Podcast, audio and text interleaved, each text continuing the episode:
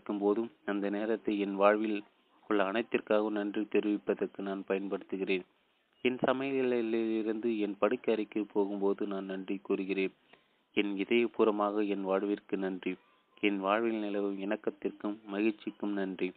என் ஆரோக்கியத்திற்கு நன்றி. நான் அனுபவிக்கும் குதூகலத்திற்கும் உற்சாகத்திற்கும் நன்றி. இந்த அற்புதமான வாழ்க்கைக்கு நன்றி. என் வாழ்வில் உள்ள அனைத்து அற்புதமான நல்ல விஷயங்களுக்கும் நன்றி என்று நான் கூறுகிறேன். நன்றி உணர்வுடன் இருங்கள். நன்றி உணர்வால் உங்களுக்கு எந்த செலவும் இல்லை, ஆனால் அது இவ்வுலகில் உள்ள அனைத்து செல்வங்களை விட அதிக மதிப்பு வாய்ந்தது. நன்றி உணர்வு வாழ்வில் உள்ள அனைத்து செல்வங்களாலும் உங்களை வளப்படுத்துகிறது. ஏனெனில் நீங்கள் எவற்றை குறித்து நன்றி உணர்வுடன் இருக்கிறீர்களோ அவை உங்கள் வாழ்வில் பல்கி பெருகும். விளையாட்டின் திறவுகோள். உங்கள் வாழ்வில் உள்ள ஒவ்வொரு விஷயத்தை எடுத்துக்கொண்டாலும் அதில் நீங்கள் சிறப்பாக உணர்வதற்கு ஒரு நிச்சயமான வழி உள்ளது. உங்கள் கற்பனை மூலம் விளையாட்டுகளை உருவாக்கி அவற்றை விளையாடுவதுதான் அது. விளையாட்டு குதூகலம் நிறைந்தது, அதனால் நீங்கள் விளையாடும் போது உண்மையிலே சிறப்பாக உணர்கிறீர்கள். நாம் குழந்தையாக இருந்தபோது மகிழ்ச்சியாக விளையாடி குதூகலமாக இருந்தோம். ஆனால் ஏதோ ஒரு குறிப்பிட்ட கணத்தில் விளையாடுவதையும் குதூகலமாக இருப்பதையும் நாம் நிறுத்திவிட்டோம். அதன் விளைவாக நாம் வளர்ந்து பெரியவர்கள் ஆன பிறகு வாழ்க்கையை லேசாக எடுத்துக்கொள்ளாமல் பிறகு மிக தீவிரமாக எடுத்துக்கொள்கிறோம். ஆனால் அது அதிக தீவிரமான சூழல்களை உங்கள் வாழ்விற்குள் கொண்டு வருகிறது. நீங்கள் விளையாடிய குதூகலமாக இருக்கும்போது உண்மையிலே நல்ல விதமாக உணர்கிறீர்கள். அதனால் உண்மையிலே நல்ல சூழல்கள் உங்கள் வாழ்விற்குள் வருகின்றன. வாழ்க்கை குதூகலமாகத்தான் இருக்க வேண்டும். இருபுதியுடன் விளையாடுங்கள். உங்கள் கற்பனை மூலம் விளையாட்டுகளை உருவாக்குங்கள். ஏனெனில் நீங்கள் கற்பனை செய்து விளையாடுகிறீர்களா அல்லது அது உண்மையா என்பது பற்றி ஈர்ப்பு விதிக்கு எதுவும் தெரியாது. அது பற்றி அது கவலைப்படுவதும் இல்லை. உங்கள் கற்பனை மற்றும் உணர்வுகள் மூலமாக நீங்கள் வெளிப்படுத்தும் விஷயங்கள் உண்மையில் உருவாகும். எவ்வாறு விளையாடுவது? சிறு குழந்தைகள் மூலமாக அன்பு விதியை சிறப்பாக புரிந்து கொண்டு அதை நம்மால் கற்றுக்கொள்ள முடியும். மகாத்மா காந்தி 1869 1948 இந்திய தேச தந்தை.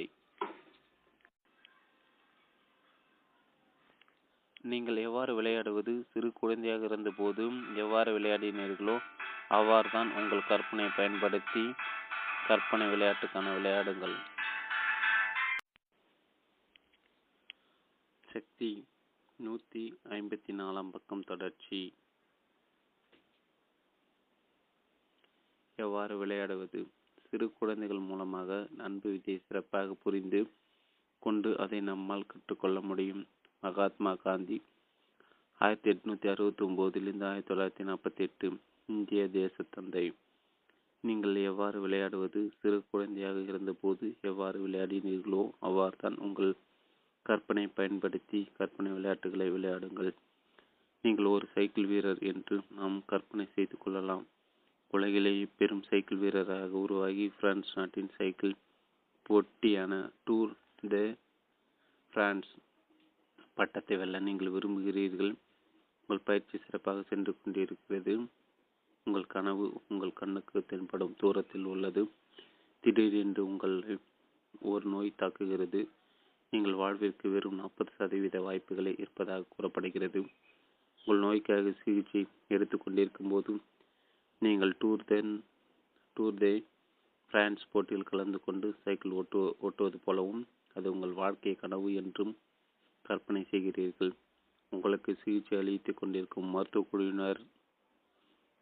குழுவினர் தான் ஒவ்வொரு குறிப்பிட்ட நேரத்திலும் உங்களுக்கு தகவல்களை வழங்கி கொண்டிருக்கும் உங்கள் பயிற்சி குழுவினர் என்று கற்பனை செய்கிறீர்கள். ஒவ்வொரு நாளும் உங்கள் பயிற்சி சிறப்புற்று கொண்டிருப்பதாகவும் குறைவான நேரத்தில் அதிக தூரத்தில் நீங்கள் கடப்பதாகவும் நீங்கள் கற்பனை செய்கிறீர்கள். உங்கள் மருத்துவ குழுவினரின் உதவியோடு நீங்கள் அந்த போட்டியில் வெற்றி பெற்று நோயிலிருந்து மீண்டு விடுகிறீர்கள். உங்களுக்கு பரிபூர்ண ஆரோக்கியம் கிடைத்த ஒரு வருடத்தில் நீங்கள் டூர் தி பிரான்ஸ் போட்டியில் வெற்றி பெற்று தொடர்ந்து 7 வருடங்கள் வெற்றி பெறுகிறீர்கள். அதன் மூலம் வரலாற்றிலே அப்படிப்பட்ட ஒரு சாதனை நிகழ்த்திய ஒரே சைக்கிள் வீரராக நீங்கள் ஆகின்றீர்கள். லான்ஸ் ஆம்ஸ்ட்ராங் அதை தான் செய்தார்.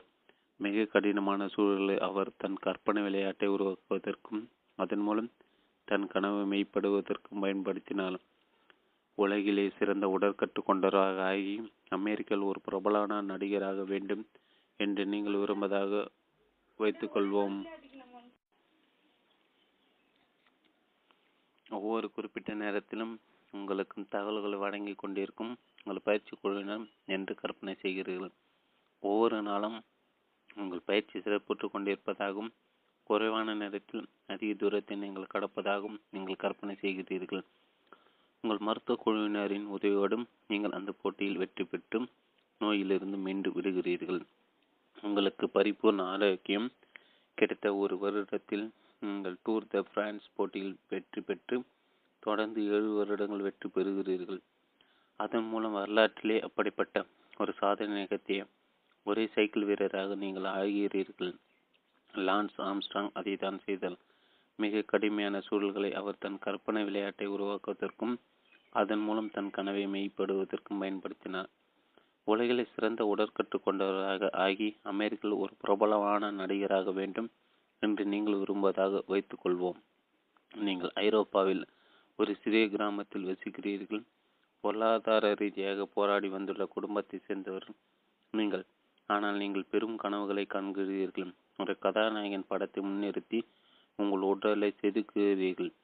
ஐரோப்பாவில் மிக சிறந்த உடற்கட்டு கொண்டவருக்கான பட்டத்தை நீங்கள் வெல்வதாக கற்பனை செய்கிறீர்கள். அதை நீங்கள் 7 முறை வெல்கிறீர்கள். பிறகு நீங்கள் ஒரு பிரபல திரைப்பட நட்சத்திரமாக உருவாவதற்கான நேரம் வந்துவிடுகிறது. நீங்கள் அமெரிக்காவிற்குள் பயணிக்கிறீர்கள். ஆனால் நடிகராவதற்கு நீங்கள் தகுதியானவர் என்று யாரும் உங்களை நம்பவில்லை. நீங்கள் ஏன் உங்கள் கனவை ஒருபோதும் அடைய முடியாது என்பதற்கு அவர்கள் அனைத்து காரணங்களையும் கொடுக்கின்றனர். ஆனால் நீங்கள் உங்களை ஒரு பிரபல நடிகராக கற்பனை செய்திருக்கிறீர்கள். வெற்றியை உங்களால் உணர முடிகிறது. அது உங்களால் சுவைக்க முடிகிறது. அது நிகழும் என்று உங்களுக்கு நிச்சயமாக தெரியும். மிஸ்டர் ஒலிம்பியா பட்டத்தை 7 முறை வென்ற போதும் அதன் பிறகு ஹாலிவுட்டில் பெரும் நட்சத்திரமாக ஆன போதும் ஆர்னால்டு ஷ்வார்ஸ்நெக்கர் அதை தான் செய்தார். மிஸ்டர் ஒலிம்பியா பட்டத்தை 7 முறை வென்ற போதும் அதன் பிறகு ஹாலிவுட்டில் பெரும் நட்சத்திரமாக ஆன போதும் ஆர்னால்டு ஷ்வார்ஸ்நெக்கர் அதை தான் செய்தார். நீங்கள் ஒரு சிறந்த கண்டுபிடிப்பாளராக ஆக வேண்டும் என்று கற்பனை செய்யுங்கள். உங்கள் குழந்தை பருவத்தில் உங்கள் மனம் உச்சபட்ச அளவில் சவால்களை சந்திக்கிறது. மாயத்தோற்றங்களாலும் கண்ணை கூசு செய்யும் ஒளிச்சிதறல்களாலும் நீங்கள் திணறுகிறீர்கள். நரம்பு தளர்ச்சியின் காரணமாக நீங்கள் பல்கலைக்கழக படிப்பை முடிக்காமல் வெளியேறுகிறீர்கள். உங்கள் வேலையில் இருந்து விலகுகிறீர்கள். உங்களை முடங்கி கிடக்கச் செய்த மாயத்தோற்றங்களில் இருந்து நிவாரணம் பெறுவதற்காக நீங்கள் உங்கள் கற்பனையில் உங்களுக்கு சொந்தமான ஒரு உலகத்தை உருவாக்கி அதன் மூலம் உங்கள் மனதை உங்கள் கட்டுப்பாட்டுக்குள் கொண்டு வருகிறீர்கள். ஓர் ஒளிமயமான எதிர்காலம் குறித்த யோசனையால் உத்வேகம் பெற்று உங்கள் கற்பனையை புதிய கண்டுபிடிப்புகளை நோக்கி செலுத்துகிறீர்கள். நீங்கள் ஒரு கண்டுபிடிப்பை உங்கள் கற்பனையில் முழுவதுமாக உருவாக்குகிறீர்கள். அதன் கட்டுமானத்தை மாற்றுகிறீர்கள். அதை மேம்படுத்துகிறீர்கள். அந்த உபகரணத்தை இயக்கவும் செய்கிறீர்கள். இவை அனைத்தையும் ஒரு வரைபடம் கூட இல்லாமல் செய்கிறீர்கள். உங்கள் மனத்தில் ஒரு பரிசோதனை கூடத்தை உருவாக்குகிறீர்கள். அதை ஒரு பௌதிக கருவியாக மாற்றுவதற்கு முன் அது அனைத்தையும் தாக்குப்பிடித்து நிற்கிறதா என்பதை உங்கள் கற்பனையின் மூலம் பரிசோதித்து பார்க்கிறீர்கள். மாபெரும் கண்டுபிடிப்பாளராக உருவாவதற்கு நிக்கோலா டெஸ்லா இதை தான் செய்தார். மாறுதிசை மின்னோட்ட மோட்டார், வானொலி, ஒலிபெருக்கி, கம்பி இல்லாத தகவல் தொடர்பு, புளோரசன்ட் விளக்கு, லேசர் கதிர்கற்றை, தொலை கட்டுப்பாடு மற்றும் அறிவு சொத்துரிமை பெற்ற அனைத்து 300க்கும் மேற்பட்ட பிற கண்டுபிடிப்புகள் அனைத்தும் அவரது கற்பனையின் சக்தி கொண்டே இதே வழியில்தான் உருவாக்கப்பட்டுள்ளன. அறிவுபூர்வமான தர்க்கம் உங்களை ஏவிலிருந்து பி வரை மட்டுமே கூட்டிச் செல்லும். ஆனால் கற்பனை உங்களை எல்லா இடங்களுக்கும் கூட்டிச் செல்லும். ஆல்பர்ட் ஐன்ஸ்டீன் 1879 1955 நோபல் பரிசு பெற்ற இயற்பியலாளர். நீங்கள் விரும்புவது எதுவாக இருந்தாலும் சரி, உங்கள் கற்பனையை பயன்படுத்துங்கள். விளையாட்டுகளை உருவாக்குங்கள். விளையாடுங்கள். இதில் உங்களுக்கு உதவக்கூடிய அனைத்து காட்சி பொருட்களையும் பாருங்கள். நீங்கள் உங்கள் உடல் எடையை குறைக்க விரும்பினாலும் அல்லது ஒரு சிறந்த உடலை பெற விரும்பினாலோ அப்படிப்பட்ட ஒரு உடல் இருப்பது இப்போதே உங்களிடம் இருப்பது உணர்ந்து கற்பனை செய்து விளையாட்டுகளை உருவாக்குங்கள். சிறந்த உடலமைப்புடன் உள்ளவர்களது படங்களை உங்கள் சுற்றி இருக்கும்படி செய்யுங்கள். ஆனால் அதில் ஒரு விஷயம் உள்ளது. அந்த உடல்கள் அனைத்தும் உங்களுடையது என்பது போல் நீங்கள் கற்பனை செய்ய வேண்டும். நீங்கள் வேறு யாரோ ஒருவருடைய உடலை பார்த்து கொண்டிருக்கவில்லை, உங்களுடைய உடலை தான் பார்த்து கொண்டிருக்கிறீர்கள் என்று உணர்வுபூர்வமாக கற்பனை செய்ய வேண்டும். நீங்கள் கூடுதலான எடையுடன் இருந்தாலும் சரி அல்லது குறைவான எடையுடன் இருந்தாலும் சரி, இப்போது உங்கள் எடை கச்சிதமானதாக இருந்தால் நீங்கள் எப்படி உணர்வீர்கள்? இப்போது நீங்கள் உணர்வதை விட வித்தியாசமாக உணர்வீர்கள். உங்களை பற்றி அனைத்து மாறிவிடும். நீங்கள் வேறு விதமாக நடப்பீர்கள், வேறு விதமாக பேசுவீர்கள், வேறு விதமாக செயல்படுவீர்கள். இப்போது அதே போல் நடந்து பாருங்கள், அதே போல் பேசுங்கள். இப்போது உங்கள் உடல் அந்த கச்சிதமான எடையுடன் இருப்பதாக நடந்து கொள்ளுங்கள். நீங்கள் விரும்புவது எதுவாக இருந்தாலும் சரி, அது ஒரு பொருட்டல்ல.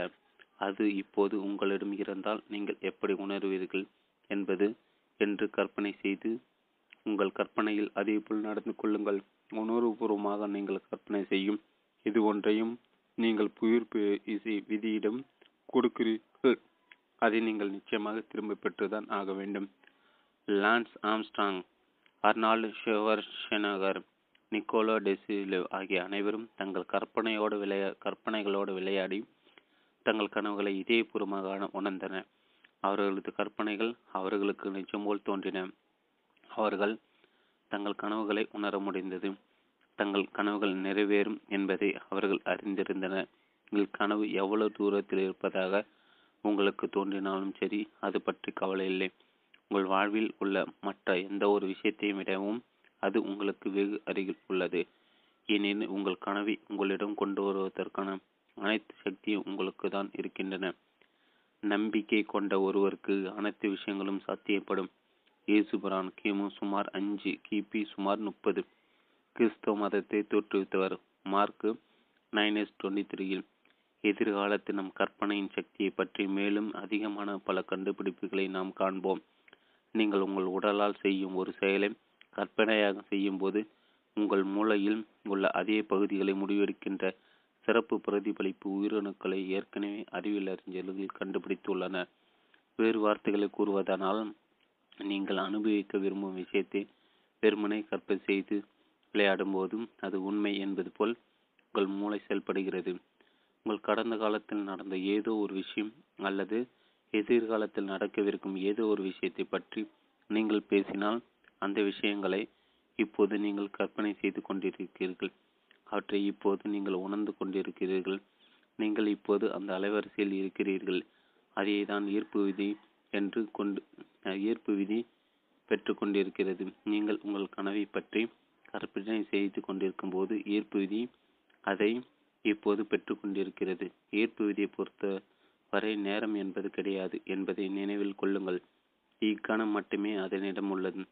நீங்கள் விரும்புவதை பெறுவதில் காலதாமத்தை அனுபவித்தால் அதற்கு காரணம் உங்கள் விருப்பம் இருக்கும் அதே உணர்வு அலைவரிசையில் சுருதி சேர்வதற்கு நீங்கள் அதிக காலம் எடுத்துக்கொள்வதன் உங்கள் விருப்பம் இருக்கும் அதே அலைவரிசையில் நீங்கள் சுருதி சேர்வதற்கு உங்களுடைய விருப்பத்தை இப்போதே நீங்கள் பெற்றுள்ளது போல் உணர்ந்து அது குறித்து அன்பை வெளிப்படுத்த வேண்டும். நீங்கள் அதே உணர்வும் அலைவரிசையில் சுருதி சேர்ந்து இருக்கும்போது உங்கள் விருப்பம் நிஜத்தில் தோன்றும். உங்களுக்காக தேவைப்படக்கூடிய அல்லது நீங்கள் விரும்பக்கூடிய சாத்தியமுள்ள அனைத்தும் ஏற்கனவே உங்களுடையதாகிவிட்டன. உங்கள் விருப்பம் நிறைவேற்றிவிட்டதாக நீங்கள் உணர்வுபூர்வமாக கற்பனை செய்வதன் மூலம் உங்கள் விருப்பங்களை நனவாக்குங்கள். நெவில் கோட்டார்ட் 1905 1972 புதிய சிந்தனை நூலாசிரியர். நடந்து முடிந்த ஏதோ ஒரு விஷயம் குறித்து நீங்கள் உண்மையிலே உற்சாகமாகவும் அற்புதமாகவும் உணரும்போது அந்த ஆற்றலை கைப்பற்றி உங்கள் கற்பனை குதிரையை தட்டிவிடுங்கள். நீங்கள் விரும்பும் விஷயங்களை குறித்த உங்கள் உற்சாக உணர்வுகளின் சக்தியை பயன்படுத்துவதற்கு உங்கள் கனவை விரைவாக கற்பனை செய்வதும் உணர்வதும் மட்டுமே தேவை. இதுதான் விளையாட்டு, இதுதான் வேடிக்கை, இதுதான் உங்கள் வாழ்வை உருவாக்கும் ஆனந்தம். சக்தியின் சாரமாம்சம், அன்பின் திருவுக்கோள். உங்கள் வாழ்வில் உச்சக்கட்ட சக்தியாக அன்பை பயன்படுத்துவதற்கு நீங்கள் இதுவரை நேசித்திராத அளவுக்கு நேசிக்க வேண்டும். வாழ்க்கையோடு காதல் வசப்படுங்கள். அன்பை மட்டுமே பாருங்கள், அன்பை மட்டுமே கேளுங்கள், அன்பை மட்டுமே பேசுங்கள், அன்பே உங்களை இதயபூர்வமாக உணருங்கள். நீங்கள் உணரக்கூடிய அன்பிற்கு எல்லையோ மேம்பட்ட வரம்போ இல்லை. அந்த அனைத்து அன்பும் உங்களுக்குள் இருக்கின்றது. நீங்கள் அன்பால் நிறைந்துள்ளீர்கள். நீங்கள் விரும்பும் விஷயங்களை ஒவ்வொன்றாக பட்டியலிட்டு அவற்றை உணர்வதன் மூலம் நீங்கள் நேசிப்பவற்றை ஒவ்வொரு நாளும் ஈர்ப்பு விதியிடம் கூறுங்கள். நீங்கள் உணரும் விதத்தை நீங்கள் மாற்ற விரும்பினாலோ அல்லது உங்கள் நல்ல உணர்வுகளை மேலும் உயர்த்தி கொள்ள விரும்பினாலோ நீங்கள் நேசிக்கும் மற்றும் ஆராதிக்கும் விஷயங்களை அனைத்து உங்கள் மனத்திற்குள் ஒரு பட்டியலிடுங்கள். ஒவ்வொரு நாளும் உங்களால் முடிந்த அளவுக்கு அன்பு செலுத்துவதுதான் உங்கள் வேலை. உங்களை சுற்றிலும் இருக்கும் நீங்கள் நேசிக்கும் விஷயங்களை உங்களால் முடிந்த அளவுக்கு ஒவ்வொரு நாளும் உற்று நோக்குவதற்கு வலிந்து முயற்சி செய்யுங்கள். நன்றி உணர்வின் திருக்கோள். நீங்கள் நன்றியை உணரும் ஒவ்வொரு முறையும் அன்பை கொடுத்து கொண்டிருக்கிறீர்கள். உங்கள் வாழ்வில் நீங்கள் இதுவரை பெற்றுள்ள அனைத்து விஷயங்களுக்காகவும் நன்றி உணர்வுடன் இருங்கள். கடந்த காலம் உங்கள் வாழ்வில் நீங்கள் பெற்றுக்கொண்டிருக்கும் அனைத்து விஷயங்களாகவும் நன்றியுடன் இருங்கள். நிகழ்காலம் உங்கள் வாழ்வில் நீங்கள் விரும்பும் விஷயத்தை ஏற்கனவே நீங்கள் பெற்றுவிட்டதாக நினைத்து அதற்கு நன்றியுடன் இருங்கள். எதிர்காலம் உங்கள் நன்றி உணர்வு உங்கள் வாழ்வில் உள்ள அனைத்தையும் பன்மடங்காக பெருக்கும். எதிர்மறை உணர்வுகளில் இருந்து வெளிவந்து அன்பின் ஆற்றலை பயன்படுத்துவதற்கான பாலமாக அமைவது நன்றி உணர்வு தான். நன்றி உணர்வின் சக்தியை பயன்படுத்துவதற்கு அதை நீங்கள் கடைபிடிக்க வேண்டும். உங்களது நாளில் ஏதேனும் ஒரு நல்ல விஷயம் நிகழ்ந்தால் நன்றி தெரிவிங்கள். அந்த விஷயம் எவ்வளவு சிறியதாக இருந்தாலும் சரி, நன்றி என்று கூறுங்கள். நீங்கள் எவ்வளோ அதிகமாக நன்றியை உணர்கிறீர்களோ அவ்வளோ அதிகமான அன்பை கொடுக்கிறீர்கள். நீங்கள் எவ்வளோக்கு அதிகமான அன்பை கொடுக்கிறீர்களோ அவ்வளோக்கு அதிகமாக பெறுகிறீர்கள். ஒவ்வொரு வினாடியும் ஒவ்வொரு நொடியும் நாம் நன்றி தெரிவித்து நாம் விரும்பும் விஷயங்களை பெறுவதற்கான வாய்ப்பாக விளங்குகிறது. விளையாட்டின் திறவுகோள். நீங்கள் விளையாடும் போது உண்மையிலே சிறப்பாக உணர்கிறீர்கள். அப்போது சிறப்பான சூழல்கள் உங்கள் வாழ்விற்குள் வருகின்றன. தீவிரமாக இருப்பது இன்னும் தீவிரமான சூழல்களை தான் கொண்டு வரும். வாழ்க்கை குதூகலமாக இருக்க வேண்டிய ஒன்று. நீங்கள் கற்பனை செய்து விளையாடி கொண்டிருக்கிறீர்களா அல்லது அது உண்மையா என்று ஈர்ப்பு விதிக்கு தெரியாது. அதனால் நீங்கள் எதை கற்பனை செய்து விளையாடுகிறீர்களோ அது நிஜத்தில் உருவாகும். நீங்கள் விரும்புவது எதுவாக இருந்தாலும் சரி, உங்கள் கற்பனையை பயன்படுத்துங்கள். உங்களால் கண்டுபிடிக்க முடிந்த காட்சி பொருட்கள் ஒவ்வொன்றையும் பயன்படுத்துங்கள். விளையாட்டுகளை உருவாக்குங்கள், விளையாடுங்கள். அது இப்போது உங்களிடம் இருந்தால் நீங்கள் எப்படி உணர்வீர்கள் என்று கற்பனை செய்து உங்கள் கற்பனையில் அதேபோல் நடந்து கொள்ளுங்கள். உணர்வுபூர்வமாக நீங்கள் கற்பனை செய்யும் எது ஒன்றையும் நீங்கள் ஈர்ப்பு விதியிடம் கொடுக்கிறீர்கள். அதை நீங்கள் நிச்சயமாக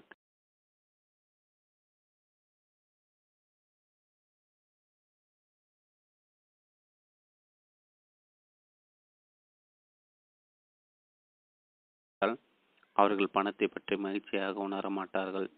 ஒருவர் தனக்கு தேவையான பணம் அனைத்தையும் பெற்றிருந்தால் அவர் பணத்தை பற்றி நிச்சயமாக மகிழ்ச்சியாக தான் உணர்வார். அதனால் நீங்கள் பணத்தை பற்றி எவ்வாறு உணர்கிறீர்கள் என்பதை உங்களால் கூற முடியும். ஏனெனில் உங்களுக்கு தேவையான பணம் முழுவதும் உங்களிடம் இல்லை என்றால் நீங்கள் பணத்தை பற்றி மகிழ்ச்சியாக உணர மாட்டீர்கள். நீங்கள் உங்களை சுற்றி பார்த்தால் பணத்தை பற்றி பெரும்பாலான மக்கள் மகிழ்ச்சியாக உணர்வதில்லை என்பதை உங்களால் காண முடியும். ஏனெனில் உலகில் உள்ள பணம் மற்றும் செல்வங்களின் பெரும்பான்மை பகுதி 10% மக்களின் கைகளில் தான் உள்ளது.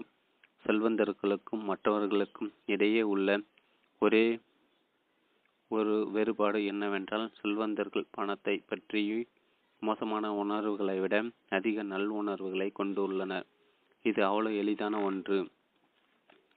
ஏராளமான மக்கள் பணத்தை பறி ஏன் மோசமாக உணர்கிறீர்கள், அதற்கு காரணம் அவர்களிடம் ஒருபோதும் பணம் இருந்திருக்கவில்லை என்பது அல்ல. ஏனெனில் பணம் படைத்தவர்கள் பெரும்பான்மையார் தங்களிடம் ஒன்றுமில்லாத நிலையில் இருந்துதான் வாழ்க்கையை துவங்கியுள்ளனர். பணத்தின் மீது மோசமான உணர்வை கொண்டிருக்கும் பலர் அவ்வாறு உணர்வதற்கான அவர்களுக்கு பணத்தை பற்றிய எதிர்மறையான நம்பிக்கைகள் இருக்கின்றன. அந்த நம்பிக்கைகள் அவர்கள் குழந்தைகளாக இருந்தபோது அவர்களுடைய ஆழ்மனங்களுக்குள் புகுத்தப்பட்டன. அதை வாங்குவதற்கு நம்மிடம் போதிய வசதி இல்லை. பணம் தீயது. பணக்காரர்கள் அனைவரும் நேர்மையற்றவர்களாகத்தான் இருக்க வேண்டும். பணத்தை விரும்புவது தவறு. அது ஆன்மீக ரீதியானது அல்ல. ஏராளமான பணம் வேண்டும் என்றால் கடினமாக உழைக்க வேண்டும் போன்றவை அவர்கள் மனதில் வேரூன்றியுள்ள எதிர்மறையான நம்பிக்கைகள் ஆகும். நீங்கள் ஒரு குழந்தையாக இருக்கும்போது உங்கள் பெற்றோர்கள், ஆசிரியர்கள் மற்றும் சமூகத்தினர் கூறும் எது ஒன்றையும் ஏற்றுக்கொள்கிறீர்கள். அதனால் உங்களை அறியாமல் பணத்தை பற்றிய எதிர்மறை உணர்வுகளோடு நீங்கள் வளர்க்கிறீர்கள்.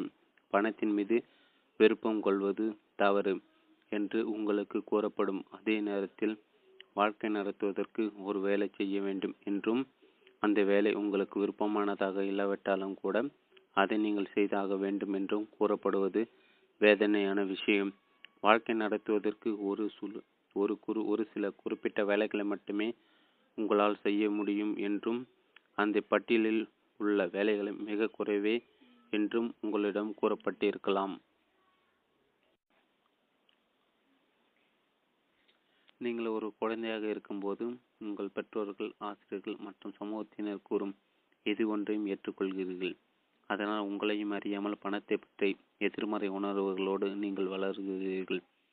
பணத்தின் மீது விருப்பம் கொள்வது தவறு என்று உங்களுக்கு கூறப்படும் அதே நேரத்தில் வாழ்க்கை நடத்துவதற்கு ஒரு வேலை செய்ய வேண்டும் என்றும், அந்த வேலை உங்களுக்கு விருப்பமானதாக இல்லாவிட்டாலும் கூட அதை நீங்கள் செய்தாக வேண்டும் என்றும் கூறப்படுவது வேதனையான விஷயம். வாழ்க்கை நடத்துவதற்கு ஒரு சில குறிப்பிட்ட வேலைகள் மட்டுமே உங்களால் செய்ய முடியும் என்றும், அந்த பட்டியலில் உள்ள வேலைகள் மிக குறைவே என்றும் உங்களிடம் கூறப்பட்டிருக்கலாம். இதில் ஒரு விஷயம் கூட உண்மை இல்லை.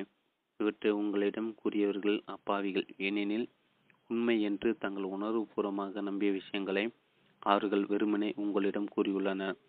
ஆனால் அவர்கள் அவற்றை உண்மை என்று நம்பியதால் ஈர்ப்பு விதி அவற்றை அவர்களது வாழ்வில் உண்மையாக்கியது. ஆனால் வாழ்க்கை முற்றிலுமாக ஒரு வித்தியாசமான வழியில் வேலை செய்கிறது என்பதை இப்போது நீங்கள் கற்றுக்கொண்டிருக்கிறீர்கள்.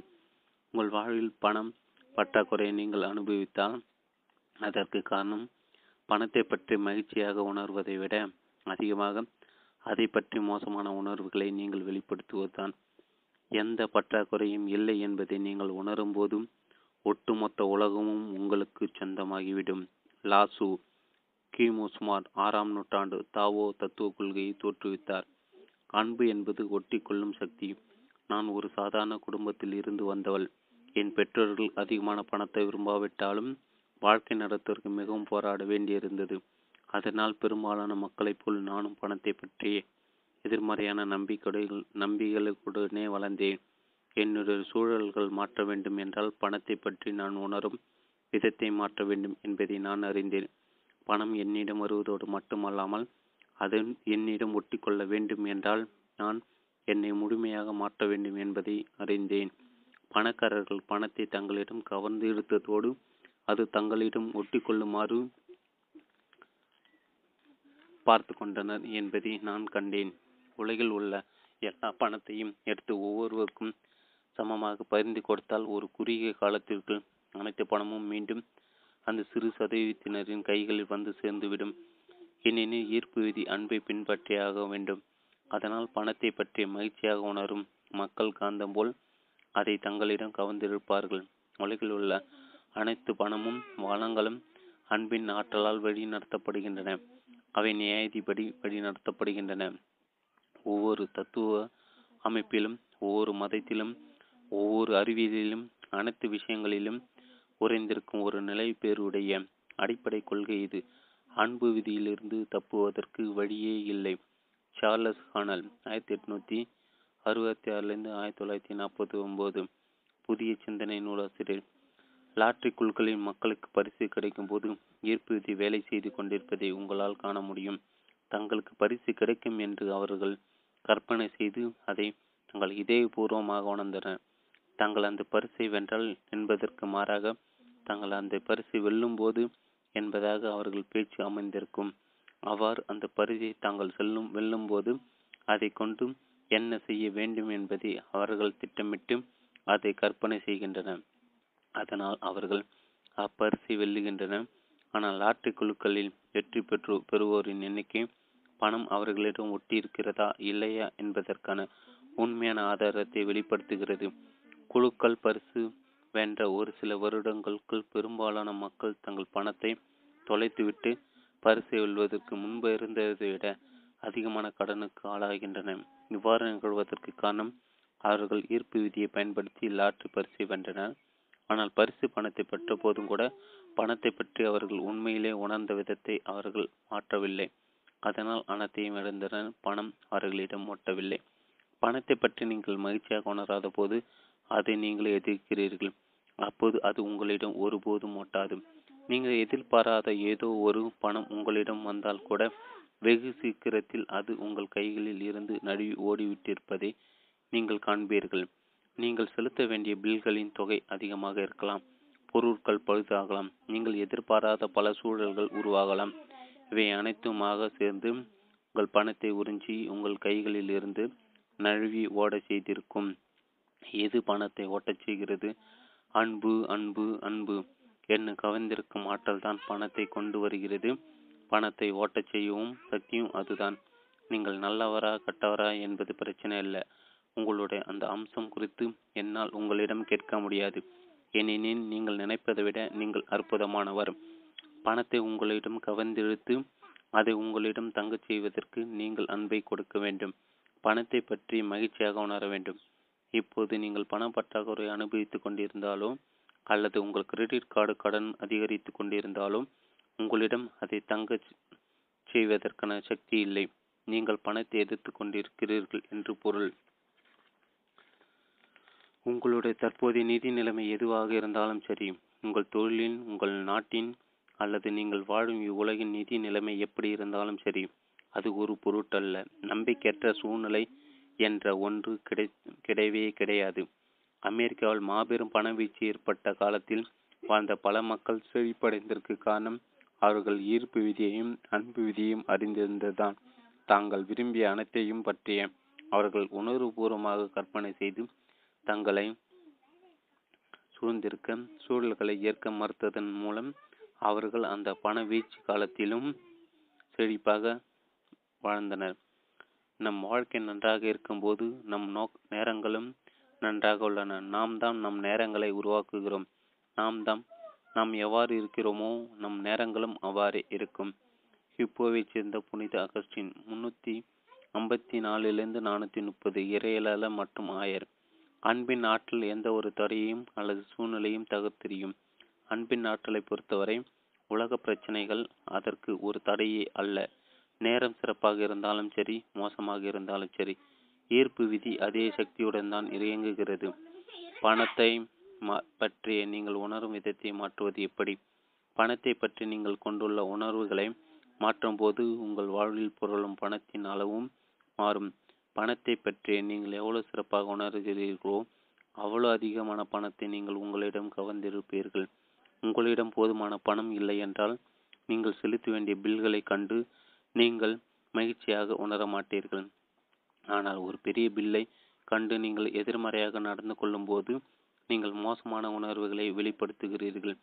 அப்போது இன்னும் பெரிய பில்களை நீங்கள் பெற போவது உறுதி. நீங்கள் எதை கொடுக்கிறீர்களோ அதை பெறுகிறீர்கள். இதில் மிக முக்கியமான விஷயம் உங்கள் பில் கட்டணத்தை செலுத்தும் போது உங்கள் மகிழ்ச்சியாக உணர செய்வதற்கான ஏதோ ஒரு வழியை நீங்கள் கண்டறிய வேண்டும். நீங்கள் மோசமான உணர்வுடன் இருக்கும்போது உங்கள் பில் கட்டணத்தை ஒருபோதும் செலுத்தாதீர்கள். ஏனெனில் இன்னும் பெரிய பில்களை நீங்கள் உங்களிடம் கொண்டு வருவீர்கள். சக்தி 173 பக்கம் தொடர்ச்சி. பணத்தை பற்றி நீங்கள் உணரும் விதத்தை மாற்றுவது எப்படி? பணத்தை பற்றி நீங்கள் கொண்டுள்ள உணர்வுகளை மாற்றும்போது உங்கள் வாழ்வில் புரளும் பணத்தின் அளவும் மாறும். பணத்தை பற்றி நீங்கள் எவ்வளவு சிறப்பாக உணர்கிறீர்களோ அவ்வளோ அதிகமான பணத்தை நீங்கள் உங்களிடம் கவர்ந்திருப்பீர்கள். உங்களிடம் போதுமான பணம் இல்லை என்றால் நீங்கள் செலுத்த வேண்டிய பில்களை கண்டு நீங்கள் மகிழ்ச்சியாக உணர மாட்டீர்கள். ஆனால் ஒரு பெரிய பில்லை கண்டு நீங்கள் எதிர்மறையாக நடந்து கொள்ளும் போது நீங்கள் மோசமான உணர்வுகளை வெளிப்படுத்துகிறீர்கள். அப்போது இன்னும் பெரிய பில்களை நீங்கள் பெற போவது உறுதி. நீங்கள் எதை கொடுக்கிறீர்களோ அதையே பெறுகிறீர்கள். இதில் மிக முக்கியமான விஷயம் உங்கள் பில் கட்டணத்தை செலுத்தும் போது உங்களை மகிழ்ச்சியாக உணர செய்வதற்கான ஏதோ ஒரு வழியை நீங்கள் கண்டறிய வேண்டும். நீங்கள் மோசமான உணர்வுடன் இருக்கும்போது உங்கள் பில் கட்டணத்தை ஒருபோதும் செலுத்தாதீர்கள். ஏனெனில் இன்னும் பெரிய பில்களை நீங்கள் உங்களிடம் கொண்டு வருவீர்கள். நீங்கள் உணர்ந்து கொண்டிருக்கும் விதத்தை மாற்றுவதற்கு உங்கள் கற்பனையை பயன்படுத்தி உங்கள் பில்களை உங்களுக்கு விருப்பமான ஏதோ ஒன்றாக மாற்ற வேண்டும். அவை உண்மையிலே பில்கள் அல்ல, மாறாக உங்களுக்கு வழங்கப்படும் அற்புதமான சேவைக்கான இதயபூர்வமாக. நீங்கள் ஒவ்வொரு நிறுவனத்திற்கும் அல்லது ஒவ்வொரு நபருக்கும் பணத்தை நன்கொடையாக வழங்க தீர்மானித்து இருப்பதாக நீங்கள் கற்பனை செய்யலாம். உங்கள் பில்களை உங்களுக்கு வரும் காசோலைகள் என்று கற்பனை செய்யுங்கள், அல்லது நன்றி உணர்வை பயன்படுத்தி உங்களுக்கு பில் அனுப்பிய அந்த நிறுவனத்திற்கு அதன் சேவையால் நீங்கள் பயனடைந்து உள்ளதை நினைத்து நன்றி கூறுங்கள். உதாரணத்திற்கு மின்சாரம் அல்லது வீட்டு பராமரிப்பு போன்ற சேவைகளை கூறலாம். பில்லுக்கான கட்டணத்தை செலுத்தும் போது நன்றி, தொகை கட்டணத்தை செலுத்தும் போதும் நன்றி, தொகை செலுத்தியாகிவிட்டது என்று அதன் மீது நீங்கள் எழுதலாம். ஒருவேளை உடனடியாக அதை செலுத்துவதற்கான பணம் உங்களிடம் இல்லை என்றால் பணத்திற்கு நன்றி என்று அதன் மீது எழுதுங்கள். நீங்கள் அதன் உண்மை என்று உணர்வுபூர்வமாக கற்பனை செய்யும் போது அது உண்மையா இல்லையா என்று ஈர்ப்பு விதி உங்களை கேள்வி கேட்பதில்லை. நீங்கள் அதனிடம் எதை கொடுக்கிறீர்களோ அதை அதற்கு செயல்விடை அளிக்கிறது. உங்கள் வேலை அல்லது உங்கள் நேரத்திற்கு ஏற்ப உங்களுக்கு வெகுமதி அளிக்கப்படுவதில்லை, மாறாக உங்கள் அன்பின் அளவிற்கு ஏற்றவாறுதான். சீனாவை சேர்ந்த புனித கார்த்திரின் 1347 1380 தத்துவியலர் மற்றும் கத்தோலிக்க போதகர். நீங்கள் உங்கள் சம்பளத்தை பெறும்போது அதற்காக நன்றியுடன் இருங்கள், அப்போது அது பெருகும். பெரும்பாலான மக்கள் தங்கள் ஊதியத்தை பெறும்போது மகிழ்ச்சியாக உணர்வதில்லை, ஏனெனில் தங்கள் ஊதிய பணத்தை கொண்டு அந்த மாதம் முழுவதையும் எப்படி ஓட்டுவது என்று அவர்கள் கவலைப்பட துவங்கி விடுகின்றனர். ஊதியம் பெறும் ஒவ்வொரு முறையும் அன்பை வெளிப்படுத்துவதற்கான ஓர் அரிய வாய்ப்பை அவர்கள் இழக்கின்றனர். உங்கள் கையில் வரும் பணம் எவ்வளவு குறைவாக இருந்தாலும் சரி, அது குறித்து நன்றியுடன் இருங்கள். நீங்கள் நன்றி உணர்வுடன் இருக்கும் ஒவ்வொரு விஷயமும் பல்கி பெருகும் என்பதை நினைவில் கொள்ளுங்கள். ஒரு விஷயம் குறித்து நீங்கள் அவ்வளோ அதிக நன்றி உணர்வுடன் இருக்கிறீர்களா, அவ்விஷயம் அவ்வளோ அதிகமாக பல்கி பெருகும். விளையாடுவதற்கான ஒவ்வொரு வாய்ப்பையும் கைப்பற்றி கொள்ளுங்கள். நீங்கள் பணத்தை கையாளும் ஒவ்வொரு கணத்தையும் மகிழ்ச்சியாக உணர்வதன் மூலம் அந்த பணத்தை பெறுவதற்கு பயன்படுத்துங்கள். எது ஒன்றுக்கும் நீங்கள் பணம் செலுத்தும் போது அன்பை உணருங்கள். பணத்தை பிறரிடம் ஒப்படைக்கும் போதும் அன்பை உணருங்கள். உங்கள் பணம் உங்கள் நிறுவனத்திற்கும் உங்கள் நிறுவனத்திற்காக உழைக்கும் ஊழியர்களுக்கும் எவ்வளவு உதவிகரமாக இருக்கிறது என்பதை கற்பனை செய்வதன் மூலம் இதயபூர்வமாக அன்பை உணருங்கள்.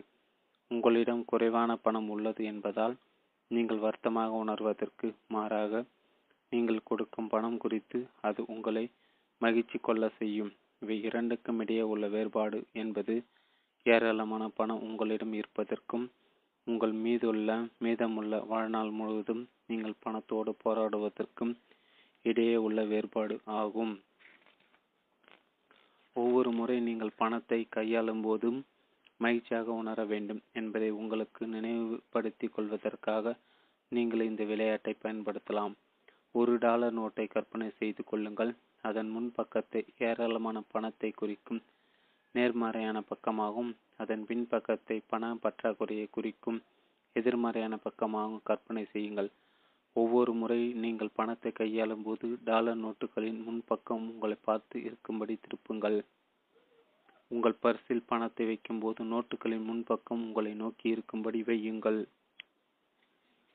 பிறரிடம் பணம் கொடுக்கும் போது நோட்டுகளின் முன்பக்கம் மேல் நோக்கி இருக்கும்படி கொடுங்கள்.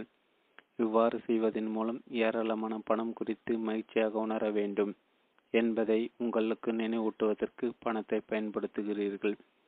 நீங்கள் கிரெடிட் கார்டை பயன்படுத்துகிறீர்கள் என்றால் உங்களது பெயர் இருக்கும் முன்பகுதியை உங்களை நோக்கி திருப்புங்கள். எனில் பணம் ஏராளமாக உள்ளது என்றும் அதில் உங்கள் பெயர் உள்ளது என்றும் உங்கள் கிரெடிட் கார்டு உங்களிடம் கூறுகிறது. நீங்கள் எது ஒன்றுக்கும் பணம் செலுத்தும் சமயத்தில் உங்கள் கிரெடிட் கார்டையோ அல்லது பணத்தையோ கொடுக்கும்போது நீங்கள் யாரிடம் கொடுக்கிறீரோ அவருக்கு அபரிதமான பணம் கிடைப்பதாக உளவுபூர்வமாக கற்பனை செய்யுங்கள். நீங்கள் எதை கொடுக்கிறீர்களோ அதை திரும்ப பெறுகிறீர்கள். இப்போது நீங்கள் செல்வ செழிப்புடன் இருப்பதாக கற்பனை செய்யுங்கள். உங்களுக்கு தேவையான பணம் அனைத்தும் இப்போது உங்களிடம் இருப்பதாக கற்பனை செய்யுங்கள். உங்கள் வாழ்க்கையை எவ்வளவு வித்தியாசமாக வாழ்வீர்கள். நீங்கள் செய்ய போகும் அனைத்து விஷயங்களையும் பற்றி சிந்தித்து பாருங்கள். நீங்கள் எவ்வாறு உணர்வீர்கள்? நீங்கள் நிச்சயமாக வித்தியாசமாக உணர்வீர்கள். நீங்கள் அவ்வாறு வித்தியாசமாக உணர்வதால் வித்தியாசமாக நடப்பீர்கள், வித்தியாசமாக பேசுவீர்கள். உங்கள் உடலில் ஒரு கம்பீரம் தோன்றும். நீங்கள் வித்தியாசமாக செயல்படுவீர்கள். ஒவ்வொரு விஷயமும் குறித்தும் நீங்கள் நடந்து கொள்ளும் விதம் வித்தியாசமாக இருக்கும். நீங்கள் செலுத்த வேண்டிய கட்டளைக்கான பில்லை பார்க்கும்போது நீங்கள் வித்தியாசமாக நடந்து கொள்வீர்கள். மக்களிடமும் சூழல்களிடத்திலும் நிகழ்வுகள் குறித்தும் வாழ்வில் உள்ள அனைத்து விஷயங்கள் குறித்தும் நீங்கள் நடந்து கொள்ளும் விதம் வித்தியாசமாக இருக்கும். ஏனெனில் நீங்கள் ஓய்வாக இருப்பீர்கள். உங்கள் மனதில் அமைதி குடிகொண்டிருக்கும். நீங்கள் மகிழ்ச்சியாக உணர்வீர்கள்.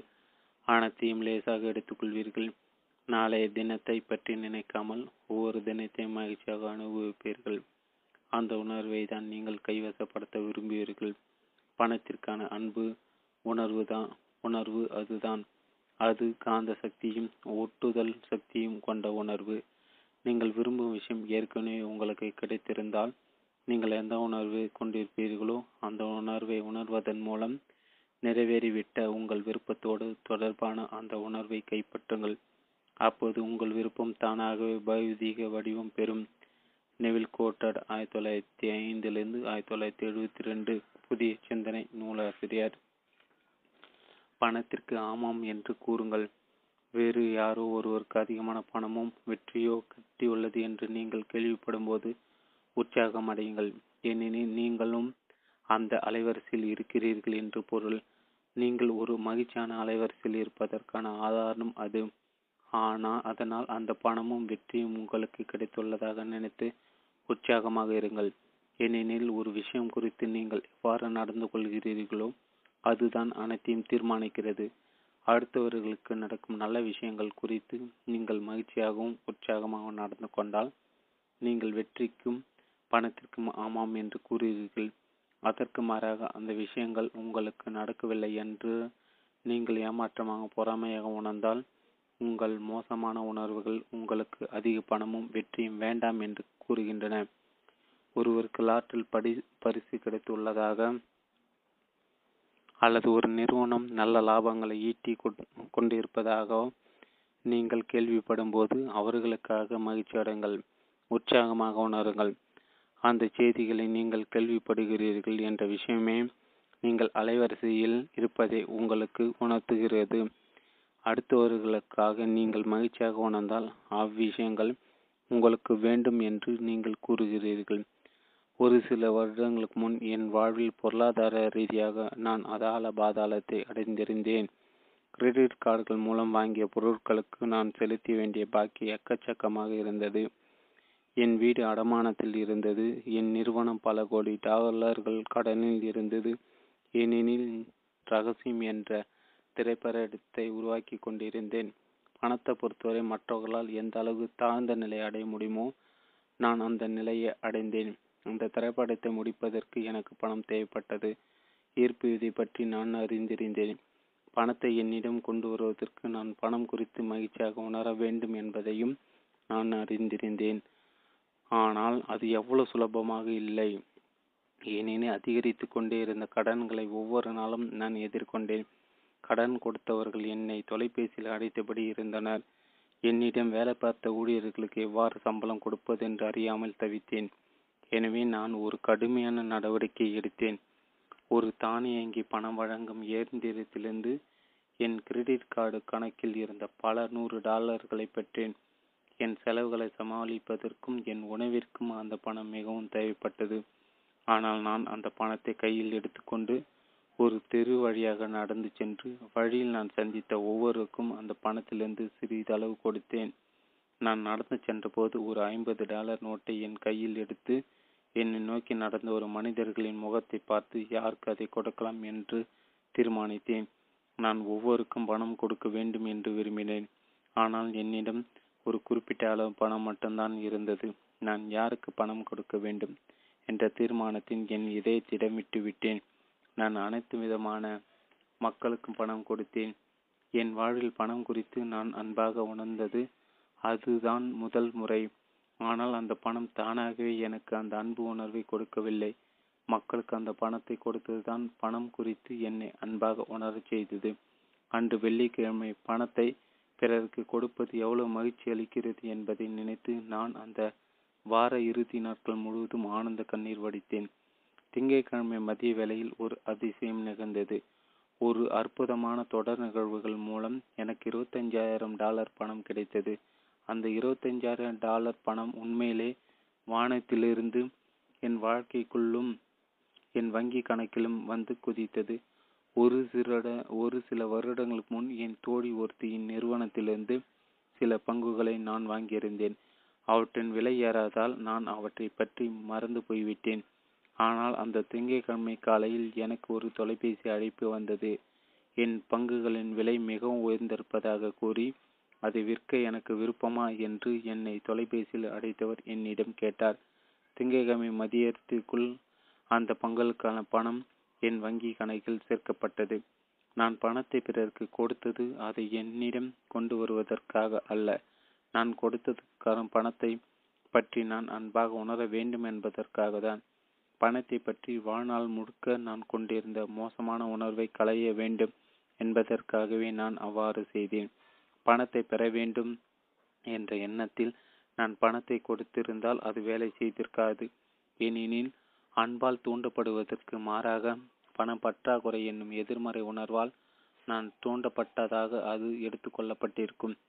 ஆனால் நீங்கள் பணம் கொடுக்கும்போது அன்பாக உணர்ந்தால் அது நிச்சயமாக உங்களிடம் திரும்பி வரும். ஒரு நபர் $100 ஒரு காசோலை எழுதி தனக்கு பிரியமான ஒரு தொண்டு நிறுவனத்திற்கு அதை நன்கொடையாக வழங்கினார்.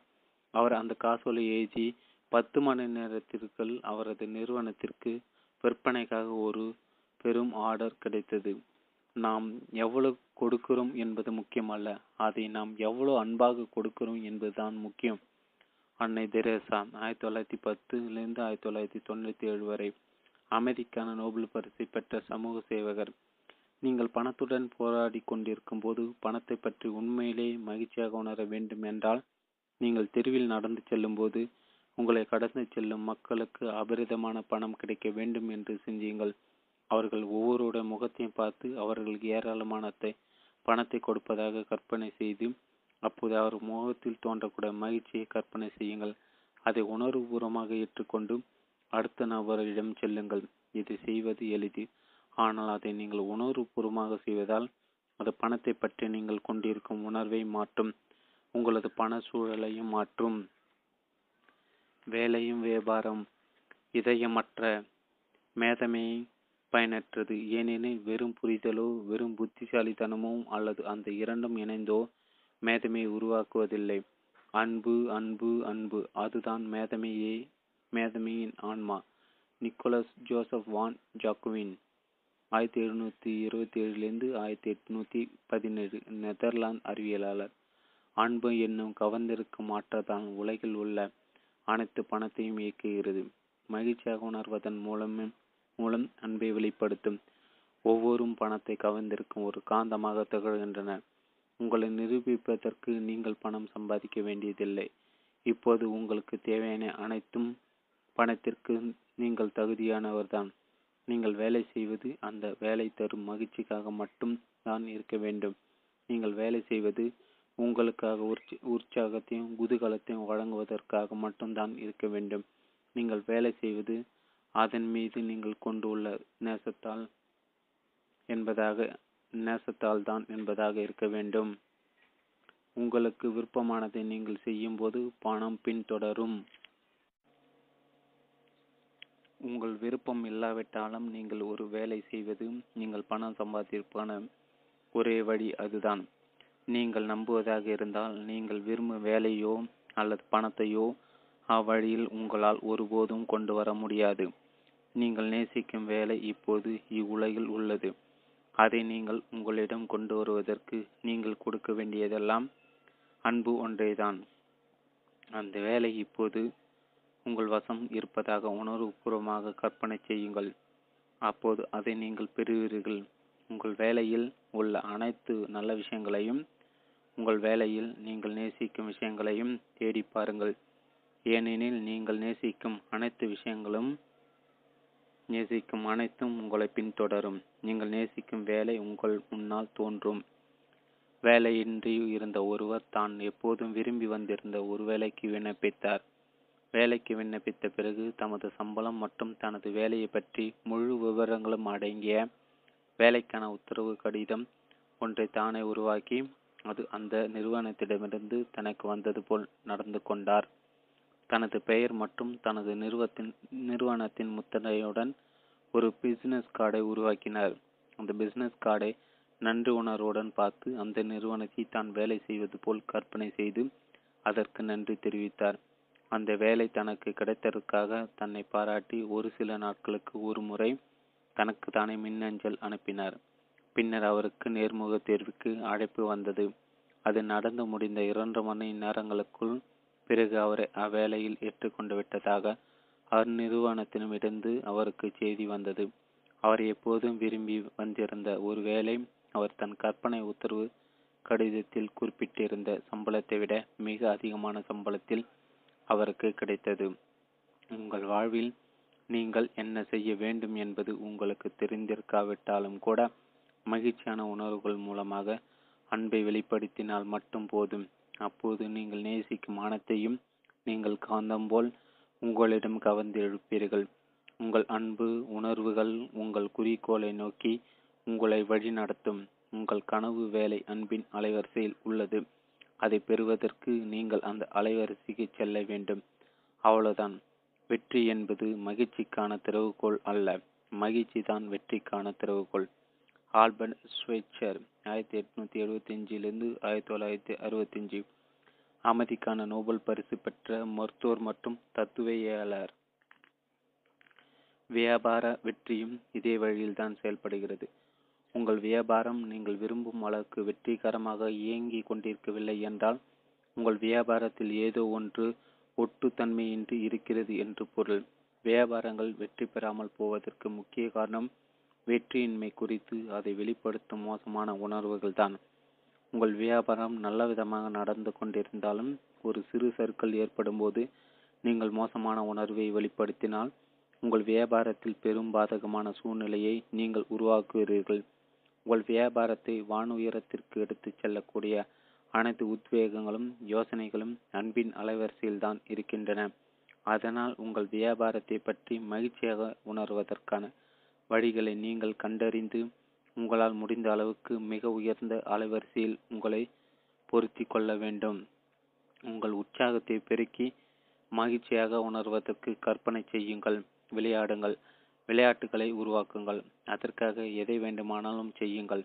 நீங்கள் மகிழ்ச்சியாக உணரும் போது உங்கள் வியாபாரமும் உயர்நிலைக்கு செல்லும்.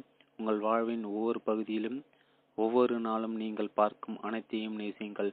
உங்களை சுற்றி இருக்கும் அனைத்தையும் நேசியுங்கள். பிற நிறுவனங்களின் வெற்றியை உங்களது நிறுவனத்தின் வெற்றியாக கருதி அன்பை வெளிப்படுத்துங்கள். வெற்றி பற்றி நீங்கள்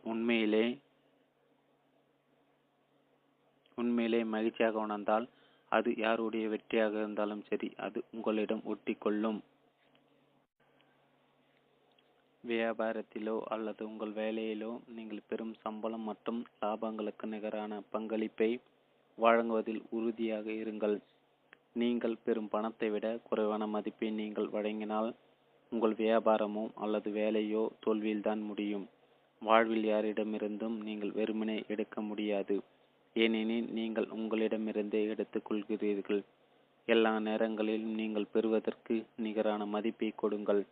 அதை செய்வதற்கான ஒரு நிச்சயமான வழி நீங்கள் பெறும் பணத்தை விட அதிக மதிப்பை கொடுப்பது. நீங்கள் பெறும் பணத்தை விட அதிக மதிப்பை நீங்கள் வழங்கினால் உங்கள் வியாபாரமும் உங்கள் வேலையும் வெற்றி பெறும். அன்பின் மூலமாக ஒன்று பெறுவதற்கு எல்லையற்ற வழிகள் உள்ளன. வாழ்வில் நீங்கள் நேசிக்கும் விஷயங்களை அனுபவிப்பதற்கு பணம் ஒரு கருவி மட்டும்தான். பணத்தை பற்றி மட்டும் நினைக்காமல் பணத்தை கொண்டு நீங்கள் செய்யக்கூடிய விஷயங்களை நினைத்து பார்க்கும்போது நீங்கள் அதிக அன்பையும் மகிழ்ச்சியையும் உணர்வீர்கள். நீங்கள் நேசிக்கும் விஷயங்களோடு நீங்கள் இருப்பது போலவும், நீங்கள் நேசிக்கும் விஷயங்களை நீங்கள் செய்வது போலவும், நீங்கள் நேசிக்கும் விஷயங்களை நீங்கள் பெற்றிருப்பது போலவும் கற்பனை செய்யுங்கள். ஏனெனில் பணத்தை பற்றி மட்டுமே நினைப்பதை விட இவை அனைத்தையும் பற்றி நினைப்பதன் மூலம் நீங்கள் அதிக அன்பை உணர்வீர்கள். அன்பு என்னும் கவர்ந்திருக்கும் ஆற்றல் மூலமாக நீங்கள் விரும்பும் விஷயங்களை பெறுவதற்கு எல்லையற்ற வழிகள் உள்ளன. அதில் ஒரு வழிதான் பணம். ஒன்று பெறுவதற்கு பணம் மட்டும்தான் ஒரே வழி என்று தவறாக நினைக்காதீர்கள். அது மட்டுப்படுத்தப்பட்ட சிந்தனை. அது உங்கள் வாழ்வையை மட்டுப்படுத்திவிடும்.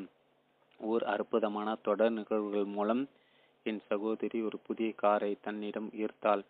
ஒரு நாள் அவள் தன் காரில் வேலைக்கு சென்று கொண்டிருந்தாள். திடீரென்று ஒரு வெள்ளத்தில் அவள் சிக்கினாள். தண்ணீரில் அவளது கார் மாட்டிக்கொண்டது. தண்ணீரின் அளவு அவ்வளோ அபாயகரமானதாக இல்லாத போதும் கூட அங்கு பணியில் ஈடுபட்டிருந்த அவசர கால மீட்பு பணியாளர் ஒருவர் என் சகோதரியை கட்டாயப்படுத்தி ஒரு பாதுகாப்பான இடத்திற்கு அழைத்து சென்றாள். இவ்வளவு நடந்து கொண்டிருந்த போதும் என் சகோதரி சிரித்து கொண்டே இருந்திருக்கிறாள். அவளது மீட்பு செய்தி அன்றிரவு தொலைக்காட்சியிலும் ஒளிபரப்பப்பட்டது. என் சகோதரியின் கார் பழுது நீக்கும் நிலையையும் தாண்டி தண்ணீரால் மிக மோசமாக பாதிக்கப்பட்டிருந்தது. 2 வாரங்களுக்குள் காப்பீடு நிறுவனத்திடமிருந்து ஒரு பெரும் தொகைக்கான காசோலை அவளுக்கு கிடைத்தது. அவள் தனது கனவு காரை வாங்கினாள். இக்கதையின் மிக சுவாரஸ்யமான பகுதி இது. என் சகோதரி அந்த நேரத்தில் தன் வீட்டை புதுப்பித்து கொண்டிருந்தாள். அதனால் ஒரு புதிய காரை வாங்குவதற்கான பணம் அவளிடம் இருக்கவில்லை. அதை பற்றி அவள் கற்பனை செய்து கூட பார்க்கவில்லை. அவள் ஒரு அழகிய காரை தன்னிடம் ஈர்த்ததுக்கு காரணம் எங்களுடைய இன்னொரு சகோதரி ஒரு புதிய கார் வாங்கியதை கேள்விப்பட்டவுடன் என் மகிழ்ச்சியும் உற்சாகமும் அடைந்ததுதான். அந்த மகிழ்ச்சி மற்றும் உற்சாகம் காரணமாக ஈர்ப்பு விதி ஒவ்வொரு அம்சத்தையும், ஒவ்வொரு சூழலையும், நிகழ்வையும் இயக்கி ஒரு புதிய காரை அவளுக்கு வழங்கியது. அதுதான் அன்பின் சக்தி. நீங்கள் விரும்புவதை நீங்கள் எப்படி பெறுவீர்கள் என்பது அதை பெறும் வரை உங்களுக்கு தெரியாது. ஆனால் அன்பின் ஆற்றலுக்கு அது தெரியும். உங்கள் சொந்த வழியிலிருந்து விலகுங்கள். நம்பிக்கையோடு இருங்கள். உங்களுக்கு என்ன வேண்டுமோ அதை கற்பனை செய்யுங்கள். உங்களுக்குள் மகிழ்ச்சியாக உணருங்கள். அப்போது நீங்கள் அதை பெறுவதற்கான ஒரு கச்சிதமான வழியை அன்பின் ஆற்றல் கண்டுபிடித்து கொடுக்கும். நம் மனித மனங்கள் மட்டுப்படுத்தப்பட்டவை. ஆனால் அன்பின் அறிவு எல்லையற்றது. அதன் வழிகள் நம் புரிதலுக்கு அப்பாற்பட்டவை. நீங்கள் விரும்புவதை பெறுவதற்கான ஒரே வழி பணம்தான் என்று சிந்தித்து உங்கள் வாழ்வை மட்டுப்படுத்தி கொள்ளாதீர்கள். பணம் மட்டுமே குரு என்று இருக்காதீர்கள். அதற்கு பதிலாக நீங்கள் என்னவாக விரும்புகிறீர்களோ, எதை செய்ய விரும்புகிறீர்களோ, எதை பெற விரும்புகிறீர்களோ அதை உங்கள் குறியாக வைத்துக் கொள்ளுங்கள். உங்களுக்கு ஒரு புதிய வீடு வேண்டுமென்றால் அதில் மகிழ்ச்சியாக வாழ்வது போல் உணர்வுபூர்வமாக கற்பனை செய்யுங்கள். உங்களுக்கு அழகான ஆடைகளோ, உபகரணங்களோ அல்லது ஒரு காரோ வேண்டுமென்றாலும், நீங்கள் கல்லூரிக்கு செல்ல விரும்பினாலும், வேறொரு நாட்டிற்கு குடிபெற விரும்பினாலும், இசை, நடிப்பு அல்லது ஒரு விளையாட்டில் பயிற்சி பெற விரும்பினாலும் அதை கற்பனை செய்யுங்கள். இவை அனைத்தும் எண்ணற்ற வழிகளில் உங்களிடம் வந்து சேரும். அன்பு ஆட்சி செய்கிறது. பணத்தை பொறுத்தவரை ஒரே ஒரு விதி மட்டுமே உள்ளது. அன்பை பின்னுக்கு தள்ளிவிட்டு பணத்தை ஒருபோது முன்னிறுத்த முடியாது. நீங்கள் அவ்வாறு செய்தால் அன்பின் ஈர்ப்பு விதியை நீங்கள் மீறுகிறீர்கள். அதனால் அதன் விளைவுகளால் நீங்கள் துன்புறுவீர்கள். அன்புதான் உங்கள் வாழ்வில் ஆட்சி செலுத்தும் ஆற்றலாக இருக்க வேண்டும். அனைத்தை விடவும் அன்புதான் உயர்ந்தது. பணம் என்பது நீங்கள் பயன்படுத்துவதற்கான ஒரு கருவி. அதை அன்பின் மூலம் நீங்கள் உங்களிடம் கொண்டு வருகிறீர்கள். ஆனால் அன்பிற்கு பதிலாக பணத்தை உங்கள் வாழ்வில் முன்னிறுத்தினால் ஏராளமான எதிர்மறைகளை அது உங்களிடம் கொண்டு வரும். நீங்கள் பணத்திடம் அன்பை வெளிப்படுத்திவிட்டு மக்களிடம் கடுமையாகவும் எதிர்மறையாகவும் உங்களால் நடந்து கொள்ள முடியாது. ஏனெனில் நீங்கள் அவ்வாறு செய்யும் போது உங்கள் உறவுகள், ஆரோக்கியம், மகிழ்ச்சி, பொருளாதாரம் ஆகியவற்றுக்குள் எதிர்மறைகள் நுழைவதற்கான கதவை நீங்கள் திறந்து விடுகிறீர்கள். உங்களுக்கு அன்பு தேவைப்பட்டால் அதை பெறுவதற்கான ஒரே வழி அன்பை கொடுப்பதுதான் என்பதை உணர்ந்து கொள்ள முயற்சி செய்யுங்கள். நீங்கள் எவ்வளவுக்கு அதிகமாக அன்பை கொடுக்கிறீர்களோ அவ்வளவுக்கு அதிகமாக அன்பை பெறுவீர்கள். அதை நீங்கள் கொடுப்பதற்கான ஒரே வழி நீங்கள் ஒரு காந்தமாக மாறும் வரை உங்களை அன்பால் நிரப்பிக் கொள்வதுதான். சார்லஸ் ஹானல் 1866 1949 புதிய சிந்தனை நூலாசிரியர். ஒரு முழுமையான வாழ்க்கை வாழ தேவையான பணத்தை பெற நீங்கள் தகுதியானவர்தான். பண பற்றாக்குறையால் துன்புறுத்துவதற்காக நீங்கள் பிறக்கவில்லை. ஏனெனில் துன்பம் இவ்வுலகத்தின் எதிர்மறைத்தன்மையை அதிகரிக்கிறது. நீங்கள் முதலில் அன்பை முன்னிறுத்தும் போது ஒரு முழுமையான வாழ்க்கை வாடுவதற்கான தேவையான அனைத்து பணமும் உங்களிடம் வருகிறது என்பதுதான் வாழ்வின் நேர்த்தி. சக்தியின் சாரம்சம் அன்பு என்னும் கவிந்திருக்கும் ஆற்றல் தான் உலகில் உள்ள அனைத்து பணத்தையும் இயக்குகிறது. மகிழ்ச்சியாக உணர்வதன் மூலம் அன்பை கொடுக்கும் எவரொருவரும் பணத்தை கவர்ந்திருக்கும் ஒரு காந்தமாக மாறிவிடுகிறார். நீங்கள் பணத்தை பற்றி எவ்வாறு உணர்கிறீர்கள் என்பதை உங்களால் கூற முடியும். ஏனெனில் உங்களுக்கு தேவையான பணம் முழுவதும் உங்களிடம் இல்லை என்றால் நீங்கள் பணத்தை பற்றி மகிழ்ச்சியாக உணர மாட்டீர்கள். அன்புதான் பணத்தை கவர்ந்திருக்கும் ஆற்றல். பணத்தை உங்களிடம் ஒட்டிக்கொள்ள செய்யும் சக்தியும் அந்த அன்புதான். உங்கள் பில் கட்டணத்தை செலுத்தும் போது உங்களை மகிழ்ச்சியாக உணர செய்வதற்கான ஏதோ ஒரு வழி நீங்கள் கண்டறிய வேண்டும். உங்கள் பில்களை நீங்கள் பெற்றுக்கொண்டிருக்கும் காசோலைகளாக கற்பனை செய்யுங்கள், அல்லது நன்றி உணர்வை பயன்படுத்தி உங்களுக்கு அந்த பில்லை அனுப்பி வைத்த நிறுவனத்திற்கு நன்றி கூறுங்கள். உங்கள் கையில் வரும் பணம் எவ்வளவு குறைவாக இருந்தாலும் சரி, அது குறித்து நன்றியுடன் இருங்கள். நீங்கள் நன்றி உணர்வுடன் இருக்கும் ஒவ்வொரு விஷயமும் பல்கி பெருகும் என்பதை நினைவில் கொள்ளுங்கள். உங்களிடம் குறைவான பணம் உள்ளது என்பதால் நீங்கள் வருத்தமாக உணர்வதற்கு மாறாக நீங்கள் கொடுக்கும் பணம் குறித்து அன்பாக உணருங்கள். இவை இரண்டுக்கும் இடையே உள்ள வேறுபாடு என்பது ஏராளமான பணம் உங்களிடம் இருப்பதற்கும் உங்கள் மீதமுள்ள வாழ்நாள் முழுவதும் நீங்கள் பணத்தோடு போராடுவதற்கும் இடையே உள்ள வேறுபாடு ஆகும். ஏராளமான பணம் குறித்து மகிழ்ச்சியாக உணர வேண்டும் என்பதை உங்களுக்கு நினைவூட்டிக் கொள்வதற்கு உண்மையான பண நோட்டை பயன்படுத்துங்கள். பண நோட்டின் முன்பக்கத்தை ஏராளமான பணத்தை குறிக்கும் நேர்மறையான பக்கமாக கற்பனை செய்யுங்கள். ஒவ்வொரு முறை நீங்கள் பணத்தை கையாளும் போது வேண்டுமென்றே பண நோட்டுகளின் முன்பக்கம் உங்களை பார்த்திருக்கும்படி திருப்புங்கள். வெற்றியை பற்றி நீங்கள் உண்மையிலேயே மகிழ்ச்சியாக உணர்ந்தால் அது யாருடைய வெற்றியாக இருந்தாலும் சரி, வெற்றி உங்களிடம் ஒட்டிக்கொள்ளும். நீங்கள் பெரும் சம்பளம் மற்றும் லாபங்களுக்கு நிகரான பங்களிப்பை வழங்குவதில் உறுதியாக இருங்கள்.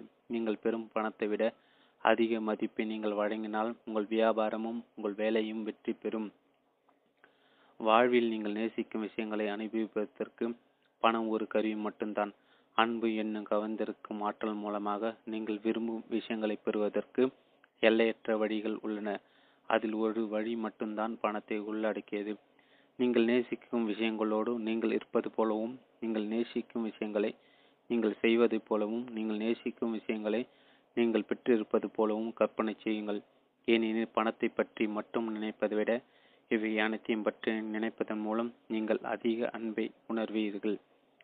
நீங்கள் முதலில் அன்பை முன்னிறுத்தும் போது ஒரு முழுமையான வாழ்க்கையை வாழ்வதற்கு தேவையான அனைத்து பணமும் உங்களிடம் வருகிறது என்பதுதான் வாழ்வின் நேர்த்தி.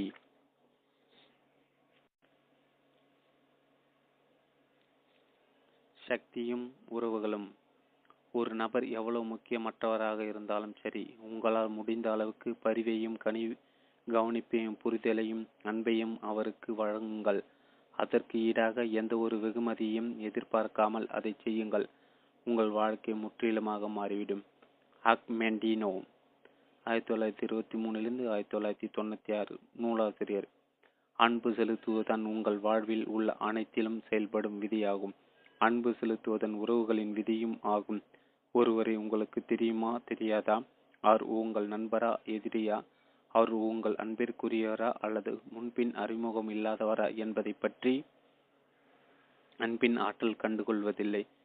நீங்கள் உங்களுடன் வேலை பார்க்கும் ஒரு சக ஊழியரை எதிர்கொள்கிறீர்களா, அல்லது உங்கள் மேலதிகாரி, உங்கள் பெற்றோர், உங்களது குழந்தை, அல்லது ஒரு கடையில் உங்களுக்கு சேவை செய்யும் ஒரு பணியாளரை எதிர்கொள்கிறீர்களோ?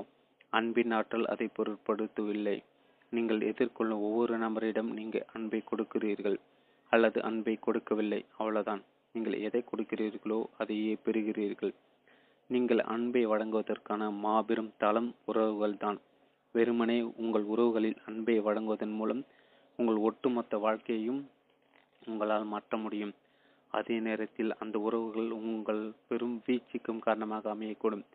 ஏனெனில் பெரும்பாலான சமயங்கள் நீங்கள் அன்பை வெளிப்படுத்தாமல் இருப்பதற்கான பெரும் சாக்குப்போக்காக அவர்கள் இருந்து விடுகின்றன. பிறருக்கு நீங்கள் எதை கொடுக்கிறீர்களோ அதை உங்களுக்கும் நீங்கள் கொடுக்கிறீர்கள். மற்றவர்களிடம் நாம் அன்பு செலுத்த வேண்டும் என்று வரலாறு நடிக்கிலும் வாழ்ந்த பல மாபெரும் ஞானிகள் நமக்கு கூறியுள்ளனர். நீங்கள் நல்லவராக இருப்பதற்காக அடுத்தவரிடம் அன்பு காட்ட வேண்டும் என்று அவர்கள் கூறவில்லை. வாழ்வின் ரகசியத்தை அவர்கள் உங்களுக்கு கொடுத்துள்ளனர். ஈர்ப்பு விதியை அவர்கள் உங்களுக்கு கொடுத்திருக்கின்றனர். நீங்கள் பிறரை நேசிக்கும் போது ஒரு அற்புதமான வாழ்க்கை அமைய பெறுவீர்கள். நீங்கள் பிறரை நேசிக்கும் போது உங்களுக்கு தகுதியான வாழ்க்கை நீங்கள் பெறுவீர்கள். ஒட்டுமொத்த விதியும் ஒரே கட்டளையில் தொகுத்து கூறப்பட்டுள்ளது. நீங்கள் உங்களை நேசிப்பது போல் உங்கள் அண்டை அயலாரையும் நேசிங்கள். புனித பால் சுமார் 5-67 கிறிஸ்துவ அப்போஸ்தலர் காலத்தியர் 5:14 பரிவு, ஊக்குவிப்பு, ஆதரவு, நன்றி உணர்வு அல்லது வேறு ஏதேனும் ஒரு மகிழ்ச்சியான உணர்வின் மூலம் பிறரிடம் அன்பை வெளிப்படுத்துங்கள். அது உங்களிடம் பன்மடங்கில் திரும்பி வரும். கூடவே உங்கள் ஆரோக்கியம், பணம், மகிழ்ச்சி மற்றும் வேலை உட்பட உங்கள் வாழ்வின் ஒவ்வொரு பகுதியிலும் அன்பை கொண்டு வரும். விமர்சனம், கோபம், பொறுமையின்மை அல்லது வேறு ஏதேனும் ஒரு மோசமான உணர்வின் மூலமாக எதிர்மறைகளை பிறருக்கு கொடுத்து பாருங்கள். அந்த எதிர்மறைகள் உங்களிடம் நிச்சயமாக திரும்பி வரும். அதற்கு நான் உத்தரவாதம் அளிக்கிறேன். எதிர்மறைகள் உங்களிடம் வரும்போது பல்கி பெருகி வரும். கூடவே அது அதிக எதிர்மறைகளை தன்னுடன் அடைத்து வரும். உங்கள் எஞ்சிய வாழ்நாளை அது ஒட்டுமொத்தமாக பாதிக்கும். இது அடுத்தவரை பற்றிய விஷயம் அல்ல. உங்கள் உறவுகளை இக்கணம் நீங்கள் எதை கொடுத்து வந்துள்ளீர்கள் என்பதை உங்களால் கூற முடியும். உங்களுடைய தற்போதைய உறவு மகத்தானதாக இருந்தால் எதிர்மறையை விட அதிக அளவில் அன்பையும் நன்றியும் நீங்கள் கொடுக்கிறீர்கள் என்று பொருள். உங்களுடைய தற்போதைய உறவு கடினமாகவோ அல்லது சவால்கள் நிறைந்ததாகவோ இருந்தால் உங்களையும் அறியாமல் அன்பை விட அதிக அளவில் எதிர்மறைகளை கொடுக்கிறீர்கள் என்று பொருள். ஒரு உறவு நல்ல விதமாக இருப்பதோ அல்லது மோசமாக இருப்பதோ அடுத்தவரால் தான் என்று சிலர் நினைக்கின்றனர். ஆனால் வாழ்க்கை அவ்வாறு நிகழ்வதில்லை. அன்பின் ஆற்றலை பார்த்து அடுத்தவர் என்னிடம் அன்பு செலுத்தினால்தான் நான் அவரிடம் அன்பு செலுத்துவேன் என்று உங்களால் கூற முடியாது. முதலில் நீங்கள் ஒன்றை கொடுக்காமல் வாழ்வில் உங்களால் எதையும் பெற முடியாது. நீங்கள் எதை கொடுக்கிறீர்களோ அதை பெறுகிறீர்கள். அதனால் இது அடுத்தவரை பற்றிய விஷயம் அல்ல. இது முழுக்க முழுக்க உங்களை பற்றியது. நீங்கள் எதை கொடுத்து கொண்டிருக்கிறீர்கள், எதை உணர்ந்து கொண்டிருக்கிறீர்கள் என்பதை பற்றியது. அடுத்தவரிடத்தில் நீங்கள் நேசிக்கும், பாராட்டும், நன்றியுடன் இருக்கும் விஷயங்களை கண்டறிவதன் மூலம் இக்கணத்தில் உங்களால் எந்த ஒரு உறவையும் மாற்ற முடியும். ஒருவரிடம் இருக்கும் எதிர்மறையான விஷயங்களை விட அதிகமாக அவரிடம் நீங்கள் நேசிக்கும் விஷயங்களை பார்ப்பதற்கு நீங்கள் ஒரு கட்டாய முயற்சி மேற்கொண்டால் ஓர் அதிசயம் நிகழும். அடுத்தவரிடம் ஏதோ ஒரு நம்ப முடியாத விஷயம் ஏற்பட்டதுள்ள போல் அது உங்களுக்கு தோன்றும். ஆனால் இங்கு நம்ப முடியாத விஷயம் அன்பின் ஆற்றல் தான். ஏனெனில் உறவுகளில் உள்ள எதிர்மறைகள் உட்பட அனைத்து எதிர்மறைகளும் அது கரைத்து விடுகிறது. நீங்கள் செய்ய வேண்டியதெல்லாம் அடுத்தவரிடத்தில் நீங்கள் நேசிக்கும் விஷயங்களை பார்ப்பதன் மூலம் அன்பின் ஆற்றலை பயன்படுத்துவது. அவ்வளவுதான். அவருடனான உங்கள் உறவில் உள்ள அனைத்தும் மாறிவிடும். அன்பின் சக்தியின் மூலமாக மீட்டெடுக்கப்பட்டுள்ள நூற்றுக்கணக்கான உறவுகளை பற்றி நான் அறிவேன். ஆனால் அன்பின் சக்தியை பயன்படுத்தி சுக்குநூறாகி கொண்டிருந்த தன் இல்லற வாழ்க்கையை மீட்டெடுத்த ஒரு பெண்ணின் குறிப்பிட்ட ஒரு கதை பிறவற்றிலிருந்து தனித்து நிற்கிறது. ஏனெனில் இப்பெண்ணுக்கு தன் கணவன் மீதான அனைத்து அன்பும் போய்விட்டிருந்தது. உண்மையில் அவன் அருகில் இருப்பதை கூட அவளால் பொறுத்து கொள்ள முடியவில்லை. அவளது கணவன் தினமும் குறை கூறி கொண்டிருந்தான். அவன் எல்லா நேரமும் நோய் வாய்ப்பட்டிருந்தான். அவன் எப்போதும் மனச்சோர்வுடன், கோபத்தோடும் இருந்தான். அவளையும் அவளது 4 குழந்தைகளையும் அவன் வார்த்தைகளால் துன்புறுத்தினான். சக்தி 196 பக்கம் தொடர்ச்சி. அன்பை கொடுப்பதில் உள்ள சக்தியை பற்றி அப்பெண் கேள்விப்பட்டவுடன் தன் இல்லற வாழ்வில் பிரச்சனைகள் இருந்தும் மகிழ்ச்சியாக இருப்பதென்று அவள் முடிவெடுத்தாள். உடனடியாக அவளது வீட்டு சூழல் லேசானது. அவளுக்கும் அவளது குழந்தைகளுக்கும் இடையான உறவுகள் மேம்பட்டன. தன் புகைப்பட ஆல்பத்தை எடுத்து தாங்கள் முதலில் திருமணம் செய்து கொண்ட போது எடுத்த புகைப்படங்களில் இருந்த தனது கனவின் புகைப்படங்களை அவள் பார்த்தாள். அதிலிருந்து சில புகைப்படங்களை எடுத்து தான் தினமும் பார்ப்பதற்காக ஹர்ஷித் தன் மேசை மீது வைத்தாள். அவள் இவ்வாறு செய்து வந்தபோது ஒரு அதிசயம் நிகழ்ந்தது. திருமணமான புதிதில் அவள் தன் கணவன் மீது கொண்டிருந்த அன்பை உணர்ந்தாள். அந்த அன்பு தன்னிடம் திரும்புவதையும் உணர்ந்தாள். நாட்கள் செல்ல செல்ல அவளுக்கு அன்பு பெருமளவில் அதிகரிக்க துவங்கியது.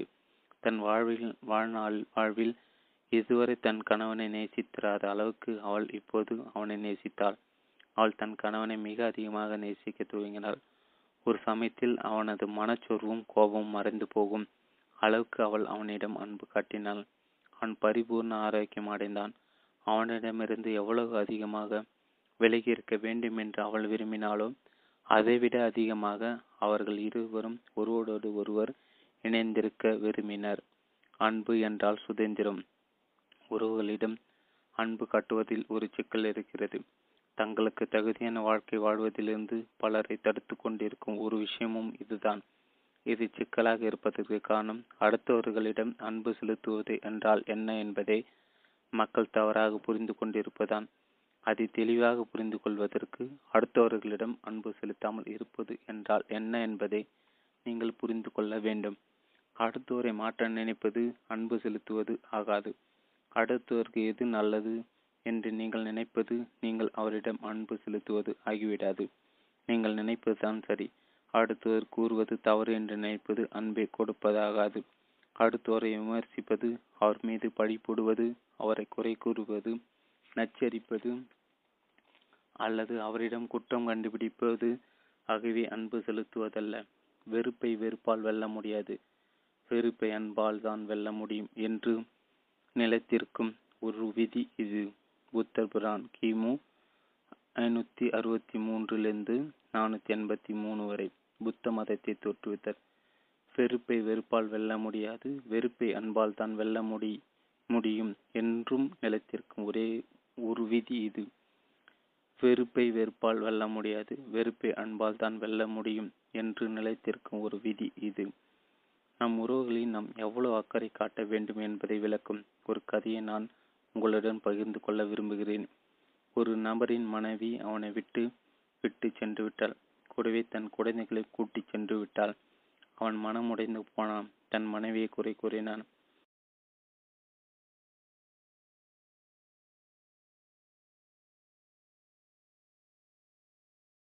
(563 483 வரை புத்த மதத்தை தோற்றுவித்தர். வெறுப்பை வெறுப்பால் வெல்ல முடியாது, வெறுப்பை அன்பால் தான் வெல்ல முடியும் என்றும் நிலைத்திருக்கும் ஒரே ஒரு விதி இது. வெறுப்பை வெறுப்பால் வெல்ல முடியாது, வெறுப்பை அன்பால் தான் வெல்ல முடியும் என்று நிலைத்திருக்கும் ஒரு விதி இது. நம் உறவுகளில் நாம் எவ்வளவு அக்கறை காட்ட வேண்டும் என்பதை விளக்கும் ஒரு கதையை நான் உங்களுடன் பகிர்ந்து கொள்ள விரும்புகிறேன். ஒரு நபரின் மனைவி அவனை விட்டு சென்று விட்டாள். கூடவே தன் குழந்தைகளை கூட்டி சென்று விட்டாள். அவன் மனம் உடைந்து போனான். தன் மனைவியை குறை கூறினான். அவளது தீர்மானத்தை ஏற்க மறுத்தான். அவளது மனதை மாற்றுவதற்கு தன்னால் ஆன அனைத்தையும் செய்யும் தீர்மானத்துடன் தொடர்ந்து அவளை தொடர்பு கொண்டான். தன் மனைவி மற்றும் குழந்தைகளின் மீது இருந்த அன்பால் தான் அவ்வாறு நடந்து கொள்வதாக அவன் நினைத்திருக்கக்கூடும். ஆனால் அவனது நடவடிக்கையில் பிறர் நேசிக்கும்படியானவையாக இருக்கவில்லை. தங்கள் திருமணம் இன்று இவ்வாறு முடிந்ததற்கு அவன் தன் மனைவியை குறை கூறினான். தவறு தன் மனைவி மீதுதான், தன் மீது அல்ல என்று அவன் நம்பினான். தன் மனைவி அவள் விரும்பிய வாழ்க்கையை தேர்ந்தெடுக்க தீர்மானித்ததை அவன் ஏற்றுக்கொள்ள மறுத்தான். தன் மனைவியை தொடர்ந்து தொடர்பு கொள்ள முயற்சித்த காரணத்தால் அவனை கைது செய்து சிறையில் அடைத்தனர். தன் மனைவி அவளுக்கு விருப்பமானதை தேர்ந்தெடுப்பதற்கான சுதந்திரத்தை தர மறுத்ததன் மூலம் தான் அவளுக்கு அன்பை கொடுக்கவில்லை என்பதையும் அதன் விளைவாக தனது சுதந்திரம் பறிபோனதையும் அவன் இறுதியில் உணர்ந்தான். அன்பு விதிதான் ஈர்ப்பு விதி. அதை உங்களால் உடைக்க முடியாது. அதை நீங்கள் மீறினால் நீங்கள் உங்களையே முறிக்கிறீர்கள். நெருக்கமான உறவுகள் முறியும் போது சிலருக்கு அது மிகவும் சவாலாக அமையும் என்பதை விளக்கத்தான் நான் இக்கதையை உங்களுடன் பகிர்ந்து கொண்டிருக்கிறேன். பிறர் தங்களுக்கு வேண்டியதை தேர்ந்தெடுக்கும் உரிமை அவர்களுக்கு இருப்பதை நீங்கள் மறுக்க முடியாது. நீங்கள் அடுத்தவருக்கு எதை கொடுக்கிறீர்களோ அதை தான் திரும்ப பெறுகிறீர்கள். அதே போல அடுத்தவரது சுதந்திரத்தை நீங்கள் மறுக்கும்போது உங்கள் சுதந்திரத்தை உங்களுக்கு மறுக்கக்கூடிய அனைத்து எதிர்மறையான விஷயங்களையும் நீங்கள் கவர்ந்திருப்பீர்கள். உங்கள் பணவரவு குறையக்கூடும், அல்லது உங்கள் ஆரோக்கியம் பலவீனமாக கூடும், அல்லது உங்கள் வேலையில் நீங்கள் தோல்வி பெறக்கூடும். ஏனெனில் இவை அனைத்தும் உங்கள் சுதந்திரத்தை பாதிக்கின்றன. ஈர்ப்பு விதிக்கு வேறு யாரும் காரணமில்லை. பிறருக்கு நீங்கள் எதை கொடுக்கிறீர்களோ அதை நீங்கள் உங்களுக்கே கொடுத்து கொள்கிறீர்கள். அடுத்தவர்கள் மீது அன்பு செலுத்துவது என்பதற்கு அவர்கள் உங்கள் மேல் ஏறி சென்று உங்களை எந்த வழியிலும் கீழ்த்தரமாக நடத்துவதை நீங்கள் அனுமதிக்க வேண்டும் என்று பொருள் அல்ல. ஏனெனில் அதுவும் அடுத்தவர்களிடம் அன்பு செலுத்துவதாகாது. அடுத்தவர் உங்களை பயன்படுத்தி கொள்ள நீங்கள் அவரை அனுமதிப்பது அவருக்கு எந்த விதத்திலும் உதவுவதில்லை. அது நிச்சயமாக உங்களுக்கு உதவப் போவதில்லை. அன்பு கடினமானது.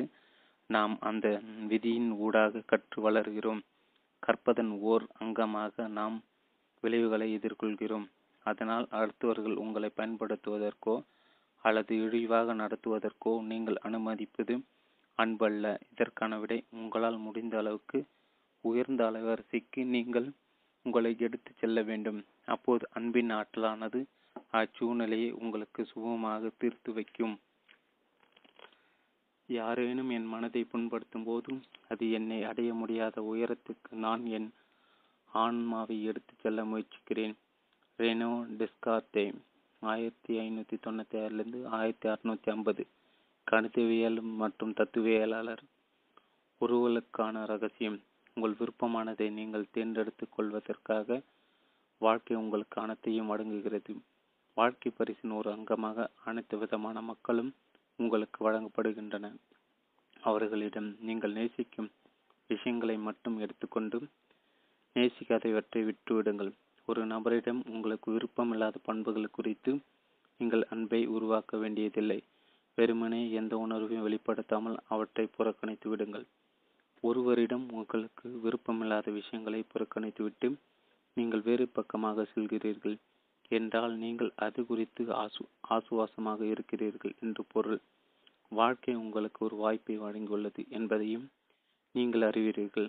அவர்கள் தவறானவர்கள் என்பதை நிரூபிப்பதற்காக நீங்கள் அவர்களிடம் விவாதிக்க வேண்டும், அவர்களை விமர்சிக்க வேண்டும், குறை கூற வேண்டும், அல்லது நீங்கள் சரியானவர் என்று நீங்கள் நினைப்பதால் அவர்களை நீங்கள் மாற்ற வேண்டும் என்பது பொருள் அல்ல.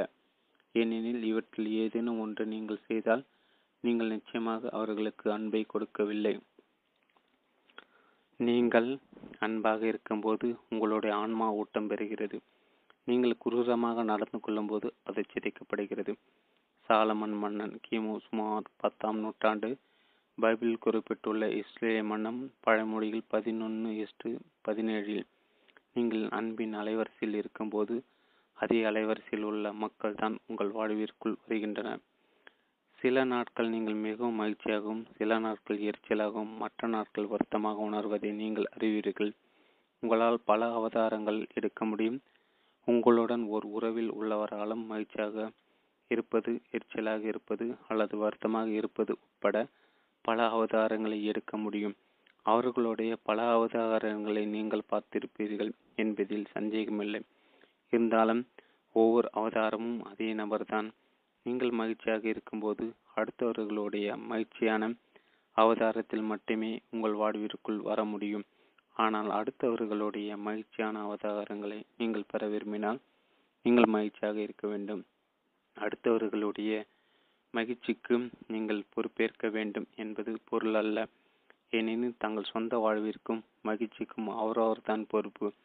நீங்கள் மகிழ்ச்சியாக இருப்பதை தவிர வேறு எதுவும் செய்ய தேவையில்லை என்பதுதான் இதன் பொருள். ஈர்ப்பு விதி பிற அனைத்தையும் பார்த்து கொள்ளும். மகிழ்ச்சி நம்மை சார்ந்து உள்ளது. அரிஸ்டாட்டில் கிமு 384 - 322 கிரேக்க தத்துவியலர் மற்றும் அறிவியல் அறிஞர். உணர்ச்சிகளை ஒழுங்கமைக்க உதவும் தனிப்பட்ட பயிற்சியாளர்கள். சண்டை சச்சரவுகள் நிறைந்த அல்லது கடினமான உறவுகளில் உள்ள கடுமை நீக்குவதற்கு ஒரே வழி அவர்கள் உங்கள் உணர்ச்சிகளை ஒழுங்கமைக்க உதவுகின்ற உங்கள் சொந்த தனிப்பட்ட பயிற்சியாளர்கள் என்று நீங்கள் கற்பனை செய்வது. அன்பின் ஆற்றல் அப்படிப்பட்ட ஏராளமான பயிற்சியாளர்களை அன்றாடம் நீங்கள் சந்திக்கும் மக்களின் வடிவத்தில் உங்களுக்கு வழங்குகிறது. அவர்கள் அனைவரும் நீங்கள் அன்பை தேர்ந்தெடுப்பதற்கு உங்களை பயிற்றுவிக்கின்றனர். சிலர் மென்மையான பயிற்சியாளராக இருக்கக்கூடும், எனினும் அவர்கள் உங்களை அதிகமாக கட்டாயப்படுத்த மாட்டார்கள், உங்களுக்கு கடினமான பயிற்சி அளிக்க மாட்டார்கள். அவர்களை நீங்கள் நேசிப்பது சுலபம். சில கடினமான பயிற்சியாளராக இருக்கக்கூடும், ஏனெனில் சில உடற்பயிற்றுவிப்பாளர்கள் போல் அவர்கள் உங்களது உச்சபட்ச எல்லை வரை செல்லுமாறு உங்களை கட்டாயப்படுத்துவார்கள். ஆனால் என்ன நடந்தாலும் நீங்கள் அன்பை மட்டும் தேர்ந்தெடுப்பதற்கு உங்களை வலிமைப்படுத்துவார்கள் அவர்கள்தான். இப்பயிற்சியாளர்கள் அனைத்து விதமான சூழ்நிலைகளையும் உத்திகளையும் பயன்படுத்தி உங்களுக்கு சவால்களை உருவாக்குவார்கள்.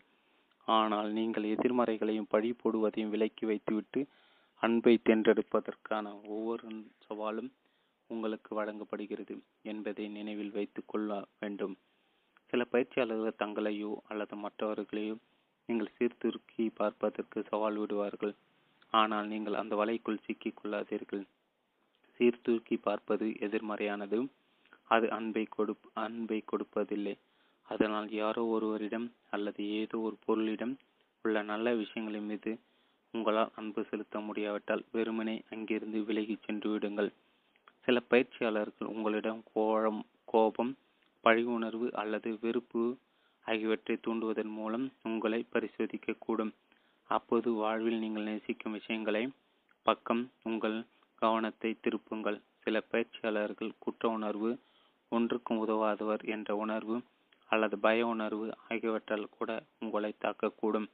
இவை எதிலும் நீங்கள் மாட்டிக்கொள்ள தேவையில்லை, ஏனெனில் எதிர்மறைகள் எந்த வடிவில் இருந்தாலும் சரி, அவை அன்பு அல்ல. வெறுப்பு வாழ்வை முடமாக்குகிறது, அன்பு அதை விடுவிக்கிறது. வெறுப்பு வாழ்வை குழப்புகிறது, அன்பு அது இணக்கமாகிறது. வெறுப்பு வாழ்வை இருளடைய செய்கிறது, அன்பு அதற்கு ஒளி கூட்டுகிறது. மார்ட்டின் லூதர் கிங் ஜூனியர் 1929 1968 பாப்ஸ்ட்ரீடு பாதிரியார் மற்றும் மக்கள் உரிமை போராட்ட தலைவர். உங்கள் வாழ்வில் உள்ள மக்களை நீங்கள் தனிப்பட்ட உணர்ச்சி பயிற்சியாளர்களாக கற்பனை செய்தால் எந்த கடினமான உறவுகளையும் அது உங்களுக்கு உதவும். என்ன நேர்ந்தாலும் அன்பை மட்டுமே நீங்கள் தேர்ந்தெடுப்பதற்கு உங்களுக்கு வலுவூட்டி தீர்மானிக்க செய்வது கடினமான பயிற்சியாளர்கள் தான். அதோடு அவர்கள் உங்களுக்கு ஒரு செய்தியும் தெரிவிக்கின்றனர். நீங்கள் ஒரு எதிர்மறையான உணர்வு அலைவரிசையில் இருக்கிறீர்கள் என்றும் அதிலிருந்து விலகிச் செல்வதற்கு நீங்கள் மகிழ்ச்சியாக உணர வேண்டும் என்றும் அவர்கள் கூறுகின்றனர். யாரும் உங்கள் வாழ்வில் வந்து உங்களுக்கு எதிர்மறையான உணர்வை ஏற்படுத்த முடியாது. நீங்கள் ஏற்கனவே அதே எதிர்மறை உணர்வு அலைவரிசை இருந்தால் தவிர, நீங்கள் அன்பு உணர்வின் அலைவரிசையில் இருந்தால் மற்றவர்கள் எவ்வளவு கடினமானவர்களாக எதிர்மறையானவர்களாக இருந்தாலும் ஒரு பொருட்டே அல்ல, ஏனெனில் அவர்கள் உங்களை பாதிக்க மாட்டார்கள். அவர்களால் உங்களை பாதிக்க முடியாது. மற்றவர்கள் தங்கள் உணர்ச்சிகளை ஒழுங்கமைக்க அவர்களுக்கு உதவும் தனிப்பட்ட பயிற்சியாளராக நீங்கள் எப்படி உங்கள் வேலையை செய்து கொண்டிருக்கிறீர்களோ அதேபோல் ஒவ்வொரு நபரும் தம் தம் வேலை செய்து கொண்டிருக்கின்றனர். எதிரிகள் யாரும் இல்லை.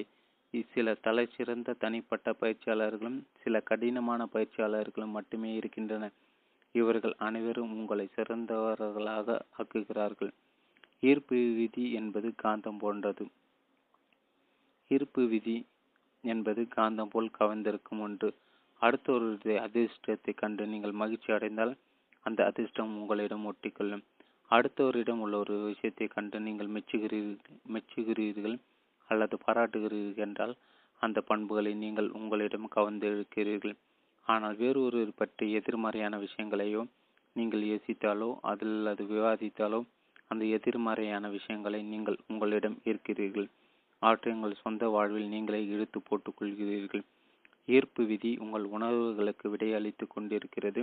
நீங்கள் எதை கொடுக்கிறீர்களோ அதையே பெறுகிறீர்கள். வாழ்வில் நீங்கள் யாரோ ஒருவர் மீது அல்லது ஒரு சூழல் மீது அல்லது ஒரு நிகழ்வின் மீது ஒரு முத்திரையை குத்தும் போது உங்கள் மீதே முத்திரை குத்தி கொள்கிறீர்கள். அதை தான் நீங்கள் பெறுகிறீர்கள். இது ஒரு அற்புதமான செய்தி, ஏனெனில் நீங்கள் நேசிக்கும் விஷயங்களை அடுத்தொரு இடத்தில் பார்த்து அவற்றுக்கு உங்கள் இதயபூர்வமாக ஆமாம் என்று கூறுவதன் மூலம் நீங்கள் நேசிக்கும் மற்றும் உங்களுக்கு வேண்டிய அனைத்து விஷயங்களையும் உங்களால் உங்களிடம் கவர்ந்திருக்க முடியும். உலகம் ஒரு விருப்ப பட்டியல். உங்கள் அன்பின் சக்தி நீங்கள் புரிந்து கொள்ளும் போது நீங்கள் நேசிக்கும் விஷயங்களையும் அடுத்தோர் இடத்தில் பார்ப்பது ஒரு முழு நேர வேலையாகிவிடும். ஆனால் உங்கள் ஒட்டுமொத்த வாழ்க்கையை மாற்றுவதற்கான ஒரு சுலபமான சிறப்பான வழி இதுதான். இது போராட்டத்தையும் துன்பத்தையும் வெற்றி கொள்கிறது. நீங்கள் செய்ய வேண்டியதெல்லாம் நீங்கள் நேசிக்கும் விஷயங்களை அடுத்தோர் எடுத்து பார்த்து, நீங்கள் நேசிக்காத விஷயங்களை புறக்கணித்துவிட்டு அவை குறித்து நீங்கள் எந்த உணர்வையும் வெளிப்படுத்தாமல் இருப்பதுதான். இது சுலபம்தானே? முதல் அடி ஒரு நல்ல சிந்தனையோடும், இரண்டாவது அடி ஒரு நல்ல வார்த்தையோடும், மூன்றாவது அடி ஒரு நல்ல செயலோடும் எடுத்து வைத்து நான் சொர்க்கத்திற்குள் நுழைந்தேன்.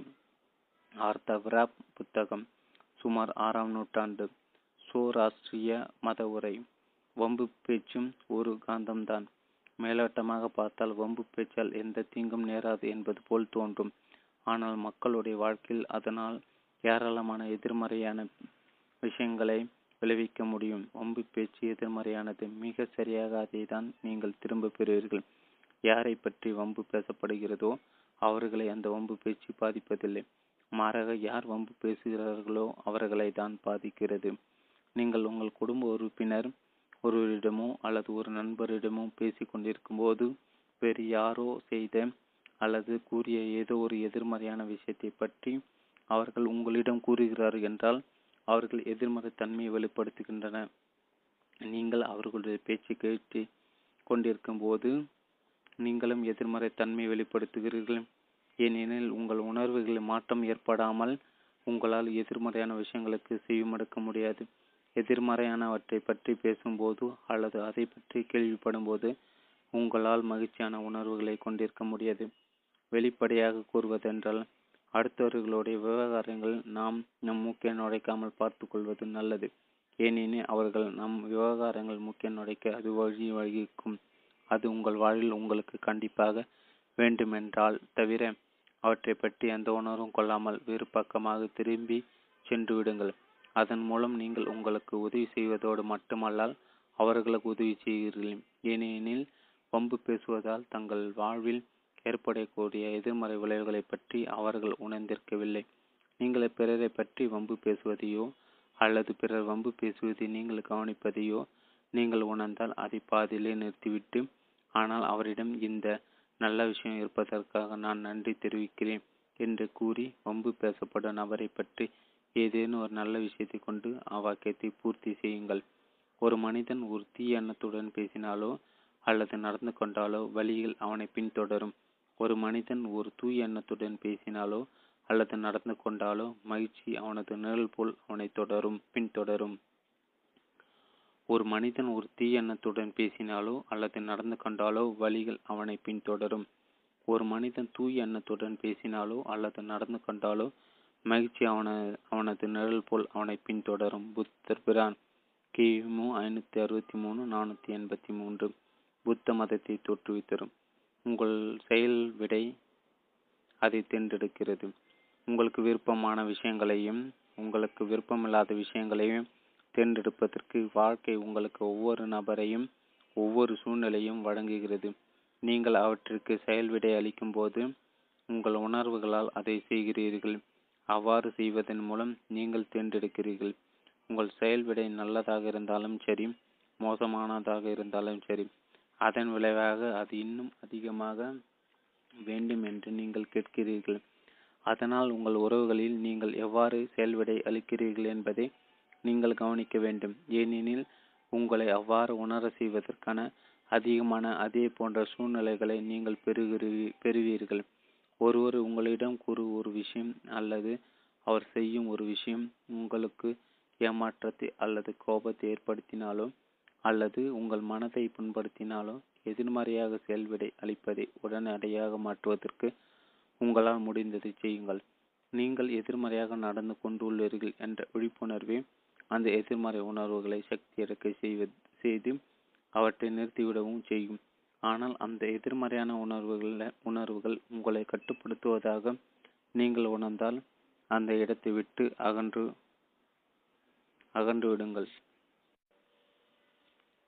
ஒருவர் உங்களிடம் கூறும் ஒரு விஷயம் அல்லது அவர் செய்யும் ஒரு விஷயம் உங்களுக்கு ஏமாற்றத்தை அல்லது கோபத்தை ஏற்படுத்தினாலோ அல்லது உங்கள் மனதை புண்படுத்தினாலோ எதிர்மறையாக செயல்விடை அளிப்பதை உடனடியாக மாற்றுவதற்கு உங்களால் முடிந்ததை செய்யுங்கள். நீங்கள் எதிர்மறையாக நடந்து கொண்டுள்ளீர்கள் என்ற விழிப்புணர்வே அந்த எதிர்மறை உணர்வுகளை சக்தி இழக்க செய்து அவற்றை நிறுத்திவிடவும் செய்யும். ஆனால் அந்த எதிர்மறையான உணர்வுகள் உங்களை கட்டுப்படுத்துவதாக நீங்கள் உணர்ந்தால் அந்த இடத்தை விட்டு அகன்று விடுங்கள். நீங்கள் மகிழ்ச்சியாக உணரும் வரை ஓரிரு நிமிடங்கள் நீங்கள் நேசிப்பவற்றை ஒவ்வொன்றாக தேடுங்கள். உங்களுக்கு விருப்பமான பாடலை கேளுங்கள். உங்களுக்கு பிரியமான விஷயங்களை கற்பனை செய்யுங்கள் அல்லது நீங்கள் விரும்பும் விஷயங்களை செய்யுங்கள். உங்கள் மனதை நோகடித்தோரிடம் உங்களுக்கு பிடித்த விஷயத்தை பற்றியும் சிந்தித்து பாருங்கள். இது சவாலான விஷயம்தான், ஆனால் இதை உங்களால் செய்ய முடிந்தால் நீங்கள் விரைவில் மகிழ்ச்சியான உணர்வை பெறுவீர்கள். உங்கள் உணர்வுகளை உங்கள் கட்டுப்பாட்டிற்குள் கொண்டு வருவதற்கான விரைவான வழியும் இதுதான்.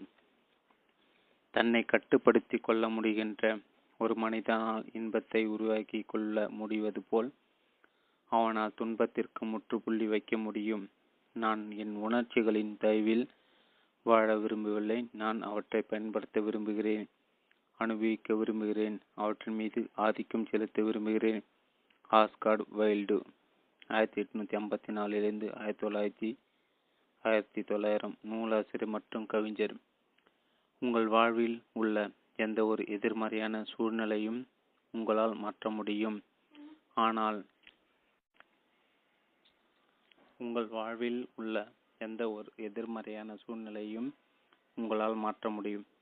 ஆனால் மோசமான உணர்ச்சிகளை கொண்டு அவற்றை மாற்ற முடியாது. அந்த சூழ்நிலைக்கு நீங்கள் வித்தியாசமாக செயல்விடை அளிக்க வேண்டும். ஏனெனில் நீங்கள் தொடர்ந்து எதிர்மறையாக செயல்விடை அளித்து கொண்டிருந்தால் உங்கள் மோசமான உணர்வுகள் பன்மடங்கில் அதிகரித்து எதிர்மறைகள் பெருகும். நீங்கள் மகிழ்ச்சியான உணர்வுகளை கொடுக்கும்போது நேர்மறைகள் பன்மடங்கில் அதிகரித்து பெருகும். ஒரு குறிப்பிட்ட சூழ்நிலை எவ்வாறு நேர்மறையானதாக மாறும் என்பதை உங்களால் கற்பனை செய்து பார்க்க முடியாவிட்டாலும் கூட அது நிச்சயமாக மாறும். அன்பின் ஆற்றல் அதற்கென்று ஒரு வழியை எப்போதும் கண்டறியும்.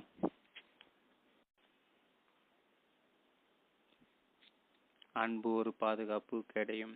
அடுத்தவர்களுடைய எதிர்மறைகளை சக்தி இழக்க செய்து அந்த எதிர்மறைகள் உங்களை பாதிக்காமல் பார்த்துக் கொள்வதற்கு ஒவ்வொரு நபரையும் சூழ்ந்திருக்கும் உணர்வு காந்தப்புலங்களை நினைவில் கொள்ளுங்கள். அன்பு, மகிழ்ச்சி, நன்றி உணர்வு, உற்சாகம், ஆழ்விருப்பம் போன்ற ஒவ்வொரு நல்ல உணர்விற்கும் ஒரு புலம் உள்ளது. அதேபோல் கோபம், ஊக்கமிழப்பு, மனச்சோர்வு, வெறுப்பு, பழி உணர்வு, பயம் போன்ற ஒவ்வொரு எதிர்மறையான உணர்வுக்கும் ஒரு புலம் உள்ளது. கோபம் என்னும் காந்த புலத்தால் சூழப்பட்டிருக்கும் ஒருவர் மகிழ்ச்சியாக உணர்வதில்லை. நீங்கள் அவர்களோடு இருந்தால் அவர்கள் தங்கள் கோபத்தை உங்கள் மீது திருப்புவதற்கான வாய்ப்புகள் அதிகம். உங்களுக்கு தீங்கு விளைவிப்பது அவர்கள் நோக்கமாக இருக்காது. ஆனால் தங்கள் கோப புலத்தின் ஊடாக உலகத்தை அவர்கள் பார்க்கும்போது எந்த நல்ல விஷயத்தையும் அவர்களால் காண முடியாது. அவர்களை கோபப்படுத்தும் விஷயங்களை மட்டும்தான் அவர்களால் காண முடியும். கோபத்தை மட்டுமே அவர்களால் காண முடிவதால் அவர்கள் கோபம் கொள்வதற்கான வாய்ப்புகளும் தங்கள் முன் தோன்றும் முதல் நபர் இடத்தில் அந்த கோபத்தை வெளிப்படுத்தும் வாய்ப்புகளும் மிக அதிகம். பெரும்பாலான சமயங்களில் அப்படி ஒருவர் அவர்களிடம் மாட்டிக்கொள்வது அவர்களது அன்பிற்குரிய ஒருவராக தான் இருக்கும். இந்த சூழ்நிலை உங்களுக்கு பரிச்சயமானதாக தோன்றுகிறதா? நீங்கள் அற்புதமாக உணர்கிறீர்கள் என்றால் எந்தவிதமான எதிர்மறைகளும் ஊடுருவ முடியாதபடி உங்கள் புலத்தின் ஆற்றல் ஒரு பாதுகாப்பு கேடயத்தை உருவாக்கும். அப்போது யார் வேண்டுமானாலும் எந்த எதிர்மறைகளை வேண்டுமானாலும் உங்கள் மீது எரியிட்டும். அது பற்றி நீங்கள் அற்புதமாக உணர்கிறீர்கள் என்றால் எந்த விதமான எதிர்மறைகளும் ஊடுருவ முடியாதபடி உங்கள் காந்தபுலத்தின் ஆற்றல் ஒரு பாதுகாப்பு கேடயத்தை உருவாக்கும். அப்போது யார் வேண்டுமானாலும் எந்த எதிர்மறைகளை வேண்டுமானாலும் உங்கள் மீது எரியட்டும். அது பற்றி கவலை இல்லை, ஏனெனில் எந்த எதிர்மறையாலும் உங்களை தொட முடியாது. உங்களை பாதிக்காமல் அது அப்படியே உங்கள் உணர்வு புலத்திலிருந்து வெளியே குதித்து ஓடிவிடும்.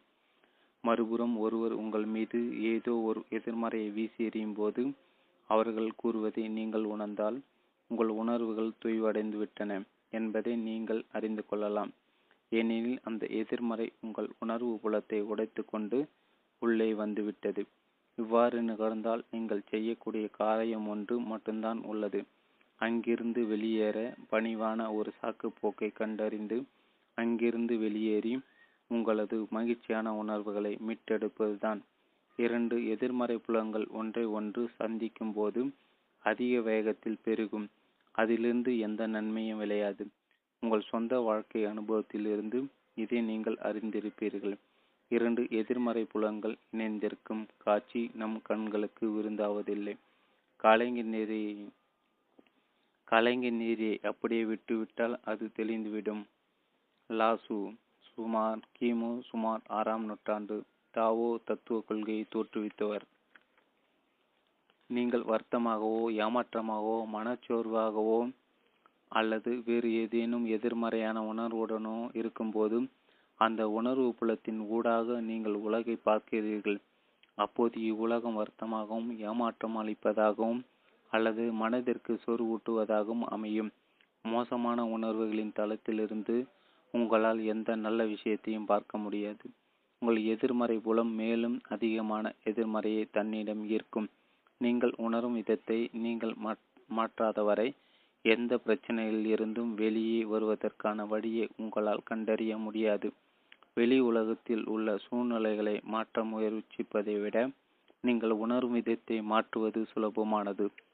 உலகில் உள்ள அனைத்து செயல்களும் ஒன்றாக சேர்ந்தாலும் அவற்றால் அந்த சூழ்நிலையை மாற்ற முடியாது. உங்கள் உணர்வுகளை மாற்றுங்கள், அப்போது வெளிப்புற சூழல்கள் மாறும். சக்தி நமக்குள் இருந்து கிடைக்கிறது, ஆனால் அதை கொடுக்காத வரை நம்மால் அதை பெற முடியாது. சார்லஸ் ஹானல் 1866 1949 புதிய சிந்தனை நூலாசிரியர். ஒருவர் மகிழ்ச்சி என்னும் உணர்வு புலத்தால் சூழப்பட்டிருக்கும் போது அறையின் மறுகோடியில் இருந்து அவரது மகிழ்ச்சி உங்களை தொடுவதை உங்களால் உணர முடியும். பெரும்பாலான சமயங்களில் மகிழ்ச்சியாக உணரும் மக்கள்தான் பிரபலமானவர்களாகவும் காந்தபுல் பிறரை கவர்ந்திருக்கும் வசீகரத்தை கொண்டவர்களாகவும் உள்ளனர். அவர்களை சூழ்ந்திருக்கும் மகிழ்ச்சி புலமானது அனைவரையும் மாற்றும் அனைத்தையும் அவர்களிடம் கவர்ந்திருக்கும் அளவுக்கு அதிகமான காந்த சக்தியை கொண்டிருக்கும். நீங்கள் எவ்வளவு அதிகமாக அன்பு செலுத்தி மகிழ்ச்சியாக உணர்கிறீர்களோ உங்கள் புலம் அவ்வளவு அதிகமான காந்த சக்தியை பெற்று அதிகமாக விரிவடைந்து நீங்கள் நேசிக்கும் அனைத்தையும் நீங்கள் விரும்பும் அனைவரையும் உங்களிடம் கவர்ந்திருக்கும். அதை நீங்கள் கற்பனை செய்து பாருங்கள். அன்புதான் அனைத்தையும் ஒன்றிணைக்கும் சக்தி.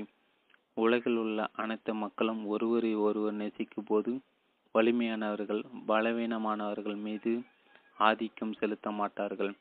பலர் ஒரு சிலரை ஒடுக்க மாட்டார்கள்.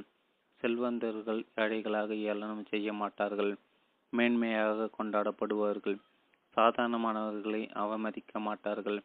சூழ்ச்சிக்காரர்கள் எளியவர்களை ஏமாற்ற மாட்டார்கள்.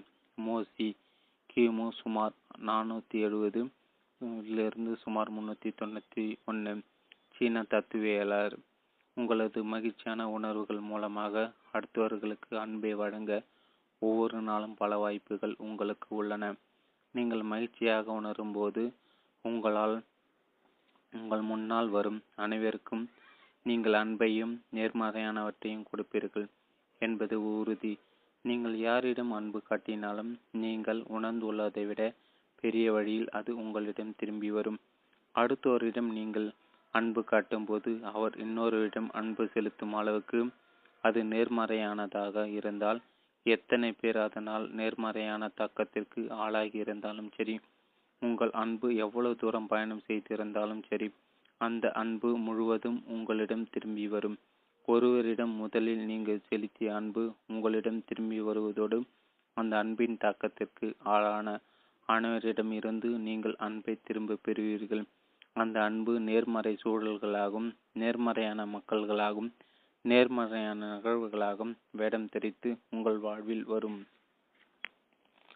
மறுபுறம் நீங்கள் யாரேனும் எதிர்மறையாக நடத்திருந்து அவர் வேறொருடம் எதிர்மறையாக நடந்து கொண்டால் அந்த எதிர்மறையான எதிர்மறைகள் உங்களிடம் மொத்தமாக திரும்பி வரும்.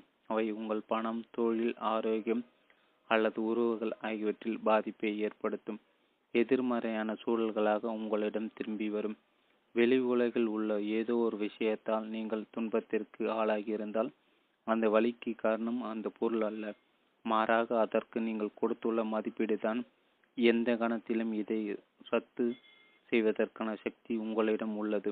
மார்க்கஸ் அர்லியஸ் 121-180 ரோமானிய பேரரசர். நீங்கள் உற்சாகமாகவும் மகிழ்ச்சியாகவும் மறுமலர்ச்சியோடும் இருக்கும்போது அந்த நல்ல உணர்வுகள் உங்கள் முன்னால் வரும் அனைவர் மீதும் நேர்மறையான முறையில் தாக்கத்தை ஏற்படுத்துகின்றன. ஒரு கடையிலோ, ஒரு பேருந்திலோ அல்லது ஒரு லிஃப்டிலோ ஒரு சில நிமிடங்கள் மட்டுமே ஒருவரோட தொடர்பை ஏற்படுத்தியிருந்தாலும் உங்கள் நல்ல உணர்வுகள் உங்களோட தொடர்பு கொள்ளும். எவரொரிடமும் ஒரு வித்தியாசத்தை ஏற்படுத்தும் போதும் அந்த ஒரு நிகழ்வு உங்கள் வாழ்க்கையில் ஏற்படுத்தும் தாக்கம் உங்கள் புரிதலுக்கு அப்பாற்பட்டிருக்கும். அன்பு காட்டுதலில் சிறியது பெரியது என்று ஒன்றும் கிடையாது என்பதை நினைவில் கொள்ளுங்கள். ஒவ்வொரு அன்பு நடவடிக்கையும் முடிவே இல்லாத சிற்றலைகளை உருவாக்கும். ஸ்காட் ஆடம்ஸ், பிறப்பு 1957, கேலி சித்திர ஓவியர். அன்புதான் அனைத்து உறவுகளுக்கான தீர்வு மற்றும் விடை. எதிர்மறை தன்மையை கொண்டு உங்களால் எந்த ஒரு உறவையும் மேம்படுத்த முடியாது. உங்கள் உறவுகளுக்காக நீங்கள் படைப்பு செயல்முறையை பயன்படுத்துங்கள். அன்பை கொடுத்து அன்பை பெறுங்கள். சக்திக்கான திறவுகோள்களை உங்கள் உறவுகளுக்காக பயன்படுத்துங்கள். உங்கள் விருப்பமானவற்றை கவனித்து பாருங்கள். நீங்கள் நேசிக்கும் விஷயங்களை பட்டியலிடுங்கள். நீங்கள் நேசிக்கும் விஷயங்களை பற்றி பேசுங்கள். உங்களுக்கு விருப்பமில்லாத விஷயங்களிலிருந்து விலகிச் செல்லுங்கள். கச்சிதமான உறவை கொண்டிருப்பதாகவும் அது சிறந்த நிலையில் இருப்பதாகவும் கற்பனை செய்யுங்கள். அந்த உறவு இப்போது உங்கள் வசம் இருப்பதாக உங்கள் இதயபூர்வமாக உணருங்கள். ஒரு உறவை பற்றி நல்ல விதமாக உணர்வது உங்களுக்கு கடினமானதாக இருந்தால் உங்களை சுற்றி இருக்கும் அனைத்தின் மீதும் அன்பு காட்டுங்கள். அந்த உறவில் உள்ள எதிர்மறையான விஷயங்களில் கவனம் செலுத்துவதை நிறுத்துங்கள். அன்பினால் உங்களுக்கு எதை வேண்டுமானால் செய்ய முடியும். நீங்கள் செய்ய வேண்டியதெல்லாம் மகிழ்ச்சியாக உணர்வதன் மூலம், அன்பை கொடுப்பதன் மூலம் உங்கள் உறவுகளில் உள்ள அனைத்து எதிர்மறைகளும் மெல்ல மெல்ல மறைந்துவிடும். எப்போதெல்லாம் ஒரு உறவில் நீங்கள் ஒரு எதிர்மறையான சூழலை எதிர்கொள்ள நேரிடுகிறதோ அப்போதெல்லாம் அதற்கான தீர்வு அன்புதான் என்பதை உணருங்கள். அந்த பிரச்சனை எவ்வாறு தீர்க்கப்படும் என்பது உங்களுக்கு தெரியாது. அது ஒருபோதும் உங்களுக்கு தெரிய போவதும் இல்லை.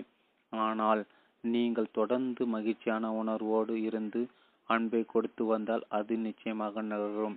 லாசு, புத்தர், இயேசு பிரமான், முகமது நபி மற்றும் ஒவ்வொரு மகான்களிடம் இருந்தும் நமக்கு வந்துள்ள செய்தி தெளிவாக உள்ளது. அன்பு செலுத்துங்கள் என்பதுதான் அது. சக்தியின் சாராம்சம். நீங்கள் எதிர்கொள்ளும் ஒவ்வொரு நபரிடமும் நீங்கள் அன்பை கொடுக்கிறீர்கள் அல்லது அன்பை கொடுப்பதில்லை. அவ்வளவுதான். நீங்கள் எதை கொடுக்கிறீர்களோ அதையே பெறுகிறீர்கள். பரிவு, ஊக்குவிப்பு, ஆதரவு, நன்றி உணர்வு அல்லது வேறு ஏதேனும் ஒரு மகிழ்ச்சியான உணர்வின் மூலம் பிறரிடம் அன்பை வெளிப்படுத்துங்கள். உங்கள் வாழ்வின் ஒவ்வொரு பகுதியிலும் அது பன்மடங்காக திரும்பி வரும். ஒருவரிடம் இருக்கும் எதிர்மறையான விஷயங்களை பார்ப்பதை விட அதிகமாக அவரிடம் நீங்கள் நேசிக்கும் விஷயங்களை பாருங்கள். அப்போது அடுத்தவரிடம் ஏதோ ஒரு நம்ப முடியாத விஷயம் ஏற்பட்டுள்ளது போல் உங்களுக்கு தோன்றும். அடுத்தவரை மாற்ற முயற்சிப்பது, அடுத்தோருக்கு எது நல்லது என்று நீங்களாக முடிவு செய்வது, நீங்கள் நினைப்பது சரிதான், அடுத்தோர் கூறுவது தவறு என்று சிந்திப்பது அன்பை கொடுப்பதாகாது. அடுத்தோரை விமர்சிப்பது, அவர் மீது பழி போடுவது, அவரை குறை கூறுவது, எச்சரிப்பது அல்லது அவரிடம் குற்றம் கண்டுபிடிப்பது ஆகவே அன்பு செலுத்துவது ஆகாது. அடுத்தவர்களுடைய மகிழ்ச்சியான அவதாரங்களை பெறுவதற்கு நீங்கள் மகிழ்ச்சியாக இருக்க வேண்டும். அன்பின் ஆற்றலானது உங்கள் உணர்வுகளை ஒழுங்கமைக்க உதவும். ஏராளமான தனிப்பட்ட பயிற்சியாளர்களை அன்றாடம் நீங்கள் சந்திக்கும் மக்களின் வடிவத்தில் உங்களுக்கு வழங்குகிறது. ஆனால் அவர்கள் அனைவரும் நீங்கள் அன்பை தேர்ந்தெடுப்பதற்கு உங்களை பயிற்றுவிக்கின்றனர். நீங்கள் நேசிக்கும் விஷயங்களை அடுத்தோரிடத்தில் பார்த்து அவற்றுக்கு உங்கள் இதயபூர்வமாக ஆமாம் என்று கூறுவதன் மூலம் நீங்கள் நேசிக்கும் மற்றும் உங்களுக்கு வேண்டிய அனைத்து விஷயங்களையும் உங்களால் உங்களிடம் கவர்ந்திருக்க முடியும். எதிர்மறையானவற்றை பற்றி பேசும் பேசும்போது அல்லது அதை பற்றி கேள்விப்படும் போது உங்களால் மகிழ்ச்சியான உணர்வுகளை கொண்டிருக்க முடியாது.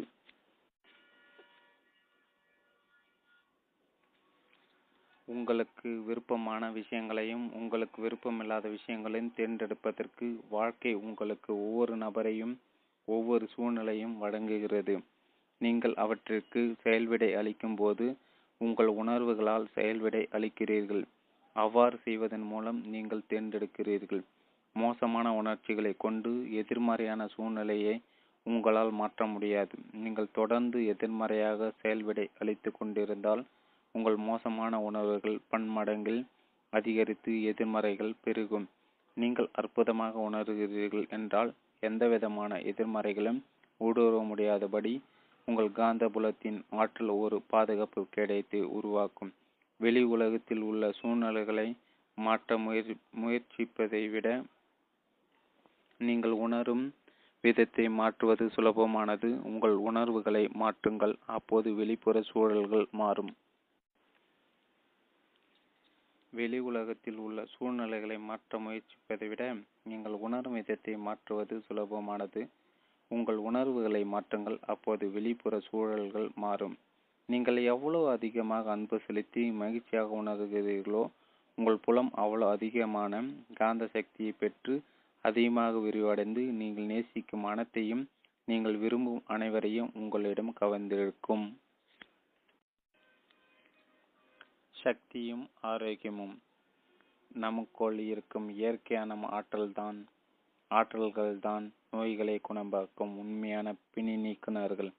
ஹிப்போக்ரேட்ஸ் கிமு சுமார் 4600 சுமார் 3370 மேற்கத்திய மருத்துவத்தின் தந்தை.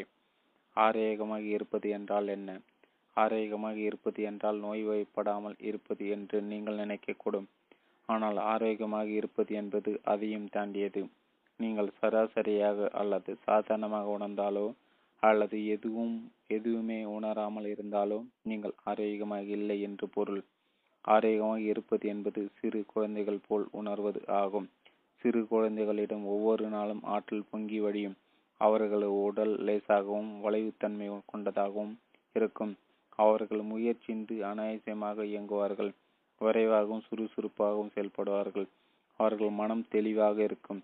அவர்கள் மகிழ்ச்சியாகவும் கவலையற்று மனம் இருக்க மட்டும் இருப்பார்கள். ஒவ்வொரு இரவும் அவர்கள் ஆழமாகவும் அமைதியாகவும் உறங்குவார்கள். காலை எழும்போது ஒரு புதிய உடலை பெற்றிருப்பது போல் புத்துணர்ச்சியுடன் எழுந்திருப்பார்கள். ஒவ்வொரு புதிய நாளை குறித்தும் அவர்கள் விருப்பமாகவும் உற்சாகமாக உணர்வார்கள். சிறு குழந்தைகளை பாருங்கள். ஆரோக்கியமாக இருப்பது என்றால் என்ன என்பது உங்களுக்கு அப்போது புரியும். நீங்களும் அப்படித்தான் இருந்தீர்கள். இப்போது அப்படித்தான் நீங்கள் உணர வேண்டும். பெரும்பாலான நேரம் உங்களால் இவ்வாறு உணர முடியும். ஏனெனில் அன்பின் ஆற்றல் மூலமாக எல்லையற்ற ஆரோக்கியம் உங்களுக்கு வற்றாமல் கிடைக்கும். உங்களிடமிருந்து ஒரு நொடி கூட எதுவும் மறைத்து வைக்கப்படுவதில்லை. நீங்கள் விரும்பும் அனைத்தும் உங்களுக்கு சொந்தம். எல்லையற்ற ஆரோக்கியமும் அதில் அடங்கும். ஆனால் அதை பெறுவதற்கு நீங்கள் கதவை திறக்க வேண்டும். நீங்கள் எதை நம்புகிறீர்கள்? அவன் தன் இதயத்தில் எதை நினைக்கிறானோ அதுவாக ஆகிறான். சாலமன் மன்னன் கிமு சுமார் 10ஆம் நூற்றாண்டு. பைபிள் கூறப்பட்டுள்ள இஸ்ரேலிய மன்னன். பழமொழி 23:7 நமக்கு கிடைத்துள்ள அறிவு மொழி இது. ஆனால் அவன் தன் இதயத்தில் எதை நினைக்கிறானோ அதுவாக ஆகிறான் என்று அவர்கள் எதை குறிப்பிடுகிறார்கள்? உங்கள் இதயத்தில் நீங்கள் என்ன நினைக்கிறீர்களோ அதை தான் நீங்கள் உண்மை என்று நம்புகிறீர்கள்.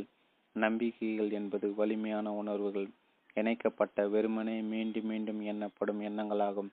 உதாரணமாக, எனக்கு எளிதாக சளி பிடித்து விடுகிறது. என் வயிறு எளிதில் தூண்டப்படக்கூடியது.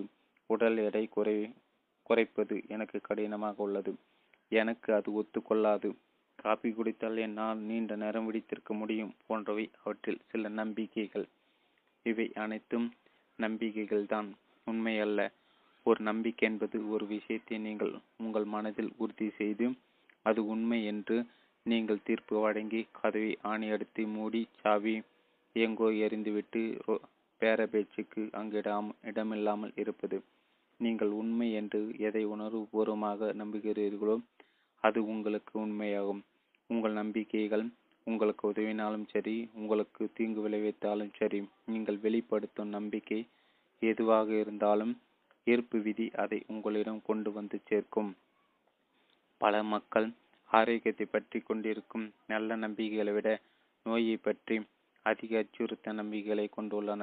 இவ்வுலகில் நோய்க்கு அளிக்கப்படும் கவனிப்பை பார்க்கும்போது ஒவ்வொரு நாளும் நீங்கள் நோயால் சூழப்பட்டு இருப்பதில் ஆச்சரியம் எதுவுமில்லை. மருத்துவம் எவ்வளவு முன்னேறியிருந்தாலும் நோய்களை பற்றிய பயம் மக்களிடம் அதிகரித்து கொண்டே வருவதால் நோய்களும் அதிகரித்து கொண்டிருக்கின்றன. நோய்களை பற்றிய எதிர்மறையான உணர்வுகளை விட ஆரோக்கியத்தை பற்றிய நல்ல உணர்வுகள் உங்களிடம் உள்ளனவா? நோயை தவிர்க்க முடியாத நிலையை நம்புவதை விட அதிகமாக வாழ்நாள் முழுவதும் நீடிக்கும் ஆரோக்கியத்தை நீங்கள் நம்புகிறீர்களா? உங்களுக்கு வயது ஏறிக்கொண்டே போகும்போது உங்கள் ஆரோக்கியம் நலிவுறும் என்றும், நோய் வயப்படும்போது தவிர்க்க முடியாது என்றும் நீங்கள் நம்பினால் நீங்கள் அந்த நம்பிக்கையை வெளிப்படுத்துகிறீர்கள். அப்போது ஈர்ப்பு விதி அதை உங்களிடம் திரும்பி கொடுக்கும். நான் பயங்கொள்ளும் காரியம் எனக்கு நேரிடும், நான் அஞ்சுவது எனக்கு வந்து சேரும். யோபு 3:25. மருத்துவத்தில் உள்ள பிளாஸ்போ விளைவு நம்பிக்கையின் சக்திக்கான ஆதாரமாகும். நோயாளிகள் ஒரு குழுவினருக்கு உண்மையான மருந்துகளும் சிகிச்சைகளும் வழங்கப்படுகின்றன. மற்றொரு குழுவினருக்கு பிளாஸ்போ சிகிச்சை அளிக்கப்படுகிறது, அதாவது அவர்களுக்கு வெறும் சர்க்கரை மாத்திரைகளும் பாசாங்கு சிகிச்சைகளும் வழங்கப்படுகின்றன. ஆனால் எது அவர்களுக்கு நோய்க்கான அறிகுறிகளையும் நோயை குணப்படுத்துகிறது என்று அந்த இரண்டு குழுவினருக்கும் தெரிவிக்கப்படுவதில்லை. இருந்தாலும் பிளாஸ்போ சிகிச்சை பெற்ற குழுவினர்கள் பெரும்பான்மையான நேரங்களில் குறிப்பிடத்தக்க முன்னேற்றங்களை அனுபவிக்கின்றன. அதோடு அவர்களுடைய நோய்க்கான அறிகுறிகள் குறைகின்றன அல்லது ஒட்டுமொத்தமாக மறந்துவிடுகின்றன. பிளாஸ்போ விளைவு தந்த வியப்பூட்டும் முடிவுகள் நம்பிக்கைகளின் சக்தி நம் உடல் மீது ஏற்படுத்தும் தாக்கத்தை நமக்கு விளைவிக்கின்றன. உங்கள் நம்பிக்கைகள் மற்றும் வலிமையான உணர்வுகள் மூலமாக உங்கள் உடலுக்கு நீங்கள் தொடர்ந்து எதை கொடுக்கிறீர்களோ அதை தான் உங்கள் உடலில் நீங்கள் திரும்ப பெற்றாக வேண்டும். நீங்கள் உணரும் ஒவ்வொரு உணர்வும் உங்கள் ஒட்டுமொத்த உடலில் உள்ள ஒவ்வொரு உயிரணுக்களையும் உறுப்புகளையும் நிரப்புகிறது. நீங்கள் நல்ல உணர்வுகளை கொண்டிருக்கும் போது அன்பை வெளிப்படுத்துகிறீர்கள்.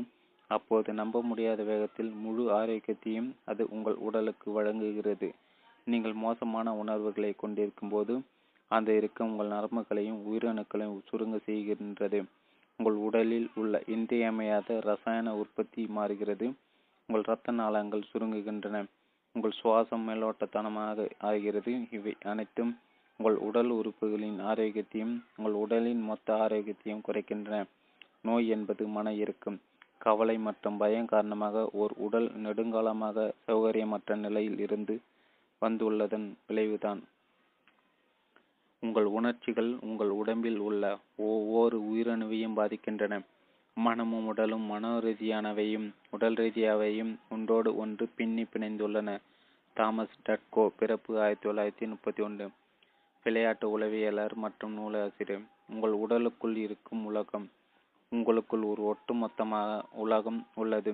உங்கள் உடலின் மீது உங்களுக்கு சக்தி உள்ளது என்பதை நீங்கள் உணர்ந்து கொள்வதற்கு நீங்கள் இந்த உலகத்தை பற்றி தெரிந்திருப்பது அவசியம். ஏனெனில் அதன் மொத்தமும் உங்கள் கட்டுப்பாட்டில் உள்ளது. உங்கள் உடல் இருக்கும் அனைத்து உயிரணுக்களும் ஒரு பொறுப்பு உள்ளது. உங்களுக்கு வாழ்வளிக்க வேண்டும் என்ற ஒரே குறிக்கோளை அவை அனைத்தும் இணைந்து செயல்படுகின்றன. சில உயிரணுக்கள் குறிப்பிட்ட பகுதிகளில் அல்லது உறுப்புகளின் தலைவர்களாக செயல்பட்டு இதயம், மூளை, கல்லீரல், சிறுநீரகங்கள், நுரையீரல்கள் போன்ற தங்கள் பகுதிகளில் வேலை பார்க்கும் அனைத்து உயிரணுக்களையும் இயக்கி மேற்பார்வையிடுகின்றன. ஓர் உறுப்பின் தலைவராக செயல்படும் ஓர் உயிரணும் அந்த உறுப்பில் வேலை செய்யும் அனைத்து உயிரணுக்களையும் இயக்கி மேற்பார்வையிட்டு அனைத்தின் உறுப்புகளும் இணக்கமாகவும் ஒழுங்காகவும் வேலை செய்வதை உறுதி செய்கிறது. ரோந்து வரும் உயிரணுக்கள் உங்கள் உடலில் உள்ள 60,000 மைல்கள் நீளமுள்ள இரத்த நாளங்கள் முழுவதிலும் சுற்றி வந்து உங்கள் உடலின் ஒழுங்கையும் அமைதியையும் பராமரிக்கின்றன. தோலில் உள்ள ஒரு கீறல் போன்று ஏதோ ஒரு இடையூறு ஏற்படும் போது ரோந்து வரும் உயிரணுக்கள் உடனடியாக எச்சரிக்கை சமிகை அனுப்புகின்றன. பிறகு பொருத்தமான பழுது நீக்கும் குழு அவ்விடத்திற்கு விரைகிறது. உங்கள் தோலில் ஒரு கீறல் ஏற்படும் போது முதலில் அங்கு வருவது இரத்த கசிவை நிறுத்தும் குழு. உடலில் இருந்து இரத்தம் வெளியேறுவதை அந்த அணுக்கள் நிறுத்துகின்றன. அவற்றின் வேலை முடிந்த பிறகு திசு குழுவினரும் தோல் குழுவினரும் அவ்விடத்திற்கு வந்து திசுக்களை தரி செய்து தோலை மூடுகின்றன. நுண்குரிமையால் ஏற்படும் தொற்று நோய் போன்ற அழியா விரைந்தாளிகள் உங்கள் உடலுக்கு நுழைந்தால் நினைவு உயிரணுக்கள் உடனடியாக அவற்றை படம்பிடிக்கும். முன்பு அத்துமீறி நுழைந்தவர்கள் யாருடனாவது இப்படம் ஒத்துப்போகின்றதா என்பதை தீர்மானிக்க அதை தமது ஆவணங்களில் உள்ள படங்களுடன் ஒப்பிட்டு பார்க்கும். ஒருவேளை ஒத்துப்போனால் அதற்கு பொருத்தமான தாக்குதல் குழுவிற்கு தகவல் அனுப்பி அத்துமீறியவர்களை அறிக்கை செய்யும். ஒருவேளை படங்கள் ஒத்து போகவில்லை என்றால் இந்த அழியா விரைந்தாளை பற்றி ஒரு புதிய ஆவணத்தை திறந்து அனைத்து தாக்குதல் குழுவினரும் அடைத்து அந்த அழியா விரைந்தாளை அழிக்க செய்யும்.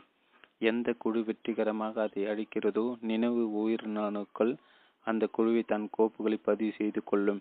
அந்த அழியா விருந்தாளை மீண்டும் நுழைந்தால் தாங்கள் எதை கையாண்டு கொண்டிருக்கின்றோமோ என்பதும் அதை எவ்வாறு கையாள வேண்டும் என்பதும் நினைவு உயிரினருக்கு தெரியும்.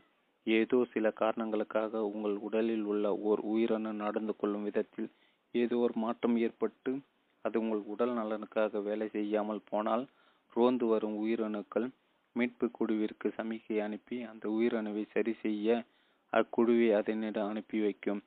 ஓர் உயிரணுவில் உள்ள குறிப்பிட்ட வேதிப்பொருள் மாற்றப்பட வேண்டும் என்றால் உங்கள் உடலுக்குள் இருக்கும் இயற்கை மருந்தகத்தில் அது கிடைக்கும். புற உலகில் ஒரு மருந்தகத்தால் உற்பத்தி செய்யக்கூடிய அனைத்து குணமாக்கும் வேதிப்பொருட்களையும் உற்பத்தி செய்யும் வல்லமை வாய்ந்த ஒரு முழுமையான மருந்தகம் உங்களுக்குள் இருக்கிறது. அனைத்து உயிரினங்களும் ஒரு குழுவாக நாள் ஒன்றுக்கு 24 மணி நேரம் வாரத்தில் 7 நாட்களும் தம் ஒட்டுமொத்த வாழ்நாள் முழுவதும் வேலை செய்ய வேண்டும். உங்கள் உடலில் உயிரையும் ஆரோக்கியத்தையும் பராமரிப்பதுதான் அவற்றுக்கான ஒரே குறிக்கோள். அதாவது நீங்கள் உயிர் வாழ்வதற்காக 100 உயிரணுக்கள் தொடர்ந்து வேலை செய்து கொண்டிருக்கின்றன. அவை அனைத்தும் உங்கள் கட்டுப்பாட்டிற்குள் இருக்கின்றன. உங்கள் எண்ணங்கள், உணர்வுகள் மற்றும் நம்பிக்கைகள் மூலமாக நீங்கள் அவற்றுக்கு கட்டளைகளை பிறப்பித்து அவற்றை கட்டுப்படுத்துகிறீர்கள். உங்கள் உடலை பற்றி நீங்கள் எதை நம்புகிறீர்களோ உங்கள் உயிரணுக்களும் அதையே நம்புகின்றன. நீங்கள் சிந்திப்பவற்றையும் உணர்பவற்றையும் அல்லது நம்புவற்றையும் பற்றி அவை ஒருபோதும் கேள்வி கேட்பதில்லை. உண்மையில் பார்த்தால் உங்களுடைய ஒவ்வொரு சிந்தனையும், உணர்வும், நம்பிக்கையும் அவற்றின் காதுகளில் விழுகின்றன. நான் விமானத்தில் பயணம் செய்யும் போது எனக்கு எப்போதுமே ஜெட்லாக் ஏற்படுகிறது என்று நீங்கள் சிந்தித்தாலோ அல்லது கூறினாலோ ஜெட்லாக் என்பது உங்கள் உயிரணுக்கள் ஒரு கட்டளையாக பெறுகின்றன. அவை உங்கள் கட்டளைகளை நிறைவேற்றி ஆக வேண்டும்.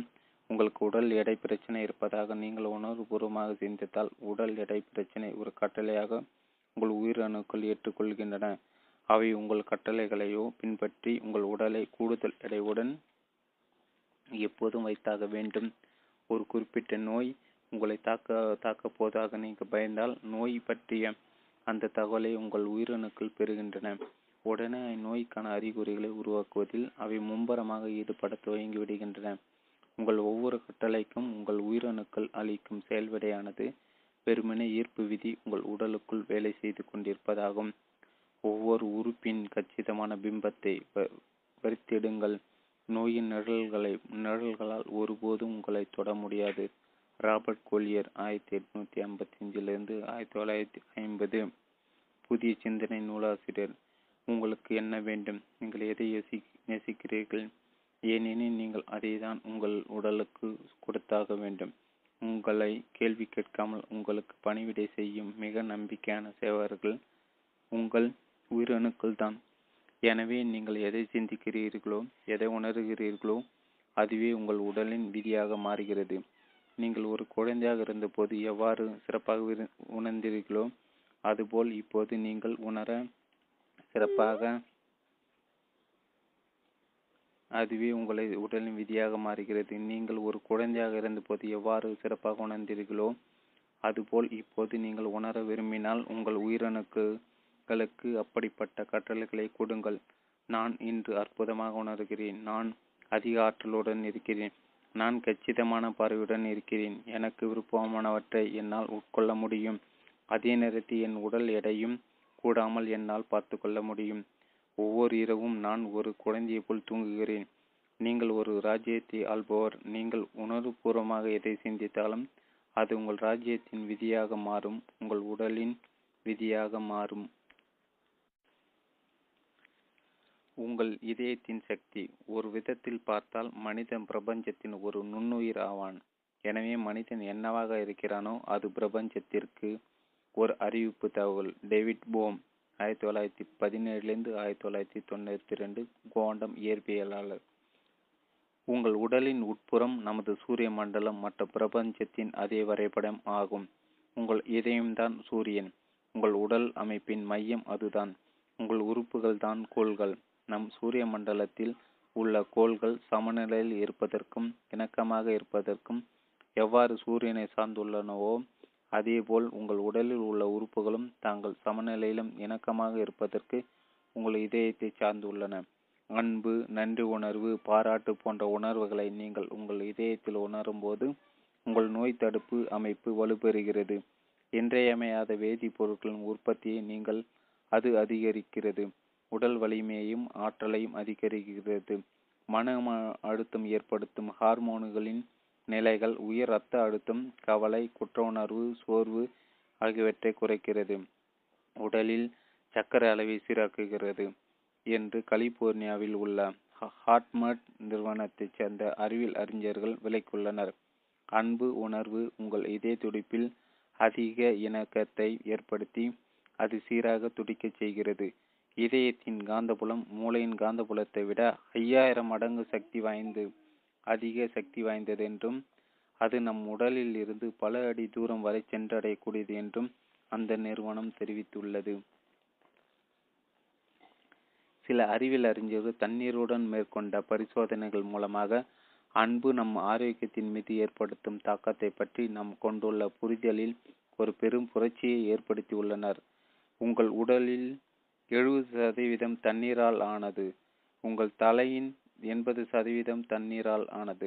தண்ணீரிடம் நேர்மறையான வார்த்தைகளை கூறினாலோ அல்லது அன்பு, நன்றியுணர்வு போன்ற உணர்வுகளை வெளிப்படுத்தினாலோ அதன் ஆற்றல் அளவு அதிகரிப்பதோடு அதன் கட்டமைப்பு மாறி கச்சிதமான இணக்கம் பெறுகிறது.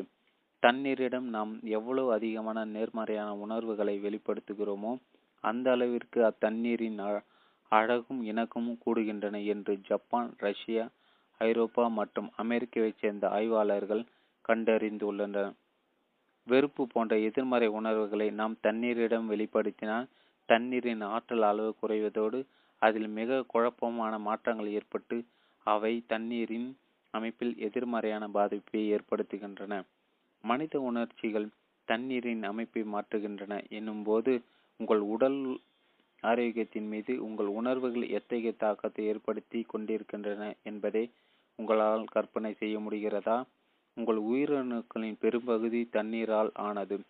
ஒவ்வொரு உயிரணுவின் மையத்திலும் தண்ணீர் உள்ளது. ஒவ்வொரு உயிரணுவை சுற்றிலும் முழுமையான ஒரு தண்ணீர் படலம் உள்ளது. அன்பும் நன்றி உணர்வும் உங்கள் உடலின் மீது ஏற்படுத்தும் தாக்கத்தை உங்களால் கற்பனை செய்து பார்க்க முடிகிறதா? அவை உங்கள் ஆரோக்கியத்தை மீட்டெடுப்பதில் எவ்வளவு சக்தி வாய்ந்தவையாக உள்ளன என்பதை உங்களால் கற்பனை செய்ய முடிகிறதா? நீங்கள் அன்பை உணரும் போது அந்த அன்பு உங்கள் உடலில் உள்ள 100,000 கோடி உயிரணுக்களில் உள்ள தண்ணீரின் மீது தாக்கத்தை ஏற்படுத்துகிறது. அன்பின் சக்தியை ஆரோக்கியத்திற்கு பயன்படுத்துவது எப்படி? எங்கு மாபெரும் அன்பு இருக்கிறதோ அங்கு எப்போதும் அதிசயங்கள் நிகழ்ந்து கொண்டே இருக்கும். Willa Cather.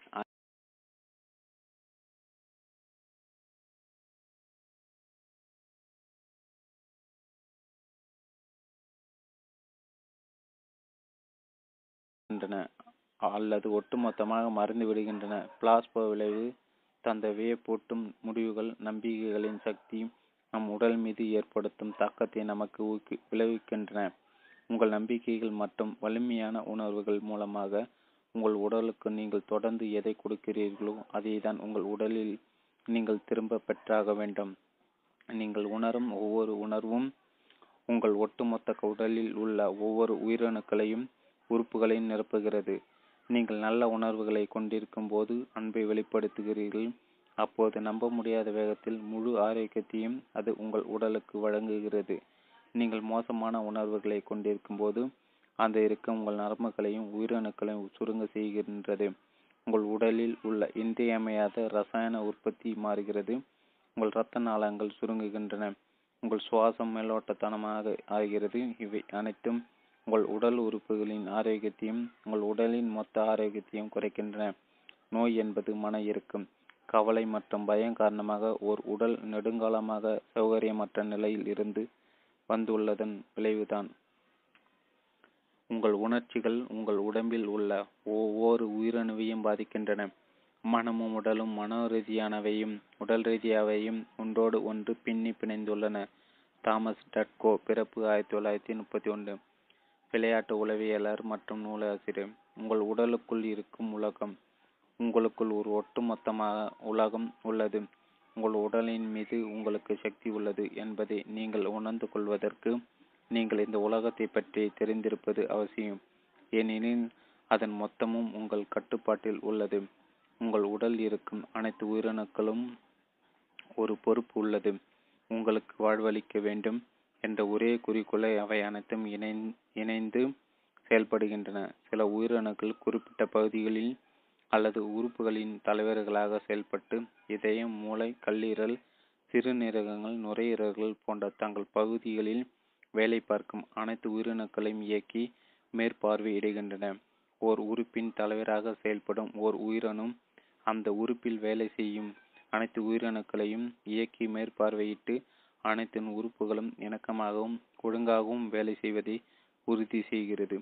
ரோந்து வரும் உயிரணுக்கள் உங்கள் உடலில் உள்ள 60,000 மைல்கள் நீளமுள்ள இரத்த நாளங்கள் முழுவதிலும் சுற்றி வந்து உங்கள் உடலின் ஒழுங்கையும் அமைதியையும் பராமரிக்கின்றன. தோலில் உள்ள ஒரு கீறல் போன்று ஏதோ ஒரு இடையூறு ஏற்படும் போது ரோந்து வரும் உயிரணுக்கள் உடனடியாக எச்சரிக்கை சமிக்கை அனுப்புகின்றன. பிறகு பொருத்தமான பழுது நீக்கும் குழு அவ்விடத்திற்கு விரைகிறது. உங்கள் தோலில் ஒரு கீறல் ஏற்படும் போது முதலில் அங்கு வருவது இரத்த கசிவை நிறுத்தும் குழு. உடலில் இருந்து இரத்தம் வெளியேறுவதை அந்த அணுக்கள் நிறுத்துகின்றன. அவற்றின் வேலை முடிந்த பிறகு திசு குழுவினரும் தோல் குழுவினர் அவ்விடத்திற்கு வந்து திசுக்களை சரி செய்து தோலை மூடுகின்றன. நுண்குருமியால் ஏற்படும் தொற்று நோய் போன்ற அழியாவரையந்தாளிகள் உங்கள் உடலுக்கு நுழைந்தால் நினைவு உயிரணுக்கள் உடனடியாக அவற்றை படம்பிடிக்கும். முன்பு அத்துமீறி நுழைந்தவர்கள் யாருடனாவது இப்படம் ஒத்துப்போகின்றதா என்பதை தீர்மானிக்க அதை தமது ஆவணங்களில் உள்ள படங்களுடன் ஒப்பிட்டு பார்க்கும். ஒருவேளை ஒத்துப்போனால் அதற்கு பொருத்தமான தாக்குதல் குழுவிற்கு தகவல் அனுப்பி அத்துமீறியவர்களை அடிக்கச் செய்யும். ஒருவேளை படங்கள் ஒத்து போகவில்லை என்றால் இந்த அழியா விரைந்தாலை பற்றி ஒரு புதிய ஆவணத்தை திறந்து அனைத்து தாக்குதல் குழுவினரும் அடைத்து அந்த அழியா விருந்தாலை அடிக்கச் செய்யும். எந்த குழு வெற்றிகரமாக அதை அடிக்கிறதோ நினைவு உயிரணணுக்கள் அந்த குழுவை தன் கோப்புகளை பதிவு செய்து கொள்ளும். அந்த அழியா விருந்தாலை மீண்டும் நுழைந்தால் தாங்கள் எதை கையாண்டு கொண்டிருக்கின்றோமோ என்பதும் அதை எவ்வாறு கையாள வேண்டும் என்பதும் நினைவு உயிரணுக்களுக்கு தெரியும்.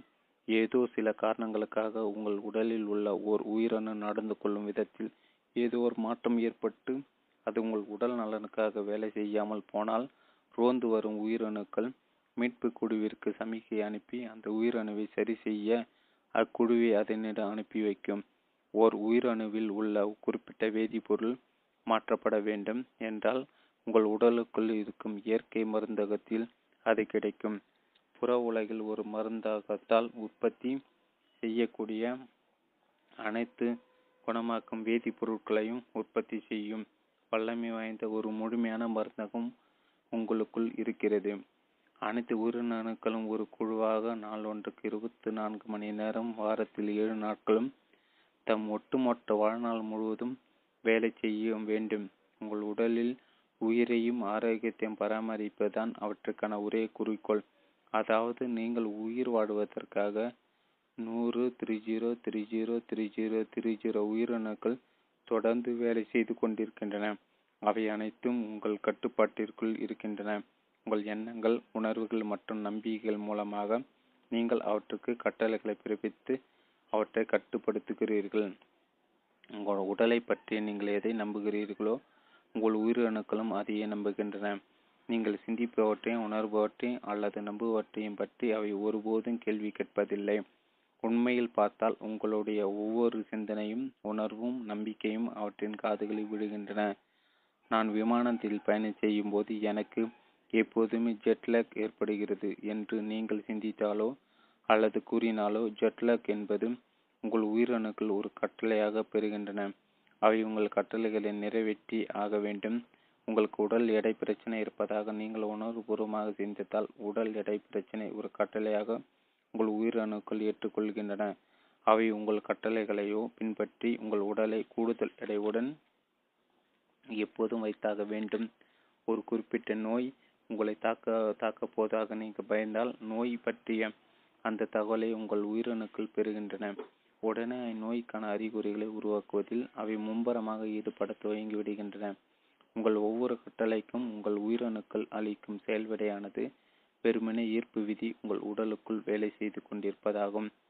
ஒவ்வொரு உறுப்பின் கச்சிதமான பிம்பத்தை வரித்தெடுங்கள். நோயின் நிழல்களால் ஒருபோதும் உங்களை தொட முடியாது. Robert Collier 1855 1950. புதிய சிந்தனை நூலாசிரியர். உங்களுக்கு என்ன வேண்டும்? நீங்கள் எதை நேசிக்கிறீர்கள்?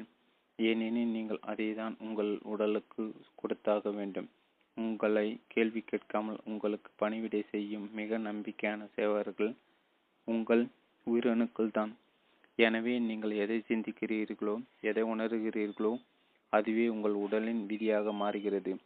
நீங்கள் ஒரு குழந்தையாக இருந்தபோது எவ்வாறு சிறப்பாக உணர்ந்தீர்களோ அதுபோல் இப்போது நீங்கள் உணர சிறப்பாக அதுவே உங்களை உடலின் விதியாக மாறுகிறது. நீங்கள் ஒரு குழந்தையாக இருந்தபோது எவ்வாறு சிறப்பாக உணர்ந்தீர்களோ அதுபோல் இப்போது நீங்கள் உணர விரும்பினால் உங்கள் உயிரணுக்களுக்கு அப்படிப்பட்ட கற்றல்களை கொடுங்கள். நான் இன்று அற்புதமாக உணர்கிறேன். நான் அதிக ஆற்றலுடன் இருக்கிறேன். நான் கச்சிதமான பார்வையுடன் இருக்கிறேன். எனக்கு விருப்பமானவற்றை என்னால் உட்கொள்ள முடியும். அதே நேரத்தில் என் உடல் எடையும் கூடாமல் என்னால் பார்த்து கொள்ள முடியும். ஒவ்வொரு இரவும் நான் ஒரு குழந்தையை போல் தூங்குகிறேன். நீங்கள் ஒரு ராஜ்யத்தை ஆள்பவர். நீங்கள் உணர்வுபூர்வமாக எதை சிந்தித்தாலும் அது உங்கள் ராஜ்யத்தின் விதியாக மாறும், உங்கள் உடலின் விதியாக மாறும். உங்கள் இதயத்தின் சக்தி. ஒரு விதத்தில் பார்த்தால் மனிதன் பிரபஞ்சத்தின் ஒரு நுண்ணுயிர் ஆவான். எனவே மனிதன் என்னவாக இருக்கிறானோ அது பிரபஞ்சத்திற்கு ஒரு அறிவிப்பு தகவல். டேவிட் போம் 1917 1992 குவாண்டம் இயற்பியலாளர். உங்கள் உடலின் உட்புறம் நமது சூரிய மண்டலம் மற்றும் பிரபஞ்சத்தின் அதே வரைபடம் ஆகும். உங்கள் இதயம்தான் சூரியன். உங்கள் உடல் அமைப்பின் மையம் அதுதான். உங்கள் உறுப்புகள் தான் கோள்கள்.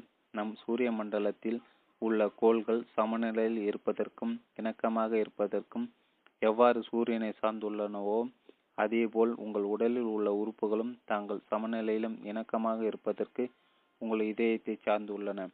அன்பு, நன்றி உணர்வு, பாராட்டு போன்ற உணர்வுகளை நீங்கள் உங்கள் இதயத்தில் உணரும் போது உங்கள் நோய் தடுப்பு அமைப்பு வலுப்பெறுகிறது. இன்றையமையாத வேதிப்பொருட்களின் உற்பத்தியை நீங்கள் அது அதிகரிக்கிறது. உடல் வலிமையையும் ஆற்றலையும் அதிகரிக்கிறது. மன அழுத்தம் ஏற்படுத்தும் ஹார்மோன்களின் நிலைகள் உயர் இரத்த அழுத்தம், கவலை, குற்ற உணர்வு, சோர்வு ஆகியவற்றை குறைக்கிறது. உடலில் சர்க்கரை அளவை சீராக்குகிறது என்று கலிபோர்னியாவில் உள்ள ஹார்ட்மட் நிறுவனத்தைச் சேர்ந்த அறிவியல் அறிஞர்கள் விளக்கியுள்ளனர். அன்பு உணர்வு உங்கள் இதய துடிப்பில் அதிக இணக்கத்தை ஏற்படுத்தி அது சீராக துடிக்க செய்கிறது. இதயத்தின் காந்தபுலம் மூளையின் காந்தபுலத்தை விட 5000 மடங்கு அதிக சக்தி வாய்ந்தது என்றும் அது நம் உடலில் இருந்து பல அடி தூரம் வரை சென்றடையக்கூடியது என்றும் அந்த நிறுவனம் தெரிவித்துள்ளது. சில அறிவியல் அறிஞர்கள் தண்ணீருடன் மேற்கொண்ட பரிசோதனைகள் மூலமாக அன்பு நம் ஆரோக்கியத்தின் மீது ஏற்படுத்தும் தாக்கத்தை பற்றி நாம் கொண்டுள்ள புரிதலில் ஒரு பெரும் புரட்சியை ஏற்படுத்தி உள்ளனர். உங்கள் உடலில் 70% தண்ணீரால் ஆனது. உங்கள் தலையின் 80% தண்ணீரால் ஆனது. தண்ணீரிடம் நேர்மறையான வார்த்தைகளை கூறினாலோ அல்லது அன்பு, நன்றியுணர்வு போன்ற உணர்வுகளை வெளிப்படுத்தினாலோ அதன் ஆற்றல் அளவு அதிகரிப்பதோடு அதன் கட்டமைப்பு மாறும், கச்சிதமான இணக்கம் பெறுகிறது. தண்ணீரிடம் நாம் எவ்வளவு அதிகமான நேர்மறையான உணர்வுகளை வெளிப்படுத்துகிறோமோ அந்த அளவிற்கு அத்தண்ணீரின் அழகும் இணக்கமும் கூடுகின்றன என்று ஜப்பான், ரஷ்யா, ஐரோப்பா மற்றும் அமெரிக்காவைச் சேர்ந்த ஆய்வாளர்கள் கண்டறிந்துள்ளனர். வெறுப்பு போன்ற எதிர்மறை உணர்வுகளை நாம் தண்ணீரிடம் வெளிப்படுத்தினால் தண்ணீரின் ஆற்றல் அளவு குறைவதோடு அதில் மிக குழப்பமான மாற்றங்கள் ஏற்பட்டு அவை தண்ணீரின் அமைப்பில் எதிர்மறையான பாதிப்பை ஏற்படுத்துகின்றன. மனித உணர்ச்சிகள் தண்ணீரின் அமைப்பை மாற்றுகின்றன என்னும்போது உங்கள் உடல் ஆரோக்கியத்தின் மீது உங்கள் உணர்வுகள் எத்தகைய தாக்கத்தை ஏற்படுத்தி கொண்டிருக்கின்றன என்பதை உங்களால் கற்பனை செய்ய முடிகிறதா? உங்கள் உயிரணுக்களின் பெரும்பகுதி தண்ணீரால் ஆனது. ஒவ்வொரு உயிரணுவின் மையத்திலும் தண்ணீர் உள்ளது. ஒவ்வொரு உயிரணுவை சுற்றிலும் முழுமையான ஒரு தண்ணீர் படலம் உள்ளது. அன்பும் நன்றி உணர்வும் உங்கள் உடலின் மீது ஏற்படுத்தும் தாக்கத்தை உங்களால் கற்பனை செய்து பார்க்க முடிகிறதா? அவை உங்கள் ஆரோக்கியத்தை மீட்டெடுப்பதில் எவ்வளவு சக்தி வாய்ந்தவையாக உள்ளன என்பதை உங்களால் கற்பனை செய்ய முடிகிறதா? நீங்கள் அன்பை உணரும் போது அந்த அன்பு உங்கள் உடலில் உள்ள 100,000 கோடி உயிரணுக்களில் உள்ள தண்ணீரின் மீது தாக்கத்தை ஏற்படுத்துகிறது. அன்பின் சக்தியை ஆரோக்கியத்திற்கு பயன்படுத்துவது எப்படி? எங்கு மாபெரும் அன்பு இருக்கிறதோ அங்கு எப்போதும் அதிசயங்கள் நிகழ்ந்து கொண்டே இருக்கும். வில்லா கேத்தர் 1873 1947 புலிச்சர் பரிசு பெற்ற நாவலாசிரியர். உங்களுக்கு விருப்பமான நீங்கள் நேசிக்கும் ஆரோக்கியத்தை பெறுவதற்கு நீங்கள் அன்பை கொடுக்க வேண்டும். ஒருவேளை நீங்கள் நோயுற்றிருந்தால் ஆரோக்கியத்தை பற்றிய நல்ல உணர்வுகளை வெளிப்படுத்துங்கள். ஏனெனில் அன்பு மட்டும்தான் கச்சிதமான ஆரோக்கியத்தை கொண்டு வரும். நோயுற்றிருப்பது குறித்து நீங்கள் மோசமான உணர்வுகளை வெளிப்படுத்திவிட்டு ஆரோக்கியத்தை உங்களால் பெற முடியாது. ஒரு நோயை நீங்கள் வெறுத்தாலோ அல்லது அது குறித்து பயந்தாலோ நீங்கள் மோசமான உணர்வுகளை வெளிப்படுத்துவீர்கள். மோசமான உணர்வுகள் மூலமாக ஒருபோதும் நோயை விரட்டி அடிக்க முடியாது. உங்களுக்கு விருப்பமானவற்றை குறித்து நீங்கள் உணர்வுபூர்வமாக சிந்தித்தால் உங்கள் உயிரணுக்கள் முழு ஆற்றலுடன் கூடிய ஆரோக்கியத்தை பெறும். உங்களுக்கு விருப்பமில்லாதவற்றை குறித்து எதிர்மறையான சிந்தனைகளையும் உணர்வுகளையும் நீங்கள் வெளிப்படுத்தும் போது உங்கள் உயிரணுக்களின் ஆரோக்கியத்தின் ஆற்றல் குறைகிறது. உங்கள் ஆரோக்கியத்துடன் சம்பந்தப்பட்டிராத ஒரு விஷயத்தை பற்றி நீங்கள் மோசமாக உணர்ந்தாலும் அது உங்கள் உடலுக்கு கிடைக்கும் ஆரோக்கியத்தின் ஆற்றலை குறைக்கிறது. ஆனால் ஒரு நல்ல இதமான நாள், புதிய வீடு, நண்பர்கள் அல்லது பதவி உயர்வு ஆகியவை எதை குறித்தும் நீங்கள் மகிழ்ச்சியான நல்ல உணர்வை கொண்டிருக்கும் போது உங்கள் உடல் முழு ஆற்றல் உடலான ஆரோக்கியத்தை பெறுகிறது. அனைத்தையும் பன்மடங்கில் பெருக்குவது நன்றி உணர்வு தான். எனவே ஒவ்வொரு நாளும் உங்கள் ஆரோக்கியத்திற்கு நன்றி கூறுங்கள். உலகில் உள்ள எல்லா பணமும் சேர்ந்தாலும் கூட ஆரோக்கியத்தை விலைக்கு வாங்க முடியாது. ஆரோக்கியம் என்பது வாழ்க்கை தரும் ஒரு பரிசு. எனவே பிறர் அனைத்தையும் விட அதிகமாக உங்கள் ஆரோக்கியத்திற்காக நன்றியுடன் இருங்கள். நீங்கள் எடுக்கக்கூடிய மிகச்சிறந்த உடல் நல காப்பீடு அதுதான். ஏனெனில் நன்றி உணர்வு தான் ஆரோக்கியத்திற்கான உத்தரவாதம். உங்கள் உடலில் உள்ள குறைகளை கண்டுபிடிப்பதற்கு மாறாக உங்கள் உடல் குறித்த நன்றி உணர்வுடன் இருங்கள். உங்கள் உடலில் உங்களுக்கு பிடிக்காத ஏதேனும் ஒரு விஷயம் குறித்து நீங்கள் சிந்திக்கும் ஒவ்வொரு முறையும் உங்கள் உடலில் உள்ள தண்ணீர் நீங்கள் வெளிப்படுத்தும் உணர்வுகளை பெற்று கொண்டிருக்கிறது என்பதை நினைவில் கொள்ளுங்கள். அதனால் உங்கள் உடலில் உங்களுக்கு பிடித்த விஷயங்களை குறித்து இதோபூர்வமாக நன்றி என்று கூறுங்கள். உங்கள் உடலில் உங்களுக்கு பிடிக்காதவற்றை கண்டு கொள்ளாமல் விட்டுவிடுங்கள். அன்பு இன்னும் அதிக அன்பை உயிர்க்கும். அவிலாவை சேர்ந்த புனித தராசோ 1515 1582 கன்னியாஸ்திரி நானும் மற்றும் எழுத்தாளர். நீங்கள் உணவு உட்கொள்வதற்கு முன்பும் தண்ணீர் பருகுவதற்கு முன்பும் நீங்கள் உண்ணவிருக்கும் உணவையும் பருகவிருக்கும் நீரையும் பார்த்து அன்பு மற்றும் நன்றி உணர்வை தெரிவியுங்கள். உணவு உண்ணும் போது உங்கள் உரையாடல்கள் நேர்மறையாக இருக்கும்படி பார்த்து கொள்ளுங்கள். உணவை ஆசீர்வதிப்பது உணர்வுக்காக அன்பையும் நன்றி உணர்வையும் தெரிவிக்கிறது. நீங்கள் உங்கள் உணவை ஆசீர்வதிக்கும் போது உணவில் உள்ள தண்ணீரின் அமைப்பை அது மாற்றி அந்த தண்ணீர் உங்கள் உடலின் மீது ஏற்படுத்தும் தாக்கத்தையும் மாற்றுகிறது. தண்ணீரை அன்பு மற்றும் நன்றி உணர்வை கொண்டு ஆசீர்வதிக்கும் போது அதுதான் நிகழ்கிறது. அன்பின் நேர்மறையான உணர்வுகள் அனைத்திலும் உள்ள தண்ணீரின் அமைப்பை மாற்றுகின்றன. எனவே உங்களிடம் உள்ள அந்த சக்தியை பயன்படுத்திக் கொள்ளுங்கள். நீங்கள் ஏதேனும் மருத்துவ சிகிச்சை பெற்று கொண்டிருந்தால் அன்பையும் நன்றையும் வெளிப்படுத்தி அவற்றின் சக்தியை பயன்படுத்துங்கள். நீங்கள் நலமாக இருப்பதாக உங்களால் கற்பனை செய்ய முடிந்தால் நீங்கள் ஆரோக்கியமாக இருப்பதாக உங்களால் உணர முடியும். அவ்வாறு உணர முடிந்தால் உங்களால் அதை பெற முடியும்.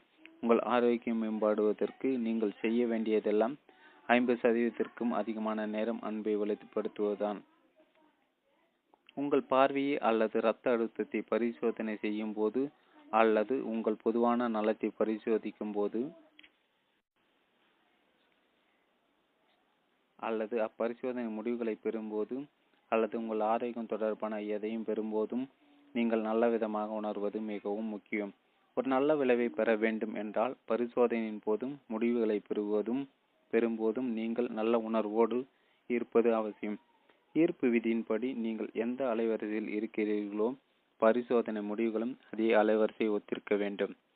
அதனால் நீங்கள் விரும்பும் நல்ல விளைவுகளை பெற விரும்பினால் அதை பெறுவதற்கான அதே அலைவரிசையில் நீங்கள் இருக்க வேண்டும். வாழ்க்கை வேறு எப்படியும் அமைவதில்லை. உங்கள் வாழ்வில் உள்ள ஒவ்வொரு சூழ்நிலையின் விளைவும் உங்கள் அலைவரிசையோடு எப்போதும் ஒத்திருக்கும், ஏனெனில் அதுதான் ஈர்ப்பு விதி. ஒரு பரிசோதனை பற்றி நீங்கள் நல்லவிதமாக உணரும் அலைவரிசையில் உங்களை வைத்துக் கொள்ளுங்கள். நீங்கள் விரும்பும் விளைவை கற்பனை செய்யுங்கள். அந்த விளைவை நீங்கள் ஏற்கனவே பெற்றுவிட்டதாக கற்பனை செய்யுங்கள். நிகழக்கூடிய சாத்தியமுள்ள அனைத்து விளைவுகளும் ஏற்படக்கூடும், ஆனால் நல்ல விளைவுகளை பெறுவதற்கு நீங்கள் ஒரு நல்ல உணர்வின் அலைவரிசையில் இருக்க வேண்டும். சாத்தியக்கூறுகளும் அதிசயங்களும் ஒன்றுதான். பிரிட்டிஷ் மல்போர்டு 1834 1891 புதிய சிந்தனை நூலாசிரியர். நீங்கள் விரும்பும் உடல் ஆரோக்கியத்தை நீங்கள் பெற்றிருப்பதாக உணர்வுபூர்வமாக கற்பனை செய்யுங்கள். உங்கள் கண் பார்வையை நீங்கள் மீட்டெடுக்க விரும்பினால் கச்சிதமான பார்வை குறித்து அன்பை வெளிப்படுத்தி அதை நீங்கள் ஏற்கனவே பெற்றிருப்பதாக கற்பனை செய்யுங்கள். கச்சிதமான எடை, கச்சிதமான உடல், கச்சிதமான ஆரோக்கியத்தை கொண்ட ஒரு உறுப்பு ஆகியவை குறித்து அன்பை வெளிப்படுத்தி அவற்றை பெற்றிருப்பது போல் கற்பனை செய்யுங்கள். நீங்கள் பெற்றிருக்கும் அனைத்திற்கும் மிகுந்த நன்றியுடன் இருங்கள். நீங்கள் விரும்பும் எதுவாகவும் உங்கள் உடல் மாறும், ஆனால் நீங்கள் கொண்டிருக்கும் அன்பு மற்றும் நன்றியுணர்வு மூலமாக மட்டுமே உங்கள் உடலால் அதை சாதிக்க முடியும். ஓர் இளமையான ஆரோக்கியமான பெண்ணிடம் அவளுக்கு ஒரு அரிய இருதய நோய் இருப்பதாக கூறப்பட்டது. அவளை சுற்றி அவளது வாழ்வு சுக்கு நூறாக நொறுங்கியது. அவள் திடீரென்று பலவீனமாகவும் எளிதில் ஒடிந்துவிட போவது போலவும் உணர்ந்தாள். அவள் தனது நோயை பற்றி அறிந்த போது ஒரு சாதாரணமான ஆரோக்கியமான வாழ்க்கைக்கான நம்பிக்கையும் அவளிடமிருந்து விடைபெற்று விட்டது. தனது 2 இளம் பெண் குழந்தைகளையும் தாய் இல்லாமல் தனியாக விட்டு செல்வது குறித்து அவள் பயந்தாள், ஆனால் தனது இதயத்தை குணப்படுத்துவதற்கு தேவையான அனைத்தையும் செய்ய போவதாக அவள் தீர்மானித்தாள். தனது இதயத்தை பற்றி எந்த எதிர்மறை எண்ணமும் தன்னை நெருங்காதவாறு அவள் பார்த்து கொண்டாள். ஒவ்வொரு நாளும் அவள் தனது வலது கையை தன் இதயத்தின் மீது வைத்து தன் இதயம் வலிமையானதாகவும் ஆரோக்கியமானதாகவும் இருப்பதாக கற்பனை செய்தாள். ஒவ்வொரு நாளும் காலையில் எழுந்திருக்கும் போது தன் வலிமையான ஆரோக்கியமான இதயத்திற்கு அவள் ஆழ்ந்த நன்றி தெரிவித்தாள். அவள் பரிபூர்ண குணம் பெற்றுவிட்டதாக இதய நோய் மருத்துவர்கள் கூறுவதாக அவள் கற்பனை செய்தாள்.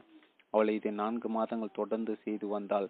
4 மாதங்களுக்கு பிறகு அவளது மருத்துவர்கள் அவளது இதயத்தை பரிசோதனை செய்த போது வாயடித்து போயினர். அவர்கள் அவளிடம் மேற்கொண்ட பழைய பரிசோதனைகளை இப்புதிய பரிசோதனைகளிடம் பலமுறை ஒப்பிட்டு பார்த்தனர். ஏனெனில் இப்பெண்ணின் இதயம் கச்சிதமான ஆரோக்கியத்துடனும் வலிமையுடன் இருப்பதாக புதிய பரிசோதனை முடிவுகள் தெரிவித்தன. இப்பெண் ஈர்ப்பதற்கு ஏற்றவாறு வாழ்ந்தாள். ஒரு நோயுற்ற இதயத்தை பற்றி அவள் தன் மனதில் நினைக்கவில்லை, மாறாக ஓர் ஆரோக்கியமான இதயம் குறித்து அவள் தன் அன்பை வெளிப்படுத்தினாள். அதனால் அவர் ஒரு ஆரோக்கியமான இதயத்தை பெற்றாள். நீங்கள் நோயுற்றிருந்தால் உங்கள் எண்ணங்களாலும் வார்த்தைகளாலும் அதை சொந்தம் கொண்டாடாமல் இருப்பதற்கு முடிந்தவரை முயற்சி செய்யுங்கள். நோய் மீது வெறுப்பும் காட்டாதீர்கள், ஏனில் அது எதிர்மறை உணர்வுகளை வெளிப்படுத்துவதாக ஆகிவிடும். மாறாக ஆரோக்கியத்திற்கு அன்பை வெளிப்படுத்தி அதை உங்களுடையதாக்கி கொள்ளுங்கள். உங்கள் மனம் உங்கள் நோயை சுற்றி வட்டம் போட்டு கொண்டிருக்காமல் பார்த்து கொள்ளுங்கள். வலிமையை பற்றியும் ஆற்றலை பற்றியும் சிந்தியுங்கள், அதை உங்களிடம் கவர்ந்திருப்பீர்கள். ஆரோக்கியம் பற்றியும் சிந்தியுங்கள், அதை பெறுவீர்கள். பிரண்டிஸ் மல்போர்டு 1834 1891 புதிய சிந்தனை நூலாசிரியர். ஒவ்வொரு கணமும் உங்கள் ஆரோக்கியத்திற்காக அன்பை வெளிப்படுத்தும் போது அன்பின் ஆற்றல் உங்கள் உடலில் உள்ள அனைத்து எதிர்மறைகளையும் துரத்திவிடும். உங்கள் ஆரோக்கியம் குறித்து மகிழ்ச்சியாக உணர்வது உங்களுக்கு கடினமாக இருந்தால் வேறு எந்த விஷயத்தை குறித்தாவது அன்பை வெளிக்காட்டுங்கள். நீங்கள் விரும்பும் விஷயங்கள் உங்களை சூழ்ந்திருக்கும்படி பார்த்து கொள்ளுங்கள். அவற்றை பயன்படுத்தி உங்களால் முடிந்த அளவு நல்ல விதமாக உணருங்கள். உங்களால் முடிந்த அளவுக்கு புற உலகில் உள்ள அனைத்து விஷயங்களையும் பயன்படுத்தி நீங்கள் நல்ல விதமாக உணருங்கள். உங்களை சிரிக்க வைத்து நல்ல விதமாக உணரச் செய்யும் நல்ல திரைப்படங்களை பாருங்கள். உங்களுக்கு மன இறுக்கத்தை ஏற்படுத்தும் வருத்தமான திரைப்படங்களை பார்க்காதீர்கள். உங்களுக்கு மகிழ்வூட்டும் இசையை கேளுங்கள்.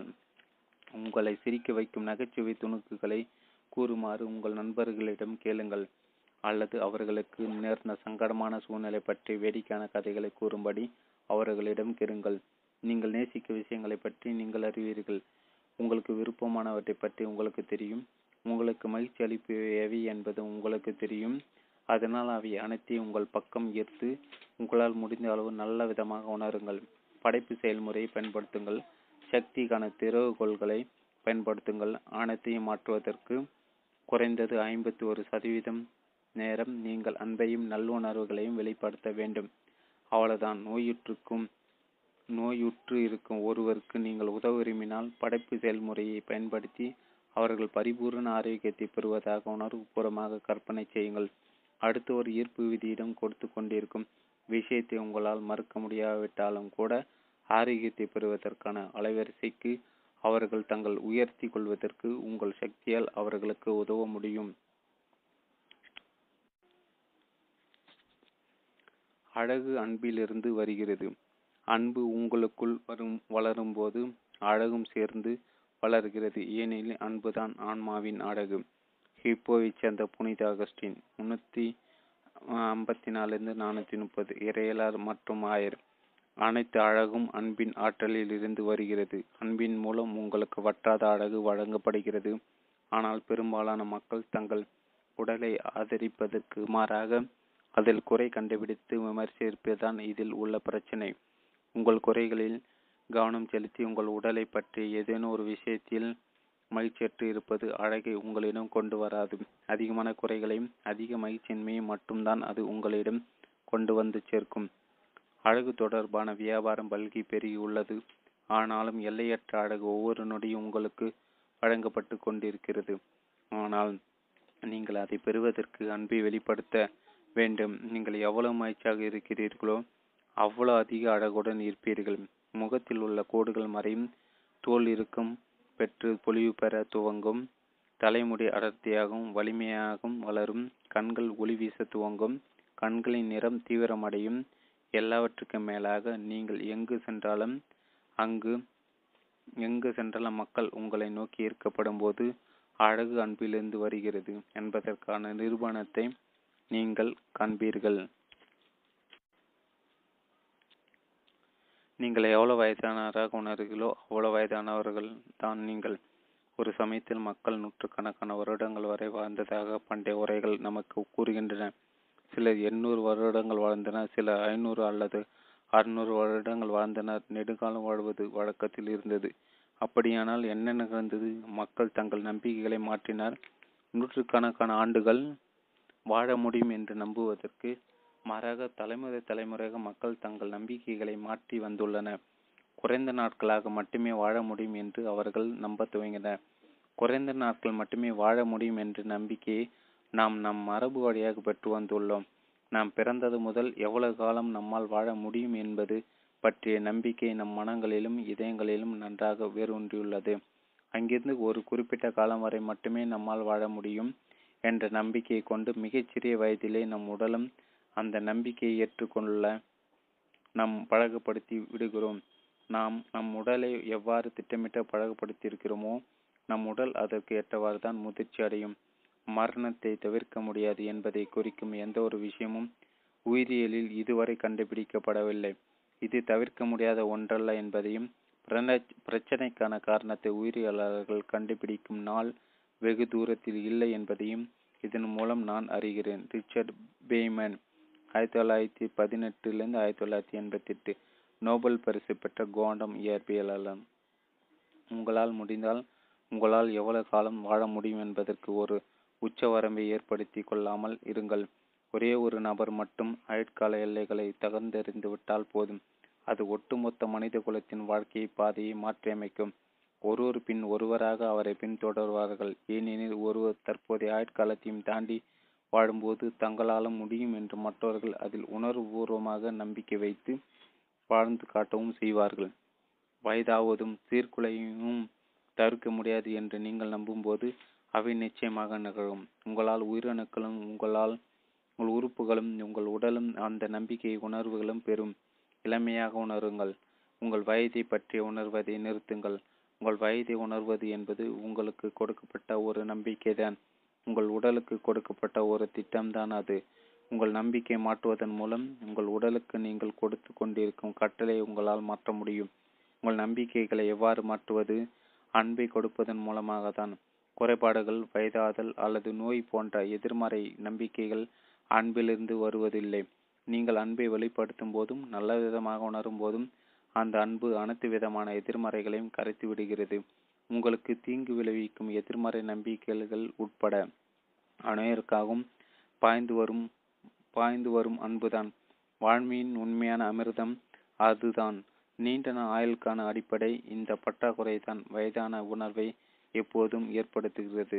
சோசியா ஹில்பர்ட் ஹாலண்ட் 1819 1881 வரை. நூலாசிரியர்.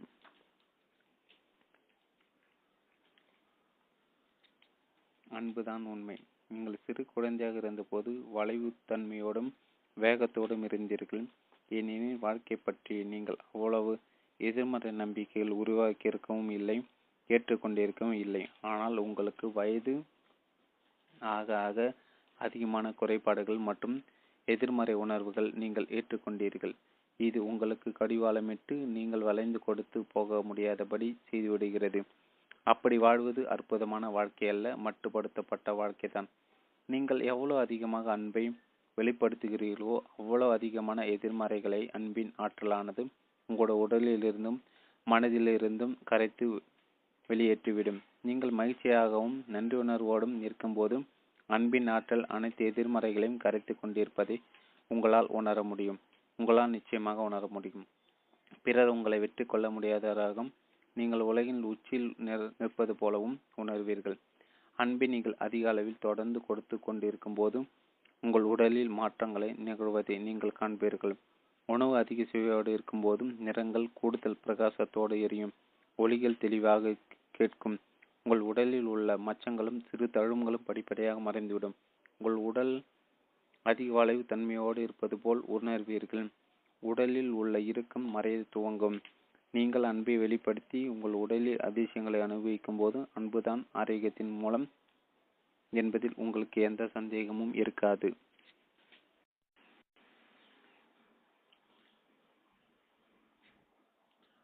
சக்தி 243 பக்கம் தொடர்ச்சி. ஒவ்வொரு அதிசயத்துக்கு பின்னும் அன்பு உள்ளது.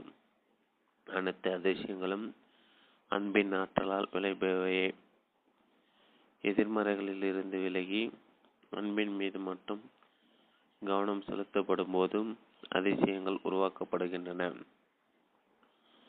உங்கள் வாழ்நாள் முழுக்க நீங்கள் நம்பிக்கையற்றவராக இருந்திருந்தாலும் அன்பை வெளிப்படுத்துவதற்கு இன்னும் காலம் தாழ்ந்துவிடவில்லை. தான் தோல்வி மனப்பான்மை கொண்ட நம்பிக்கையற்ற ஒரு மனிதர் என்று ஒரு நபர் தன்னை பற்றி விவரித்தார்.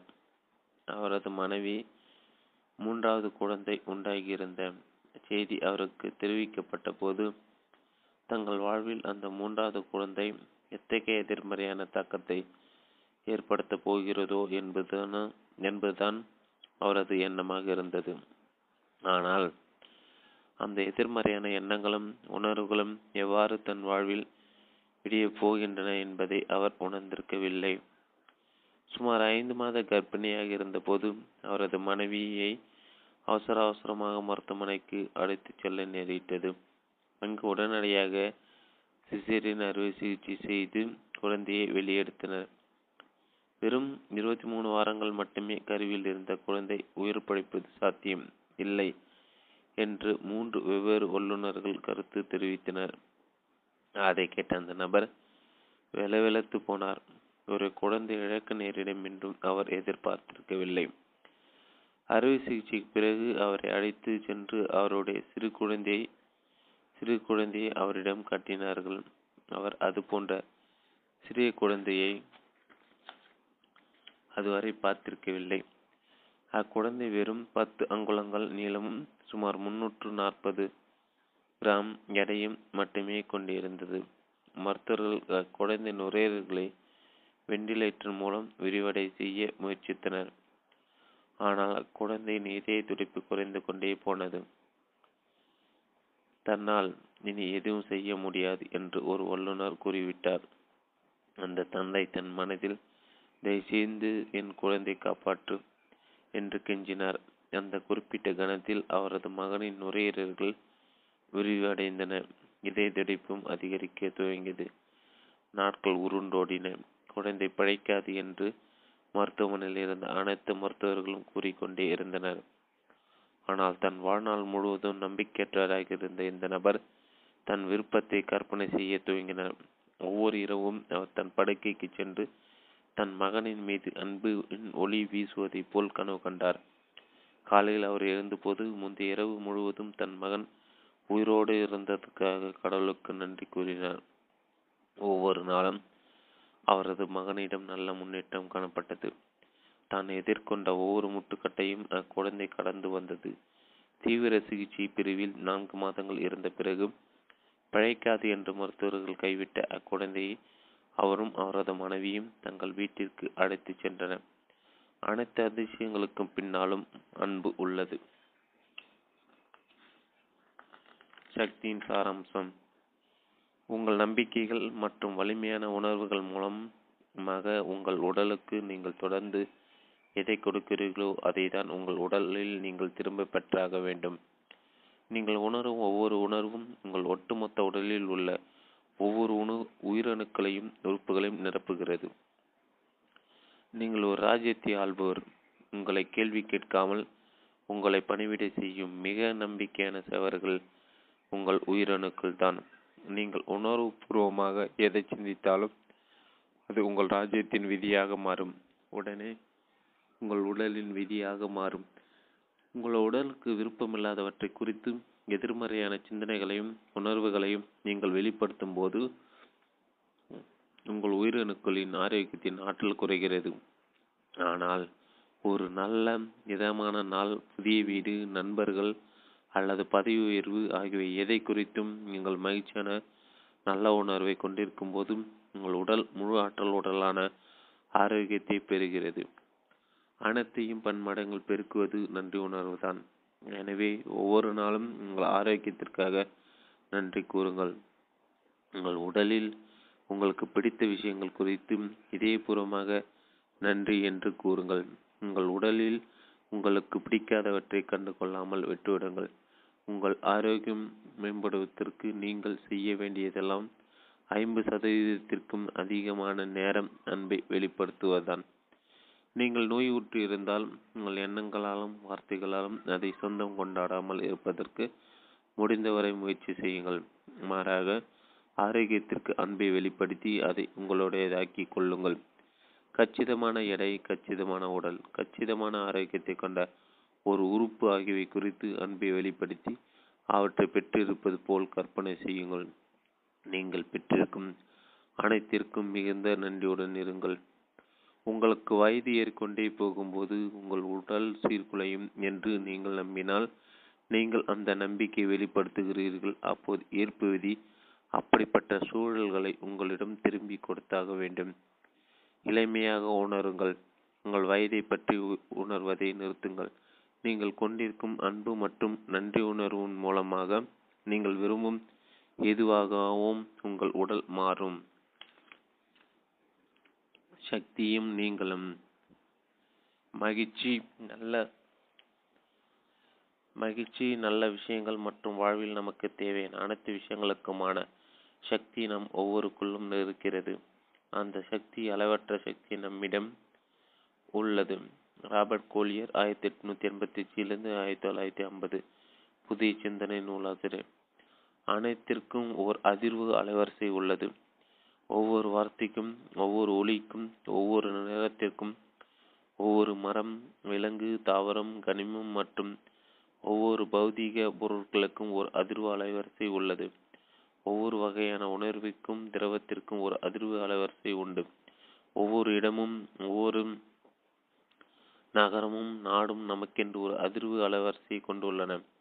காற்று, நெருப்பு, பூமி மற்றும் நீர் ஆகிய அனைத்திற்கும் அதிர்வு அலைவரிசைகள் உள்ளன. ஆரோக்கியம், நோய், ஏராளமான பணம், பணம் பற்றாக்குறை, வெற்றி, தோல்வி ஆகியவற்றுக்கும் அதிர்வு அலைவரிசைகள் உள்ளன. ஒவ்வொரு நிகழ்வுக்கும், சூழ்நிலைக்கும், சூழலுக்கும் ஒரு அதிர்வு அலைவரிசை இருக்கிறது. உங்கள் பெயருக்கு கூட ஒரு அதிர்வு அலைவரிசை உள்ளது. ஆனால் நீங்கள் கொண்டிருக்கும் உணர்வுதான் உங்கள் உண்மையான பெயருக்கான அதிர்வு அலைவரிசை.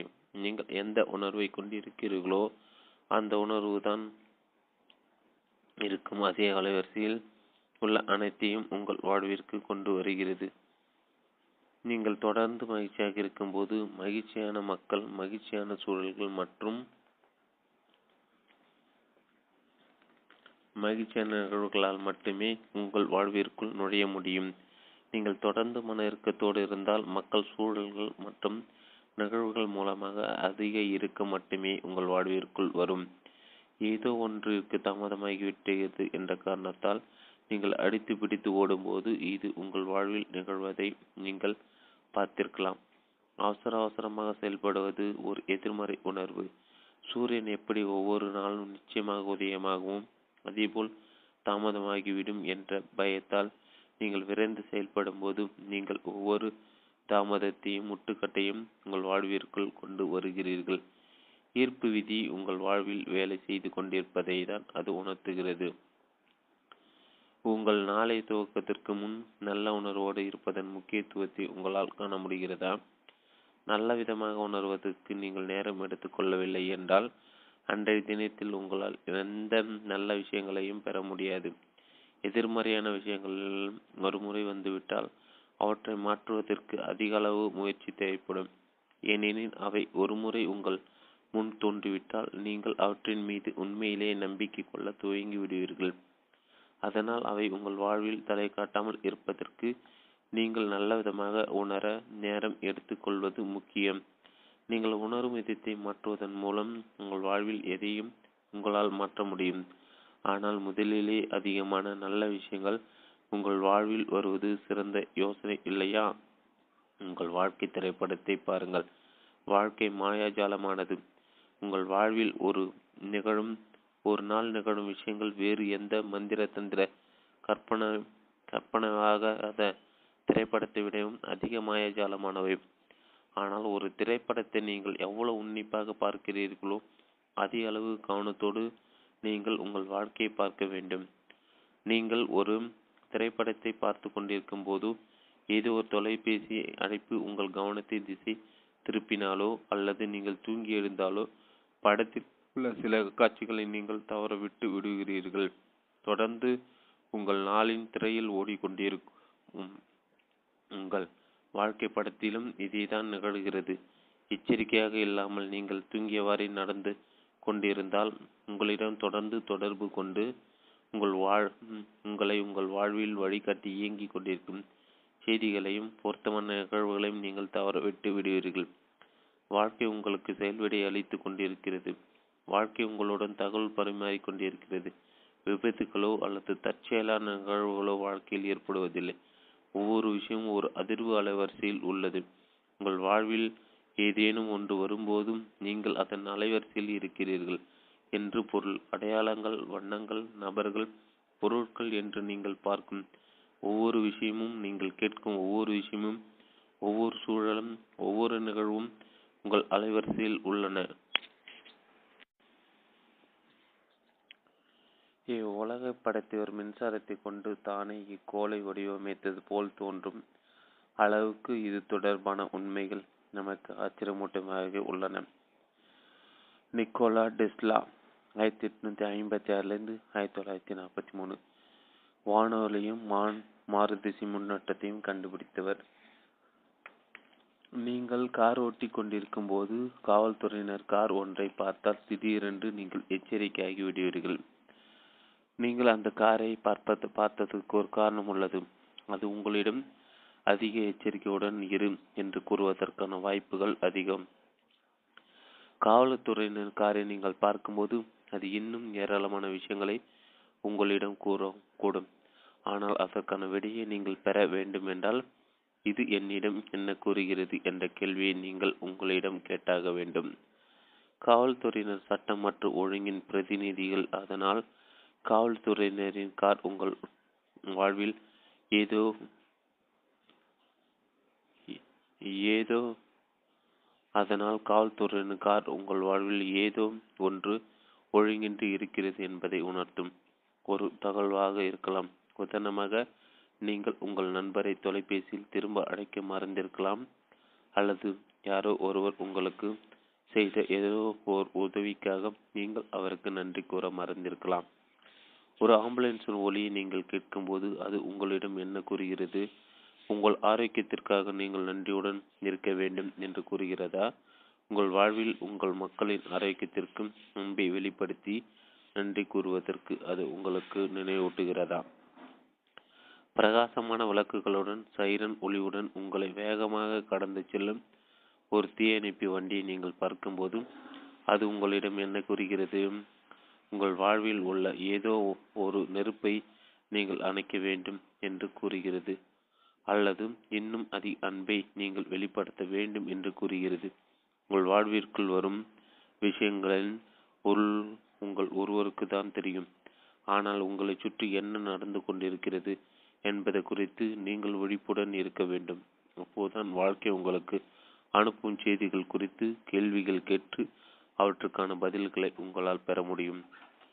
உங்களுக்கு செய்திகளும் பின்னூட்ட கருத்துகளும் தொடர்ந்து கொடுக்கப்பட்டு கொண்டே இருக்கின்றன. உங்கள் வாழ்நாள் முழுவதும் இத்தகவல்கள் நீங்கள் பெற்றுக்கொண்டிருக்கிறீர்கள். உங்களுக்கு செய்திகளும் பின்னூட்ட கருத்துகளும் தொடர்ந்து கொடுக்கப்பட்டு கொண்டே இருக்கின்றன. உங்கள் வாழ்நாள் முழுவதும் இத்தகவல்களை நீங்கள் பெற்றுக்கொண்டு இருக்கிறீர்கள்.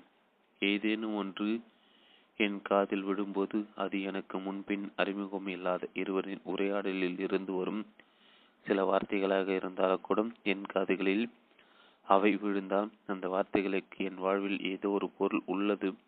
அவர்களது வார்த்தைகள் எனக்கு அனுப்பப்படும் செய்தியாகும். அவை எனக்கு பொருத்தமான வார்த்தைகள்தான். என் வாழ்க்கையை பற்றி அவை எனக்கு பின்னூட்ட கருத்துக்களை வழங்கி கொண்டிருக்கின்றன. நான் பயணித்து கொண்டிருக்கும் ஒரு பெயர் பலகை பார்த்து அதில் உள்ள வார்த்தைகளை நான் படிக்கும்போது அவ்வார்த்தைகள் என்னிடம் எதையோ தெரிவிக்கின்றன. எனக்கான ஒரு செய்தி தான் அவ்வார்த்தைகள். அவை எனக்கு பொருத்தமான வார்த்தைகள் தான். அவை எனக்கு பொருத்தமாக இருப்பதற்கு காரணம் நான் அவற்றின் அதே அலைவரிசையில் இருப்பதான். நான் வேறொரு அலைவரிசையில் இருந்திருந்தால் நான் அந்த அடையாளத்தை பார்த்திருக்க மாட்டேன். அந்த அந்நியர்கள் பேசியது என் காதுகளை எட்டியிருக்காது. எனது நாளில் என்னை சூழ்ந்திருக்கும் ஒவ்வொரு விஷயமும் என்னிடம் பேசி எனக்கு பின்னூட்ட கருத்துக்களையும் செய்திகளையும் தொடர்ந்து கொடுத்து கொண்டிருக்கின்றன. என்னை சுற்றி இருக்கும் மக்கள் மகிழ்ச்சியின்றி இருப்பதையோ அல்லது முன்போல் அவர்கள் புன்னகையில்லாமல் இருப்பதையோ நான் கண்டால் என் உணர்வு அலைவரிசை தாழ்ந்துவிட்டது என்பதை நான் அறிவேன். உடனடியாக நான் மகிழ்ச்சியாக உணரும் வரை ஒன்றப்பின் ஒன்றாக நான் நேசிக்கும் விஷயங்களை பற்றி சிந்திப்பேன். உலகில் நாம் காண விரும்பும் மாற்றம் நாமாக தான் இருக்க வேண்டும். உலகில் நாம் காண விரும்பும் மாற்றம் நாமாக தான் இருக்க வேண்டும். மகாத்மா காந்தி 1869 1948 இந்திய தேச தந்தை.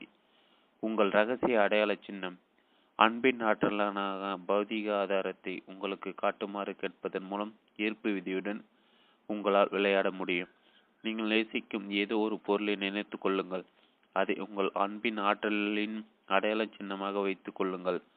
நீங்கள் உங்கள் அடையாள சின்னத்தை பார்க்கும்போதோ அல்லது கேட்கும்போதோ அன்பின் ஆற்றல் உங்களுடன் இருப்பதை நீங்கள் அறிவீர்கள்.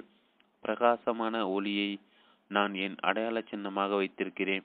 எனவே சூரிய ஒளி என் கண்களின் மீது விழும்போதும் அல்லது அதன் ஒளி வேறொரு பொருளின் மீது பட்டு அதன் பிரதிபலிப்பு என் கண்களில் விழுந்தாலும் அல்லது பிரகாசமான ஏதோ ஒன்றை பார்த்தாலும் அது அன்பின் ஆற்றல் என்பதையும் அது என்னுடன் இருக்கிறது என்பதையும் நான் அறிவேன்.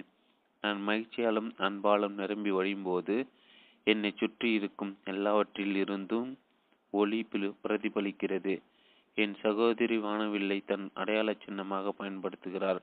அவளிடம் அன்பும் நன்றி உணரும் பொங்கி வழியும் போது அவள் எங்கு பார்த்தாலும் விதவிதமான வானவில்கள் அவள் கண்களுக்கு தென்படும்.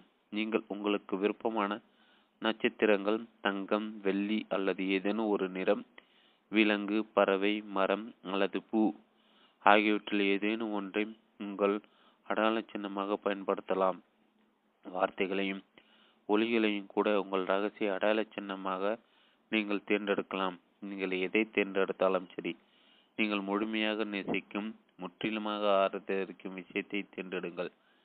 நீங்கள் விரும்பினால் உங்களை கவனமாக இருக்க கூறி அன்பின் ஆற்றலிலிருந்து உங்களுக்கு வரும் ஒரு எச்சரிக்கையாக கூட ஒரு அடையாள சின்னத்தை நீங்கள் தேர்ந்தெடுத்து கொள்ளலாம். உண்மையில் எல்லா நேரங்களிலும் நீங்கள் செய்திகளையும் எச்சரிக்கைகளையும் பெற்றுக்கொண்டு தான் இருக்கிறீர்கள். நீங்கள் ஏதோ ஒரு பொருளை கீழே தவறவிடும் போது, நீங்கள் தடுமாறி விழும்போது, உங்கள் ஆடை எதிலாவது மாட்டிக்கொள்ளும் போதும் அல்லது நீங்கள் ஏதாவது ஒன்றின் மீது மோதும் போதும் அவை அனைத்து உங்கள் சிந்தனையும் உணர்வையும் மாற்றும்படி கூறி உங்களுக்கு வரும் எச்சரிக்கைகளும் செய்திகளும் தான். வாழ்வில் எந்த விபத்துக்களும் தற்செயலான நிகழ்வுகளும் கிடையாது. அனைத்தும் இணக்கமானவைதான். ஏனெனில் ஒவ்வொன்றிற்கும் ஒரு அலைவரிசை உள்ளது. இது வாழ்வின் எளிமையான இயல்பில் மற்றும் பிரபஞ்சத்தின் செயல்பாடு ஆகும். நான் நமது சூரிய மண்டலத்தை பார்க்கும்போதும் சூரியனிடமிருந்து வெப்பத்தையும் ஒளியும் சரியான அளவில் பெறுவதற்கு ஏற்ற வகையில் பூமி சூரியனிலிருந்து சரியான தூரத்தில் அமைந்திருப்பதை காண்கிறேன். இது ஏதோ ஒரு தற்செயலான நிகழ்வு அல்ல. ஐசக் நியூட்டன் 1643 1727 கணிதவியலர் மற்றும் இயற்பியலர். வாழ்க்கை மாயாஜாலமானது. அன்பிற்கும் எனக்கும் இடையில் ஒரு விஷயம் நடந்து கொண்டிருக்கிறது. எங்களுக்கு இடையே இருப்பது ஒரு மாயாஜாலமான உற்சாகமான உறவு. இந்த அறிவை கொண்டு ஒவ்வொரு நாளையும் நான் எவ்வாறு வாழ்கிறேன் என்பதை நான் உங்களுடன் பகிர்ந்து கொள்ள விரும்புகிறேன். ஒவ்வொரு நாள் காலையிலும் நான் எழுந்திருக்கும் போது நான் உயிரோடு இருப்பதற்காகவும் என் வாழ்வில் உள்ள அனைவருக்காகவும் அனைத்திற்காகவும் நான் நன்றி செலுத்துகிறேன். ஒவ்வொரு காலையிலும் நான் அன்பை உணர்ந்து அந்த அன்பை உலகிற்கு வெளியனுப்புவதற்கு நான் 15 நிமிடங்களை செலவிடுகிறேன். நான் என் நாளை கற்பனை செய்கிறேன். எனக்கு அன்றைய நாள் நல்ல நாளாக அமைவதற்கு நான் அன்பை உணர்வுபூர்வமாக கற்பனை செய்கிறேன். நான் ஒவ்வொரு செயலையும் செய்வதற்கு முன் அது நல்ல விதமாக நடக்கப் போவதாக உணர்வுபூர்வமாக அன்பை கற்பனை செய்கிறேன். நான் ஒரு விஷயத்தில் ஈடுபடுவதற்கு முன் அன்பின் ஆற்றலை நான் எனக்கு முன்னதாகவே அங்கே அனுப்புகிறேன். எந்த ஒரு காரியத்தை செய்வதற்கு முன் என்னால் முடிந்த அளவுக்கு எனக்குள் அன்பை உணர்கிறேன். நான் நல்ல உணர்வோடு இருக்கும்போதுதான் எனக்கு ஒரு மின்னஞ்சல்களையும் தபால்களையும் பார்க்கிறேன். முக்கியமான தொலைபேசி அழைப்புகளை மேற்கொள்கிறேன். முக்கியமான அனைத்து விஷயங்களையும் செய்கிறேன். காலையில் நான் ஆடை அணிந்து கொள்ளும் போது என் உடைகளுக்காக பெருமளவில் நன்றி செலுத்துகிறேன். நேரத்தை மிச்சப்படுத்துவதற்காக இன்று நான் அணிவதற்கு பொருத்தமான ஆடை எது என்று கேள்வி கேட்பேன். ஒரு சில வருடங்களுக்கு முன் இருப்பு விதியோடும் என் உடைகளோடு விளையாடுவதென்று தீர்மானித்தேன். எந்த ஸ்கர்ட் எந்த மேலாடையோடு பொருந்தும் என்று என் தலையை போட்டு குழப்பிக்கொள்வது அல்லது சில சமயங்களில் ஒவ்வொன்றாக போட்டு பார்த்து இது சரியில்லை அது சரியில்லை என்று கூறுவதற்கு மாறாக இப்பிரச்சனையை அன்பின் ஆற்றலிடம் விட்டுவிடுவதென்று தீர்மானித்தேன். ஏனெனில் என் முயற்சி வேலை செய்யவில்லை. அதோடு அது போன்ற இன்னும் பல ஒத்துவராத விஷயங்களையும் என்னிடம் ஈர்த்து வரும். அதனால் நான் உடுத்தும் உடைகள் அனைத்தும் என்னை மகிழ்ச்சியாக உணர செய்தால் எப்படி இருக்கும் என்று நான் வெறுமனே கற்பனை செய்தேன். அவ்வாறு உணர்வுபூர்வமாக கற்பனை செய்த பிறகு இன்று நான் எந்த ஆடை அணியலாம் என்று கேட்பேன். நான் ஆடையை மாற்றி தயாரானதும் எனது உடை இப்போது பார்ப்பதற்கு எவ்வளவு அழகாக உள்ளது என்பதை கண்டுணர்ந்து வியந்து மகிழ்வேன். நான் தெருவில் நடந்து செல்லும் போது விழிப்புடன் இருக்கிறேன். என்னை கடந்து செல்லும் மக்களை பார்க்கிறேன். என்னால் என்ற அளவுக்கு அவர்களுக்கு அன்பான உணர்வுபூர்வமான எண்ணங்களை வெளிப்படுத்துவேன். ஒவ்வொருடைய முகத்தையும் பார்த்து எனக்குள் அன்பை உணர்ந்து அந்த அன்பை அவர்கள் பெறுவதற்காக நான் கற்பனை செய்வேன். அபரிதமான பணம், மகிழ்ச்சியான உறவுகள், சிறந்த ஆரோக்கியம் மற்றும் மக்கள் விரும்பும் அனைத்து விஷயங்களின் மூலம் அன்பின் ஆற்றல்தான் என்பதை நான் அறிவேன். அதனால் நான் அவர்களுக்கு என் அன்பை என் எண்ணங்கள் மூலமாக அனுப்புகிறேன். ஏனெனில் அவ்வாறு செய்வதன் மூலம் அவர்களுக்கு தேவையான அனைத்தையும் நான் அவர்களிடம் அனுப்புகிறேன் என்பதை அறிகிறேன். ஒருவருக்கு ஒரு குறிப்பிட்ட தேவை இருப்பதை நான் அறிந்தால், உதாரணமாக தாங்கள் விருப்பம் ஒன்றை வாங்குவதற்கு அவர்களிடம் வசதி இல்லை என்றால், அபரிதமான பணம் குறித்த எண்ணங்களை நான் அவர்களுக்கு அனுப்புவேன். ஒருவர் மனமுடைந்து போயிருப்பது போல் தோன்றினால் அவர்களுக்கு மகிழ்ச்சியான எண்ணங்களை அனுப்புவேன். யாரேனும் மன இறுக்கத்துடன் இருப்பது போல் தோன்றினாலோ அல்லது விரைந்து கொண்டிருப்பது போல் தோன்றினாலோ அவர்களுக்கு அமைதியையும் மகிழ்ச்சியும் என் எண்ணங்கள் வழியாக அனுப்புவேன். நான் மளிகை வாங்குவதற்கு கடைக்கு சென்றாலும், தெருவில் நடந்து சென்றாலும் அல்லது காரோட்டி சென்று கொண்டிருந்தாலும், மக்கள் மத்தியில் நான் இருக்கும்போது என்னால் முடிந்த அளவுக்கு அவர்களுக்கு என் எண்ணங்கள் மூலமாக நான் அன்பை அனுப்புகிறேன். ஏதோ ஒரு தேவை கொண்டிருக்கும் ஒருவரை பார்க்கும்போது என்னிடம் உள்ள பணம், மகிழ்ச்சி மற்றும் என் வாழ்வில் உள்ள அமைதி மற்றும் ஆனந்திற்காக நான் நன்றியுடன் இருக்க வேண்டும் என்று அது எனக்கு செய்தி அனுப்புகிறது. நான் ஒரு விமானத்தில் இருக்கும்போது அதில் இருக்கும் அனைவருக்கும் என் அன்பை அனுப்புகிறேன். ஒரு உணவகத்தில் இருக்கும்போது அங்கே இருக்கும் மக்களுக்கும் உணவுக்கும் என் அன்பை அனுப்புகிறேன். நிறுவனங்களை கையாளும் போதோ அல்லது கடைகளில் சாமான்கள் வாங்குவோம் போதோ நான் அனைவருக்குமாக அன்பான எண்ணங்களை எண்ணுகிறேன். எங்கேனும் செல்வதற்காக என் காருக்குள் நான் நுழையும் போது மகிழ்ச்சியாகவும் நலமாகவும் வீட்டிற்கு திரும்பி வருவது போல் கற்பனை செய்து நன்றி என்று கூறுகிறேன். காரோட்ட துவங்குவதற்கு முன் இன்று நான் எந்த வழியில் சென்றாலும் சிறப்பாக இருக்கும் என்று கேட்பேன். ஒவ்வொரு முறையும் நான் வீட்டிற்கு நுழையும் போதும் வீட்டை விட்டு வெளியேறும் போதும் என் வீட்டிற்கு நன்றி கூறுவேன். பேரங்காடையில் சாமான்கள் வாங்கும் போதும் எனக்கு வேறு என்ன வேண்டும் என்று என்னிடம் எல்லாம் இருக்கிறது என்று கேட்பேன். விடைகள் எனக்கு எப்போதும் கிடைக்கின்றன.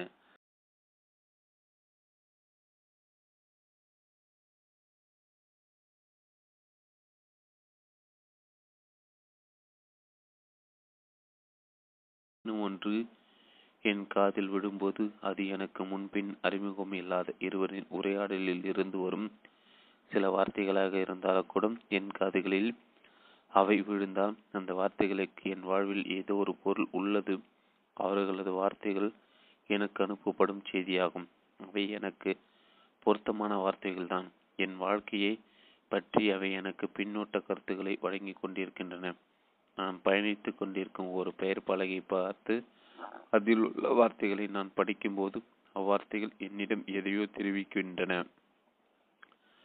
எனக்கான ஒரு செய்தி தான் அவ்வார்த்தைகள். அவை எனக்கு பொருத்தமான வார்த்தைகள் தான். அவை எனக்கு பொருத்தமாக இருப்பதற்கு காரணம் நான் அவற்றின் அதே அலைவரிசையில் இருப்பதான். நான் வேறொரு அலைவரிசையில் இருந்திருந்தால் நான் அந்த அடையாளத்தை பார்த்திருக்க மாட்டேன். அந்த அந்நியர்கள் பேசியது என் காதுகளை எட்டியிருக்காது. எனது நாளில் என்னை சூழ்ந்திருக்கும் ஒவ்வொரு விஷயமும் என்னிடம் பேசி எனக்கு பின்னோட்ட கருத்துக்களையும் செய்திகளையும் தொடர்ந்து கொடுத்து கொண்டிருக்கின்றன. என்னை சுற்றி இருக்கும் மக்கள் மகிழ்ச்சியின்றி இருப்பதையோ அல்லது முன்போல் அவர்கள் புன்னகையில்லாமல் இருப்பதையோ நான் கண்டால் என் உணர்வு அலைவரிசை தாழ்ந்துவிட்டது என்பதை நான் அறிவேன். உடனடியாக நான் மகிழ்ச்சியாக உணரும் வரை ஒன்றப்பின் ஒன்றாக நான் நேசிக்கும் விஷயங்களை பற்றி சிந்திப்பேன். உலகில் நாம் காண விரும்பும் மாற்றம் நாமாக தான்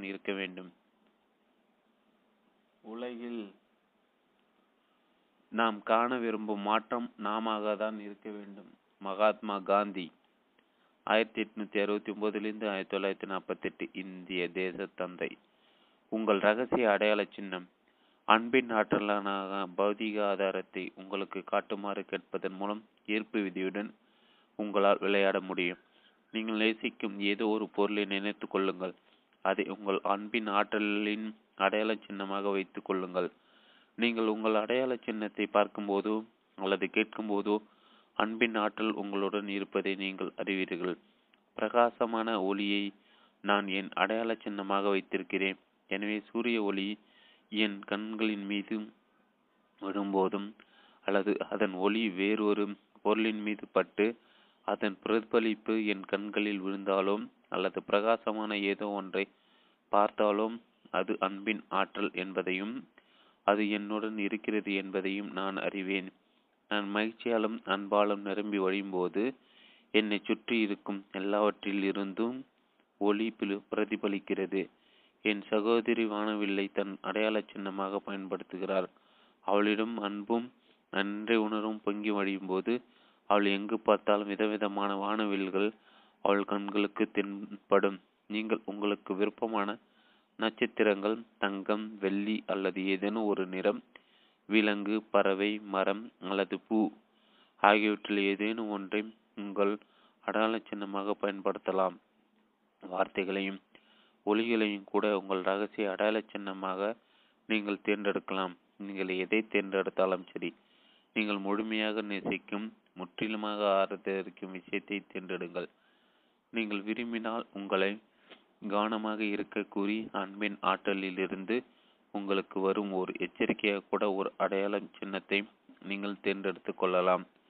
உண்மையில் எல்லா நேரங்களிலும் நீங்கள் செய்திகளையும் எச்சரிக்கைகளையும் பெற்றுக்கொண்டு தான் இருக்கிறீர்கள். நீங்கள் ஏதோ ஒரு பொருளை கீழே தவறவிடும்போது, நீங்கள் தடுமாறி விழும்போது, உங்கள் ஆடை எதிலாவது மாட்டிக்கொள்ளும் போதும் அல்லது நீங்கள் ஏதாவது ஒன்றின் மீது மோதும் போதும் அவை அனைத்து உங்கள் சிந்தனையும் உணர்வையும் மாற்றும்படி கூறி உங்களுக்கு வரும் எச்சரிக்கைகளும் செய்திகளும் தான். வாழ்வில் எந்த விபத்துக்களும் தற்செயலான நிகழ்வுகளும் கிடையாது. அனைத்தும் இணக்கமானவைதான். ஏனெனில் ஒவ்வொன்றிற்கும் ஒரு அலைவரிசை உள்ளது. இது வாழ்வின் எளிமையான இயல்பில் மற்றும் பிரபஞ்சத்தின் செயல்பாடு ஆகும். நான் நமது சூரிய மண்டலத்தை பார்க்கும்போதும் சூரியனிடமிருந்து வெப்பத்தையும் ஒளியும் சரியான அளவில் பெறுவதற்கு ஏற்ற வகையில் பூமி சூரியனிலிருந்து சரியான தூரத்தில் அமைந்திருப்பதை காண்கிறேன். இது ஏதோ ஒரு தற்செயலான நிகழ்வு அல்ல. ஐசக் நியூட்டன் 1643 1727 கணிதவியலர் மற்றும் இயற்பியலர். வாழ்க்கை மாயாஜாலமானது. அன்பிற்கும் எனக்கும் இடையில் ஒரு விஷயம் நடந்து கொண்டிருக்கிறது. எங்களுக்கு இடையே இருப்பது ஒரு மாயாஜாலமான உற்சாகமான உறவு. இந்த அறிவை கொண்டு ஒவ்வொரு நாளையும் நான் எவ்வாறு வாழ்கிறேன் என்பதை நான் உங்களுடன் பகிர்ந்து கொள்ள விரும்புகிறேன். ஒவ்வொரு நாள் காலையிலும் நான் எழுந்திருக்கும் போது நான் உயிரோடு இருப்பதற்காகவும் என் வாழ்வில் உள்ள அனைவருக்காகவும் அனைத்திற்காகவும் நான் நன்றி செலுத்துகிறேன். ஒவ்வொரு காலையிலும் நான் அன்பை உணர்ந்து அந்த அன்பை உலகிற்கு வெளியனுப்புவதற்கு நான் 15 நிமிடங்களை செலவிடுகிறேன். நான் என் நாளை கற்பனை செய்கிறேன். எனக்கு அன்றைய நாள் நல்ல நாளாக அமைவதற்கு நான் அன்பை உணர்வுபூர்வமாக கற்பனை செய்கிறேன். நான் ஒவ்வொரு செயலையும் செய்வதற்கு முன் அது நல்ல விதமாக நடக்கப் போவதாக உணர்வுபூர்வமாக அன்பை கற்பனை செய்கிறேன். நான் ஒரு விஷயத்தில் ஈடுபடுவதற்கு முன் அன்பின் ஆற்றலை நான் எனக்கு முன்னதாகவே அங்கே அனுப்புகிறேன். எந்த ஒரு காரியத்தை செய்வதற்கு முன் என்னால் முடிந்த அளவுக்கு எனக்குள் அன்பை உணர்கிறேன். நான் நல்ல உணர்வோடு இருக்கும்போதுதான் எனக்கு ஒரு மின்னஞ்சல்களையும் தபால்களையும் பார்க்கிறேன். முக்கியமான தொலைபேசி அழைப்புகளை மேற்கொள்கிறேன். முக்கியமான அனைத்து விஷயங்களையும் செய்கிறேன். காலையில் நான் ஆடை அணிந்து கொள்ளும் போது என் உடைகளுக்காக பெருமளவில் நன்றி செலுத்துகிறேன். நேரத்தை மிச்சப்படுத்துவதற்காக இன்று நான் அணிவதற்கு பொருத்தமான ஆடை எது என்று கேள்வி கேட்பேன். ஒரு சில வருடங்களுக்கு முன் இருப்பு விதியோடும் என் உடைகளோடு விளையாடுவதென்று தீர்மானித்தேன். எந்த ஸ்கர்ட் எந்த மேலாடையோடு பொருந்தும் என்று என் தலையை போட்டு குழப்பிக்கொள்வது அல்லது சில சமயங்களில் ஒவ்வொன்றாக போட்டு பார்த்து இது சரியில்லை அது சரியில்லை என்று கூறுவதற்கு மாறாக இப்பிரச்சனையை அன்பின் ஆற்றலிடம் விட்டுவிடுவதென்று தீர்மானித்தேன். ஏனெனில் என் முயற்சி வேலை செய்யவில்லை. அதோடு அது போன்ற இன்னும் பல ஒத்துவராத விஷயங்களையும் என்னிடம் ஈர்த்து வரும். அதனால் நான் உடுத்தும் உடைகள் அனைத்தும் என்னை மகிழ்ச்சியாக உணர செய்தால் எப்படி இருக்கும் என்று நான் வெறுமனே கற்பனை செய்தேன். அவ்வாறு உணர்வுபூர்வமாக கற்பனை செய்த பிறகு இன்று நான் எந்த ஆடையை அணியலாம் என்று கேட்பேன். நான் ஆடையை மாற்றி தயாரானதும் எனது உடை இப்போது பார்ப்பதற்கு எவ்வளவு அழகாக உள்ளது என்பதை கண்டுணர்ந்து வியந்து மகிழ்வேன். நான் தெருவில் நடந்து செல்லும் போது விழிப்புடன் இருக்கிறேன். என்னை கடந்து செல்லும் மக்களை பார்க்கிறேன். என்னால் என்ற அளவுக்கு அவர்களுக்கு அன்பான உணர்வுபூர்வமான எண்ணங்களை வெளிப்படுத்துவேன். ஒவ்வொருடைய முகத்தையும் பார்த்து எனக்குள் அன்பை உணர்ந்து அந்த அன்பை அவர்கள் பெறுவதற்காக நான் கற்பனை செய்வேன். அபரிதமான பணம், மகிழ்ச்சியான உறவுகள், சிறந்த ஆரோக்கியம் மற்றும் மக்கள் விரும்பும் அனைத்து விஷயங்களின் மூலம் அன்பின் ஆற்றல் தான் என்பதை நான் அறிவேன். அதனால் நான் அவர்களுக்கு என் அன்பை என் எண்ணங்கள் மூலமாக அனுப்புகிறேன். ஏனெனில் அவ்வாறு செய்வதன் மூலம் அவர்களுக்கு தேவையான அனைத்தையும் நான் அவர்களிடம் அனுப்புகிறேன் என்பதை அறிகிறேன். ஒருவருக்கு ஒரு குறிப்பிட்ட தேவை இருப்பதை நான் அறிந்தால், உதாரணமாக தாங்கள் விருப்பம் ஒன்றை வாங்குவதற்கு அவர்களிடம் வசதி இல்லை என்றால், அபரிதமான பணம் குறித்த எண்ணங்களை நான் அவர்களுக்கு அனுப்புவேன். ஒருவர் மனமுடைந்து போயிருப்பது போல் தோன்றினால் அவர்களுக்கு மகிழ்ச்சியான எண்ணங்களை அனுப்புவேன். யாரேனும் மன இறுக்கத்துடன் இருப்பது போல் தோன்றினாலோ அல்லது விரைந்து கொண்டிருப்பது போல் தோன்றினாலோ அவர்களுக்கு அமைதியையும் மகிழ்ச்சியும் என் எண்ணங்கள் வழியாக அனுப்புவேன். நான் மளிகை வாங்குவதற்கு கடைக்கு சென்றாலும், தெருவில் நடந்து சென்றாலும் அல்லது காரோட்டி சென்று கொண்டிருந்தாலும், மக்கள் மத்தியில் நான் இருக்கும்போது என்னால் முடிந்த அளவுக்கு அவர்களுக்கு என் எண்ணங்கள் மூலமாக நான் அன்பை அனுப்புகிறேன்.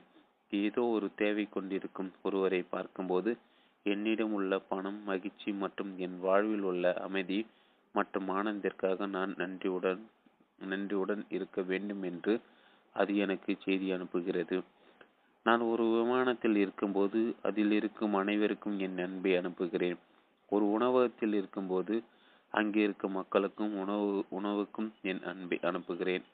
நிறுவனங்களை கையாளும் போதோ அல்லது கடைகளில் சாமான்கள் வாங்குவோம் போதோ நான் அனைவருக்குமாக அன்பான எண்ணங்களை எண்ணுகிறேன். எங்கேனும் செல்வதற்காக என் காருக்குள் நான் நுழையும் போது மகிழ்ச்சியாகவும் நலமாகவும் வீட்டிற்கு திரும்பி வருவது போல் கற்பனை செய்து நன்றி என்று கூறுகிறேன். காரோட்ட துவங்குவதற்கு முன் இன்று நான் எந்த வழியில் சென்றாலும் சிறப்பாக இருக்கும் என்று கேட்பேன். ஒவ்வொரு முறையும் நான் வீட்டிற்கு நுழையும் போதும் வீட்டை விட்டு வெளியேறும் போதும் என் வீட்டிற்கு நன்றி கூறுவேன். பேரங்காடையில் சாமான்கள் வாங்கும் போதும் எனக்கு வேறு என்ன வேண்டும் என்று என்னிடம் எல்லாம் இருக்கிறது என்று கேட்பேன். விடைகள் எனக்கு எப்போதும் கிடைக்கின்றன. அறிவு என்பது ஒரு பூட்டு, கேள்விதான் அதற்கான சாவி என்பது நிச்சயம். ஜாஃபர் அல் சதிக் 702-765 இஸ்லாமிய ஆன்மீக தலைவர். ஒவ்வொரு நாளும் நான் பல கேள்விகளை கேட்கிறேன். சில சமயங்களில் 100-கணக்கான கேள்விகளை கேட்கிறேன். நான் இன்று எப்படி இருக்கிறேன்? இந்த சூழ்நிலையில் நான் என்ன செய்ய வேண்டும்? இதற்கான சிறந்த முடிவு எது? இந்த பிரச்சனைக்கான தீர்வு என்ன? இன்று நான் செய்யக்கூடிய சிறந்த தேர்ந்தெடுப்பு எது? இந்த நபர் சரியானவரா? இந்த நிறுவனம் சரியானதான? நான் எவ்வாறு மகிழ்ச்சியாக உணர்வது? நான் இன்னும் சிறப்பாக எப்படி உணரலாம்? நான் இன்று எங்கு அன்பு செலுத்த வேண்டும்? நான் இன்று எந்த விஷயத்திற்காக என் நன்றியை வெளிப்படுத்த வேண்டும்? போன்ற கேள்விகளை கேட்பேன். நீங்கள் ஒரு கேள்வி கேட்கும்போது ஒரு கேள்வியை கொடுக்கிறீர்கள். அதற்கான விடையை நீங்கள் பெற்றுதான் ஆக வேண்டும். ஆனால் உங்கள் கேள்விக்கான விடைகளை பார்ப்பதற்கும் அல்லது கேட்பதற்கோ நீங்கள் விழிப்புடன் இருக்க வேண்டும். நீங்கள் படித்து கொண்டிருக்கும் ஏதோ ஒன்று, நீங்கள் கேட்கும் ஏதோ ஒன்று அல்லது நீங்கள் கற்பனை செய்யும் ஏதோ ஒன்றில் இருந்து உங்கள் விடையை நீங்கள் பெறக்கூடும். சில சமயங்களில் திடீரென்று உங்கள் கேள்விக்கான விடையை நீங்கள் அறிவீர்கள். ஆனால் உங்களுக்கு எப்போதும் விடை கிடைக்கும். என் சாவியையோ அல்லது வேறு ஏதாவது ஒன்றையோ நான் தவறுதலாக எங்கேனும் வைத்துவிட்டால் என் சாவிகள் எங்கே என்று கேட்பேன். விடை எனக்கு எப்போதும் கிடைக்கும். ஆனால் அது அத்தோடு நிற்பதில்லை. நான் என் சாவிகளை கண்டுபிடித்தவுடன் இது என்னிடம் என்ன கூறுகிறது என்று கேட்பேன். வேறு வார்த்தைகள் கூறுவதனால், நான் ஏன் என் சாவிகளை தவறாக வேறொரு இடத்தில் வைத்தேன்? எனினும் அனைத்திற்கும் ஒரு காரணம் உள்ளது. விபத்துகளோ அல்லது தற்செயலான நிகழ்வுகளோ கிடையாது. சில நேரங்களில் வேகத்தை குறைத்துக்கொள், நீ தேவையில்லாமல் விரைகிறாய் என்ற விடை எனக்கு கிடைக்கும். சில சமயங்களில் உன் பர்ஸ் உன் கைப்பையில் இல்லை என்பது விடையாக இருக்கும்.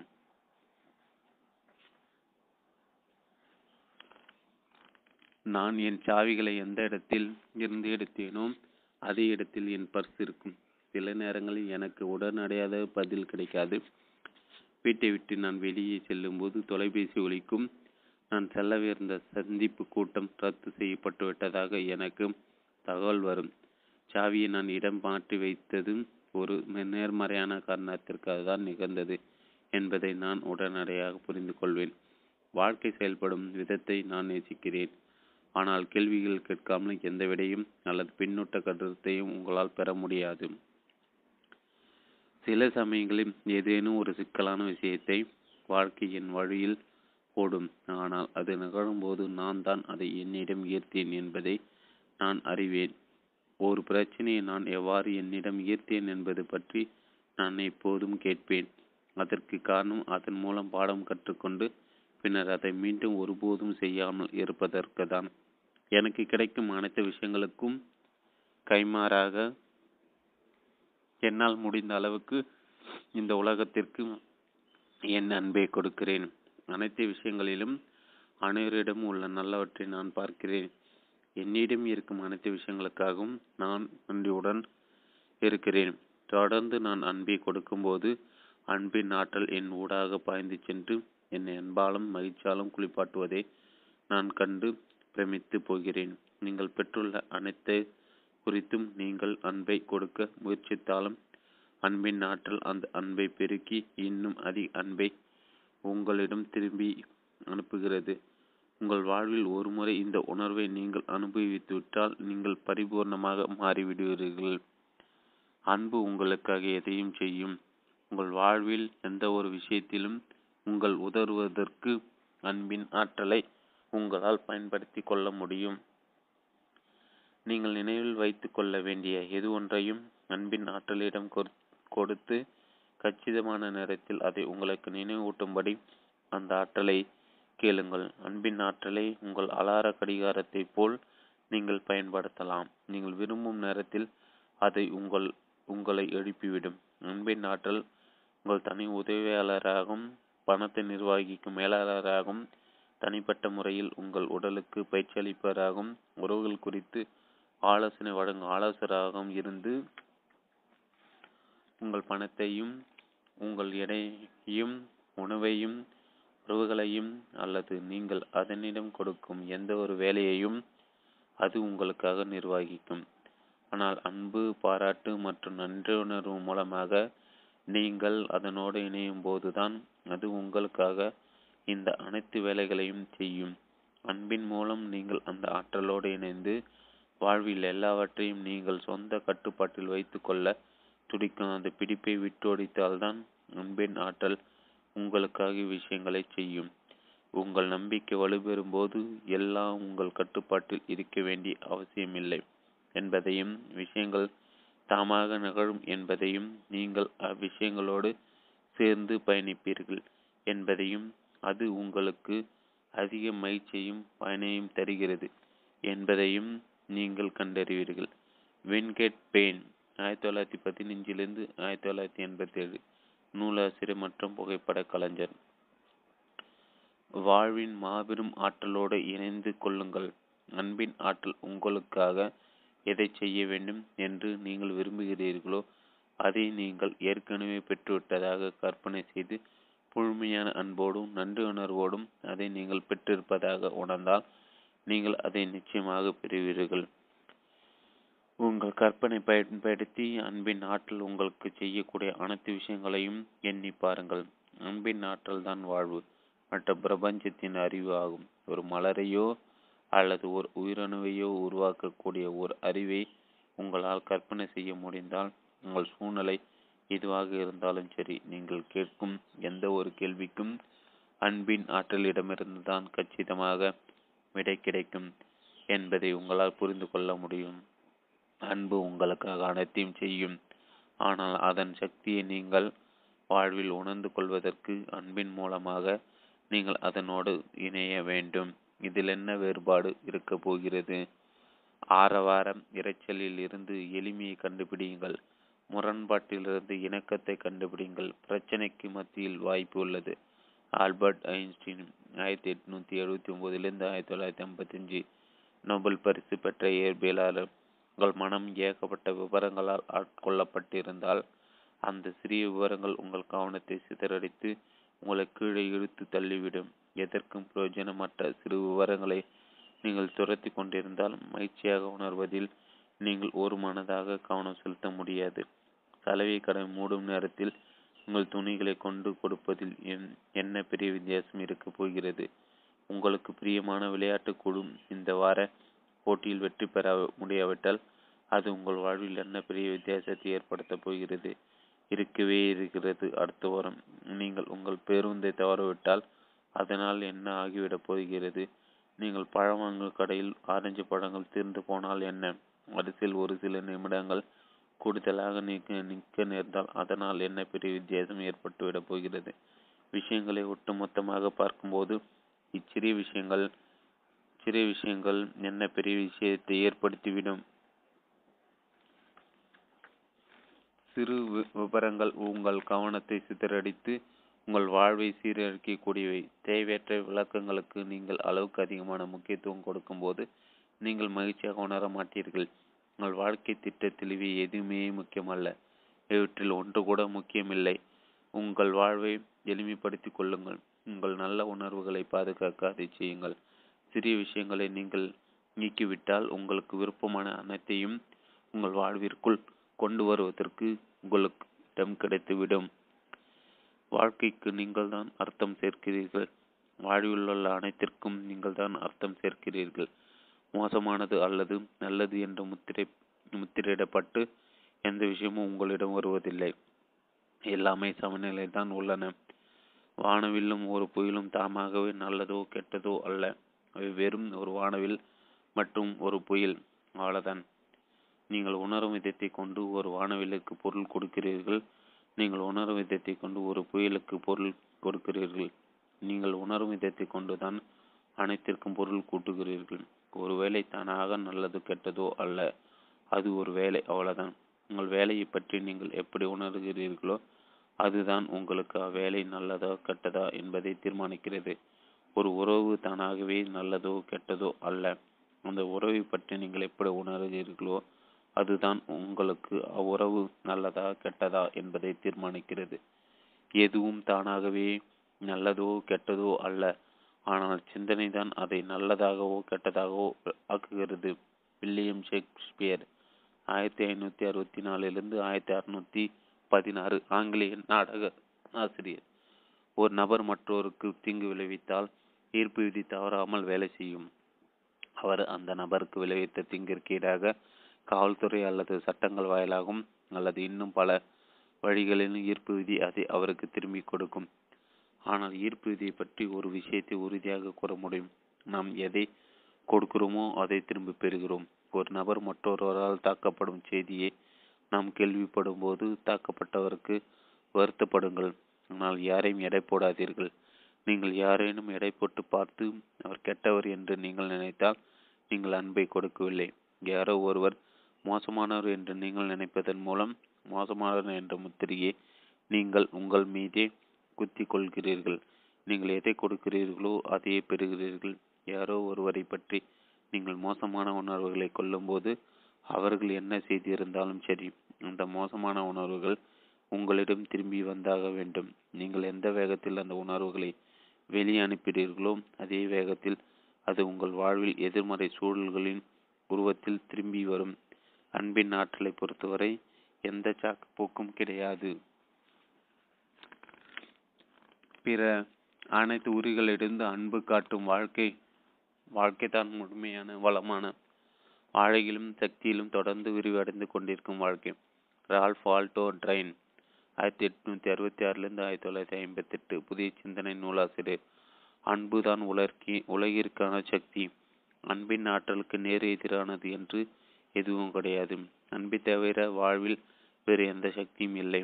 எதிர்மறைக்கென்று ஆற்றல் கிடையாது. பண்டைய காலங்களில் எதிர்மறைகளை சில சமயங்களில் சாத்தான் என்றும் தீவினை என்றும் அழைத்தனர்.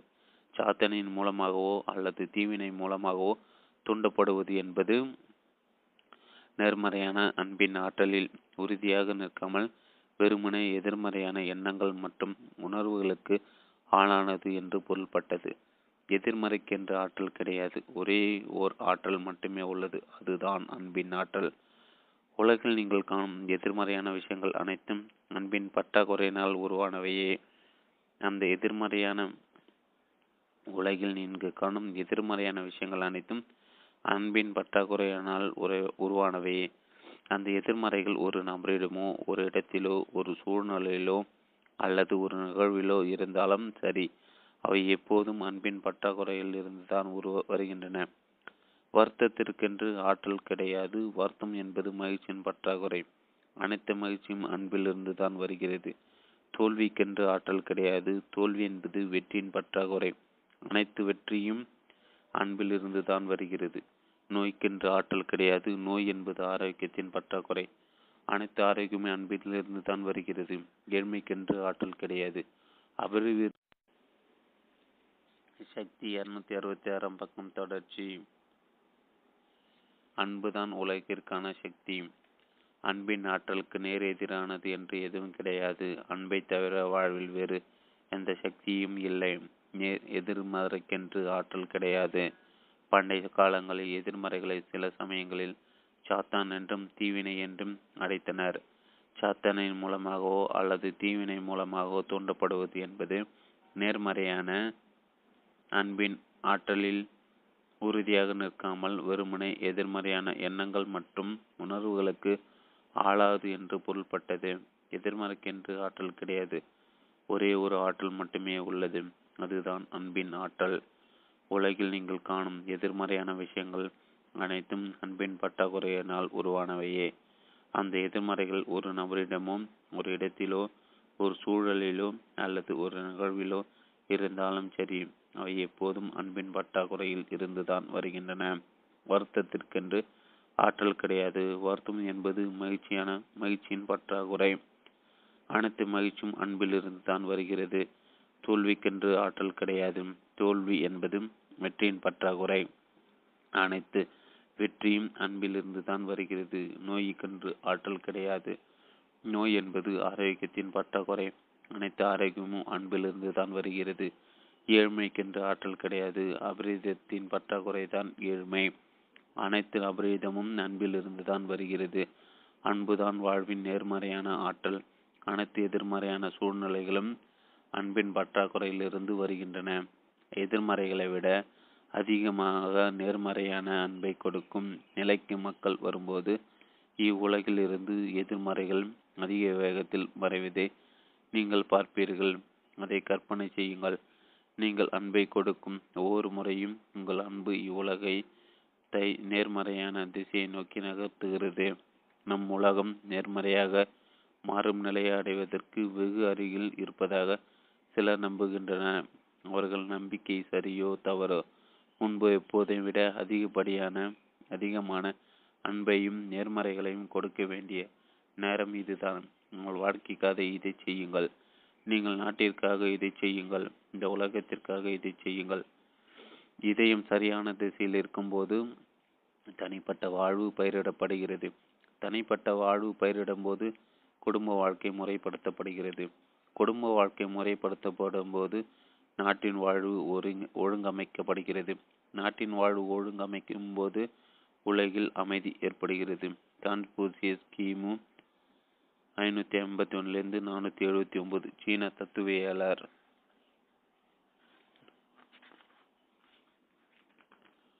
உலகின் மீது நீங்கள் அளவு கடந்த சக்தியை கொண்டிருக்கிறீர்கள், ஏனெனில் கொடுப்பதற்கு உங்களிடம் ஏராளமான அன்பு இருக்கிறது. சக்தியின் சாராம்சம். அனைத்திற்கும் ஒரு அதிர்கால வரிசை உள்ளது. நீங்கள் எந்த உணர்வை கொண்டிருக்கிறீர்களோ அந்த உணர்வு தான் அதே அதிர்வலையில் உள்ள அனைத்தை உங்களுக்கு வாழ்விற்குள் கொண்டு வருகிறது. வாழ்க்கை உங்களுக்கு செயல்விடை அளித்து கொண்டிருக்கிறது. வாழ்க்கை உங்களுடன் தகவல் பரிமாறி கொண்டிருக்கிறது. அடையாளங்கள், வண்ணங்கள், நபர்கள், பொருட்கள் என்று நீங்கள் பார்க்கும் ஒவ்வொரு விஷயமும், நீங்கள் கேட்கும் ஒவ்வொரு விஷயமும், ஒவ்வொரு சூழலும், ஒவ்வொரு நிகழ்வும் உங்களுடைய அலைவரிசையில் உள்ளன. நீங்கள் தொடர்ந்து மகிழ்ச்சியாக இருக்கும்போது மகிழ்ச்சியான மக்கள், மகிழ்ச்சியான சூழல்கள் மற்றும் மகிழ்ச்சியான நிகழ்வுகளால் மட்டுமே உங்கள் வாழ்விற்குள் நுழைய முடியும். வாழ்வை பொறுத்துவர எந்த ஒரு விபத்தும் தற்செயலான நிகழ்வும் ஏற்படுவது கிடையாது. அனைத்தும் இணக்கமானவைதான். ஏனெனில் ஒவ்வொன்றிற்கும் ஒரு அலைவரிசை உள்ளது. இது வாழ்வின் எளிமையான இயல்பில் மற்றும் பிரபஞ்சத்தின் வெளிப்பாடு ஆகும். நீங்கள் நேசிக்கும் ஏதோ ஒரு பொருளை நினைத்து கொள்ளுங்கள். அதை உங்கள் அன்பின் ஆற்றலின் அடையாள சின்னமாக வைத்து கொள்ளுங்கள். நீங்கள் உங்கள் அடையாள சின்னத்தை பார்க்கும்போதோ அல்லது கேட்கும்போதோ அன்பின் ஆற்றல் உங்களுடன் இருப்பதை நீங்கள் அறிவீர்கள். ஒரு விஷயத்தில் ஈடுபடுவதற்கு முன் அன்பின் ஆற்றலை உங்களுக்கு முன்னதாக அங்கு அனுப்புங்கள். உங்களுடைய நாளில் ஒவ்வொரு விஷயமும் சிறப்பாக நடப்பதாக கற்பனை செய்யுங்கள். எந்த ஒரு காரியத்தையும் செய்வதற்கு முன்னும் உங்களால் முடிந்த அளவுக்கு உங்களுக்குள் அன்பை உணருங்கள். ஒவ்வொரு நாளும் கேள்விகள் கேளுங்கள். நீங்கள் ஒரு கேள்வி கேட்கும்போது ஒரு கேள்வி கொடுக்கிறீர்கள். அதற்கான விடையை நீங்கள் பெற்றுதான் ஆக வேண்டும். உங்கள் வாழ்வில் எந்த ஒரு விஷயத்திலும் உங்களுக்கு உதவுவதற்கு அன்பின் ஆற்றலை உங்களால் பயன்படுத்தி கொள்ள முடியும். அன்பின் ஆற்றல் உங்கள் தனிப்பட்ட உதவியாளராகவும் பணத்தை நிர்வகிக்கும் மேலாளராகவும் தனிப்பட்ட முறையில் உங்கள் உடலுக்கு பயிற்சி அளிப்பவராகவும் உறவுகள் குறித்து ஆலோசனை வழங்கும் ஆலோசனையாளராகவும் இருக்கும். உங்கள் மனம் ஏகப்பட்ட விவரங்களால் ஆட்கொள்ளப்பட்டிருந்தால் அந்த சிறிய விவரங்கள் உங்கள் கவனத்தை சிதறடித்து உங்களை கீழே இழுத்து தள்ளிவிடும். உங்கள் வாழ்வை எளிமையாக்கி கொள்ளுங்கள். சிறு விஷயங்களுக்கு அதிக முக்கியத்துவம் கொடுக்காதீர்கள். அது என்ன பெரிய வித்தியாசத்தை ஏற்படுத்திவிடப் போகிறது. அன்பின் ஆற்றலுக்கு நேர் எதிரானது என்று எதுவும் கிடையாது. அன்பை தவிர வாழ்வில் வேறு எந்த சக்தியும் இல்லை. உலகில் இங்கு காணும் எதிர்மறையான விஷயங்கள் அனைத்தும் அன்பின் பற்றாக்குறையினால் உருவானவையே. சக்தியும் வாழ்க்கையும் தன்னுடைய இருத்தல் முடிந்தல் போகும் என்பதை மனிதனால் கற்பனை செய்து பார்க்க முடியாது. நம் உடலிலிருந்து உயிர் பிரிந்து போவதை நம்மால் கற்பனை செய்ய முடியும். ஆனால் நம்முடைய இருத்தல் முடிந்து போகும் என்பதை நம்மால் கற்பனை செய்ய முடியாது. அது ஏன் வாழ்க்கை? அது ஏன் அப்படி என்று நீங்கள் நினைக்கிறீர்கள்? இது இயற்கையில் ஏற்பட்ட தற்செயலான நிகழ்வா? இல்லை, உங்கள் இருத்தல் முடிந்து போவதை உங்களால் கற்பனை செய்ய முடியாததற்கு காரணம் உங்கள் இருத்தல் முடிந்து போவது என்பது இயலாத காரியம். நீங்கள் எப்போதும் இருந்து வந்திருக்கிறீர்கள், இனி எப்போதும் இருந்து வருவீர்கள். ஏனெனில் நீங்கள் படைப்பின் ஒரு அங்கம். நீயும் நானும் இங்கு கூடியிருக்கும் அரசர்களும் இங்கே எப்போது இருந்து வந்திருக்கிறோம். நாம் இருத்தல் இனி ஒருபோதும் முடிவே போவதும் இல்லை. ஒரே மனிதன்தான் குழந்தை பருவம், இளமை பருவம் மற்றும் முதிர் பருவத்தில் ஒரே உடலில் கூடியிருப்பது போல இறக்கும் நேரத்தில் அவர் வேறொரு உடலை சென்றடைகிறார். ஞானிகள் என்ற மாற்றங்களால் ஏமாற்றம் அடைவதில்லை. பகவத்கீதை கிமு 5ஆம் நூற்றாண்டு இந்துக்களின் புனித நூல். ஒருவர் காலமாகும் போது என்ன நிகழ்கிறது? உடல் மறைந்து போவதில்லை. ஏனெனில் அப்படி ஒன்று கிடையாது. அது தன்னை பிற தனிமங்களோடு இணைத்து கொள்கிறது. உங்களுக்குள் இருக்கும் அந்த துவக்கம், அந்த உண்மையான நீங்கள் மறைந்து போவதில்லை. நீங்கள் எப்போதும் இருப்பீர்கள். நீங்கள் முடிவில்லாதவர். தற்காலிகமாக ஒரு மனித உடலுக்குள் வாடுகிறீர்கள், அவ்வளவுதான். உங்கள் இருத்தல் முடிந்து போகும்போது பிரபஞ்சத்தில் ஒரு வெற்றிடம் இருக்கும். ஒட்டுமொத்த பிரபஞ்சம் அந்த வெற்றிடத்திற்குள் நொறுங்கி விழுந்துவிடும். ஒருவர் தனது உடலை விட்டு பிரிந்து சென்ற பிறகு உங்களால் அவரை பார்க்க முடியாமல் போவதற்கு காரணம் அன்பின் அலைவரிசையை உங்களால் பார்க்க முடியாதான். புறஊதா ஒளியின் அலைவரிசையும் உங்களால் காண முடியாது. அன்பின் அலைவரிசையும் புறஊதா ஒளியின் அலைவரிசையும் ஒன்றுதான். அதுதான் படைப்பின் மிக உயர்ந்த அலைவரிசையாகும். உலகில் உள்ள மாபெரும் அறிவியல் கருவியால் கூட அன்பின் அலைவரிசை கண்டுபிடிக்க முடியாது. ஆனால் அன்பை உங்களால் உணர முடியும் என்பதை நினைவில் கொள்ளுங்கள். அதனால் நிரந்தரமாக ஒருவரை உங்களால் பார்க்க முடியாமல் போனால் அன்பின் அலைவரிசையில் அவர்களை உங்களால் உணர முடியும். வருத்தத்திலோ துயரத்திலோ உங்களால் அவர்களை காண முடியாது. ஏனெனில் அந்த அலைவரிசைகள் அன்பின் அலைவரிசையை விட்டு வெகு தூரத்தில் இருக்கின்றன. ஆனால் மிக உயர்ந்த அலைவரிசைகளான அன்பு மற்றும் நன்றி உணர்வின் அலைவரிசைகளில் நீங்கள் இருக்கும்போது உங்களால் அவர்களை உணர முடியும். அவர்கள் உங்களிடமிருந்து ஒருபோதும் தூரத்தில் விலகி இருப்பதில்லை. நீங்கள் ஒருபோதும் அவர்களிடமிருந்து பிரிந்தும் இருப்பதில்லை. அன்பின் ஆற்றல் மூலமாக வாழ்விலுள்ள அனைத்தோடும் நீங்கள் எப்போதும் இணைக்கப்பட்டிருக்கிறீர்கள். சொர்க்கம் உங்களுக்குள் இருக்கிறது. சொர்க்கம் மற்றும் பூமியின் அனைத்து கொள்கைகளும் உங்களுக்குள் வாழ்ந்து கொண்டிருக்கின்றன.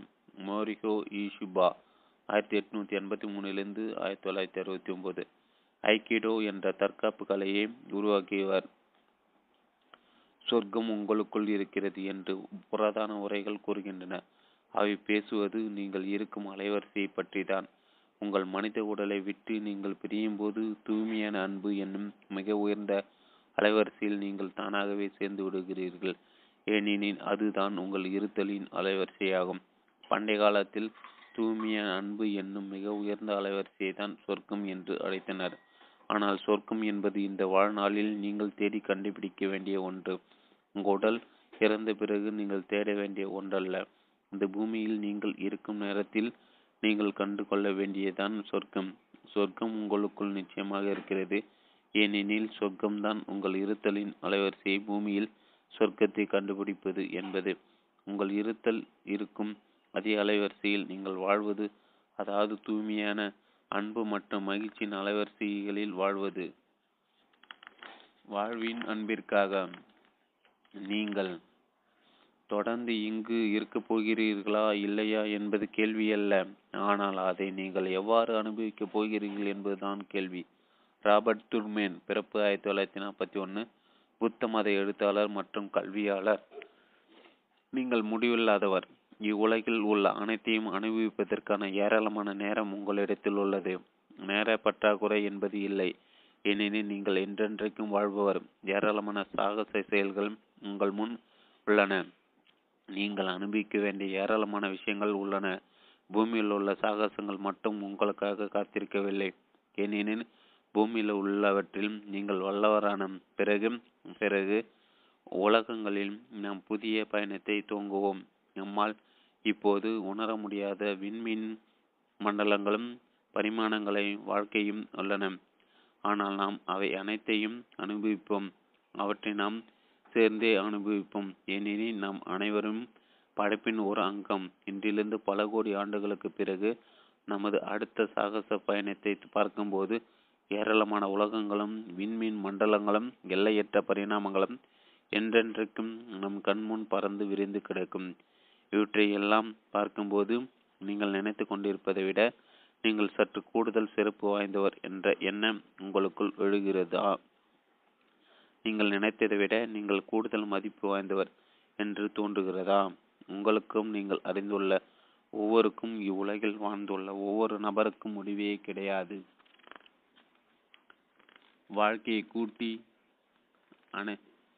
வாழ்க்கையை கட்டி அணைத்து நன்றி என்று கூற தோன்றுகிறது அல்லவா? உங்கள் முன் இருக்கும் சாகச பயணம் உங்களுக்கு உற்சாகமூட்டுகிறது அல்லவா? மலை உச்சியில் நின்று முடிவில்லா வாழ்க்கைக்கு ஆமாம் என்று மகிழ்ச்சியாக கூச்சலிட தோன்றுகிறது அல்லவா? உங்கள் வாழ்வின் குறிக்கோள் நன்றி உணர்வு மற்றும் மகிழ்ச்சியை தவிர வேறு எதையும் குறித்து வாழ்வதற்கு உங்களிடம் எந்த ஒரு காரணமும் இல்லை. உங்கள் வாழ்வின் குறிக்கோள் நன்றி உணர்வு மற்றும் மகிழ்ச்சியை தவிர வேறு எதை குறித்தும் வாழ்வதற்கு உங்களிடம் எந்த ஒரு காரணமும் இல்லை. புத்தர் பிரான் கிமு 563 483 வரை புத்த மதத்தை தோற்றுவித்தவர். மகிழ்ச்சி தான் உங்கள் வாழ்வின் குறிக்கோள். அப்படி என்றால் வாழ்வின் மாபெரும் மகிழ்ச்சி எது என்று நினைக்கிறீர்கள்? கொடுத்தல் தான் வாழ்வின் மாபெரும் மகிழ்ச்சி என்று யாரேனும் என்னிடம் 6 வருடங்கள் முன் கூறியிருந்தால் அது உங்களுக்கு வேண்டுமானால் சரிப்பட்டு வரலாம். ஆனால் நம் அன்றாடம் வாடுவதற்கு போராடி கொண்டிருக்கிறேன். அடுத்தவருக்கு கொடுப்பதற்கு என்னிடம் ஏதும் இல்லை என்று நான் பதில் கூறியிருப்பேன்.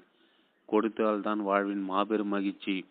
ஏனெனில் கொடுக்காதவரை அன்றாடம் வாழ்க்கை ஓட்டுவதற்கு நீங்கள் எப்போதும் போராடி கொண்டே இருப்பீர்கள்.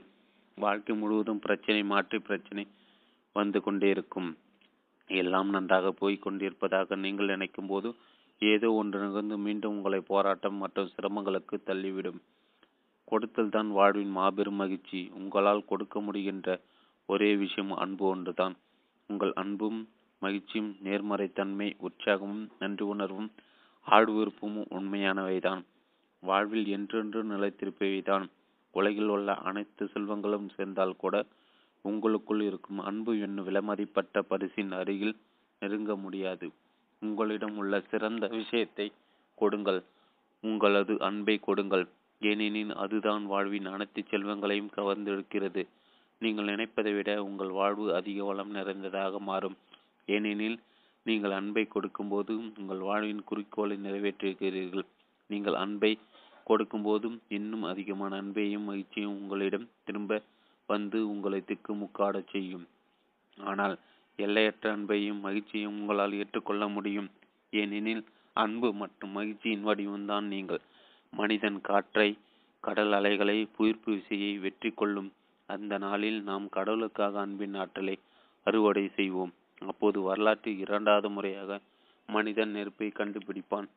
Pierre Teilhard de Chardin 1881 1955. பாரதியார் மற்றும் தத்துவியலாளர். நீங்கள் இந்த உலகிற்கு வந்தபோது அன்பை கொண்டு வந்தீர்கள். அந்த அன்பு ஒன்றை தான் உங்களால் திரும்பி எடுத்து செல்ல முடியும். நீங்கள் இங்கு இருக்கும் நேரத்தில் நேர்மறையை நீங்கள் தேர்ந்தெடுக்கும் ஒவ்வொரு முறையும், நல்ல விதமான உணர்வை நீங்கள் தேர்ந்தெடுக்கும் ஒவ்வொரு முறையும், அன்பை கொடுக்கும் ஒவ்வொரு முறையும், அதை கொண்டு நீங்கள் உலகிற்கு ஒளி ஊட்டுகிறீர்கள். நீங்கள் விரும்பக்கூடிய அனைத்தும், நீங்கள் கனவு காணக்கூடிய அனைத்தும், நீங்கள் நேசிக்கும் அனைத்தும், நீங்கள் செல்லும் இடமெல்லாம் உங்களை பின்தொடரும். பிரபஞ்சத்தில் உள்ள மாபெரும் சக்தி உங்களுக்குள் உள்ளது. அதை கொண்டு நீங்கள் நிச்சயமாக ஒரு மகத்தான வாழ்க்கை வாழ்வீர்கள். சக்தி உங்களுக்குள் இருக்கிறது. துவக்கம். சக்தியின் சாராம்சம். நீங்கள் எப்போதும் இருந்து வந்திருக்கிறீர்கள், இனி எப்போதும் இருந்து வருவீர்கள். ஏனெனில் நீங்கள் படைப்பின் ஒரு அங்கம். உங்களுக்கும் நீங்கள் அறிந்துள்ள ஒவ்வொருவருக்கும், இவ்வுலகில் வாழ்ந்துள்ள ஒவ்வொரு நபருக்கும் முடிவே கிடையாது. பூமியில் சொர்க்கத்தை கண்டுபிடிப்பது என்பது உங்கள் இருத்தல் இருக்கும் அதே அலைவரிசையில் நீங்கள் வாழ்வது, அதாவது தூய்மையான அன்பு மற்றும் மகிழ்ச்சியான அலைவரிசையில் வாழ்வது. கொடுத்தல் தான் வாழ்வின் மாபெரும் மகிழ்ச்சி. ஏனெனில் நீங்கள் கொடுக்காதவரை பிடித்திருப்பதற்கு நீங்கள் எப்போதும் போராடி கொண்டே இருப்பீர்கள். உங்கள் அன்பும் மகிழ்ச்சியும் நேர்மறைத்தன்மையும் உற்சாகமும் நன்றி உணர்வும் ஆழ்விருப்பமும் உண்மையானவதான். வாழ்வில் என்றென்றும் நிலைத்திருப்பவைதான் உலகில் உள்ள அனைத்து செல்வங்களும் சேர்ந்தால் கூட உங்களுக்குள் இருக்கும் அன்பு என்னும் விலைமதிப்பட்ட பரிசின் அருகில் நெருங்க முடியாது. அன்பை கொடுங்கள், ஏனெனில் அதுதான் வாழ்வின் அனைத்து செல்வங்களையும் கவர்ந்தெடுக்கிறது. நீங்கள் இங்கு இருக்கும் நேரத்தில் நேர்மறையே நீங்கள் தேர்ந்தெடுக்கும் ஒவ்வொரு முறையும், நல்ல விதமான உணர்வை நீங்கள் தேர்ந்தெடுக்க ஒவ்வொரு முறையும், அன்பை கொடுக்கும் ஒவ்வொரு முறையும், அதை கொண்டு நீங்கள் உலகத்திற்கு ஒளியூட்டுகிறீர்கள். சக்தி உங்கள் வாழ்க்கையை முழுவதும் அன்பையும் ஆனந்தத்தையும் கொண்டு வந்து சேர்க்கட்டும். உங்களுக்காகவும் உலகத்திற்காகவும் நாம் மனதார வேண்டுவது இதேதான். நூலாசிரியர் பற்றி. கோடிக்கணக்கானவர்களுக்கு ஆனந்தத்தை கொண்டு வந்து சேர்ப்பதுதான் ரோண்டா பைரனின் நோக்கம். உலகெங்கிலும் லட்சக்கணக்கானவர்கள் பார்த்து பயனடைந்த ரகசியம் திரைப்படத்துடன் ரோண்டா பைரனின் பயணம் துவங்கியது. அதைத் தொடர்ந்து உலகமெங்கிலும் விற்பனையில் மகத்தான சாதனை புரிந்து வரும் ரகசியம் புத்தகத்தை அவர் எழுதினார். இப்புத்தகம் இன்று தமிழ் உட்பட 46 மொழிகளில் வெளியாகியுள்ளது. இப்போது இப்புத்தகத்தின் மூலம் பிரபஞ்சத்தில் உள்ள ஒரு மகத்தான சக்தியை உலகிற்கு வெளிப்படுத்தி அவர் தன் மாபெரும் பணியை தொடர்கிறார்.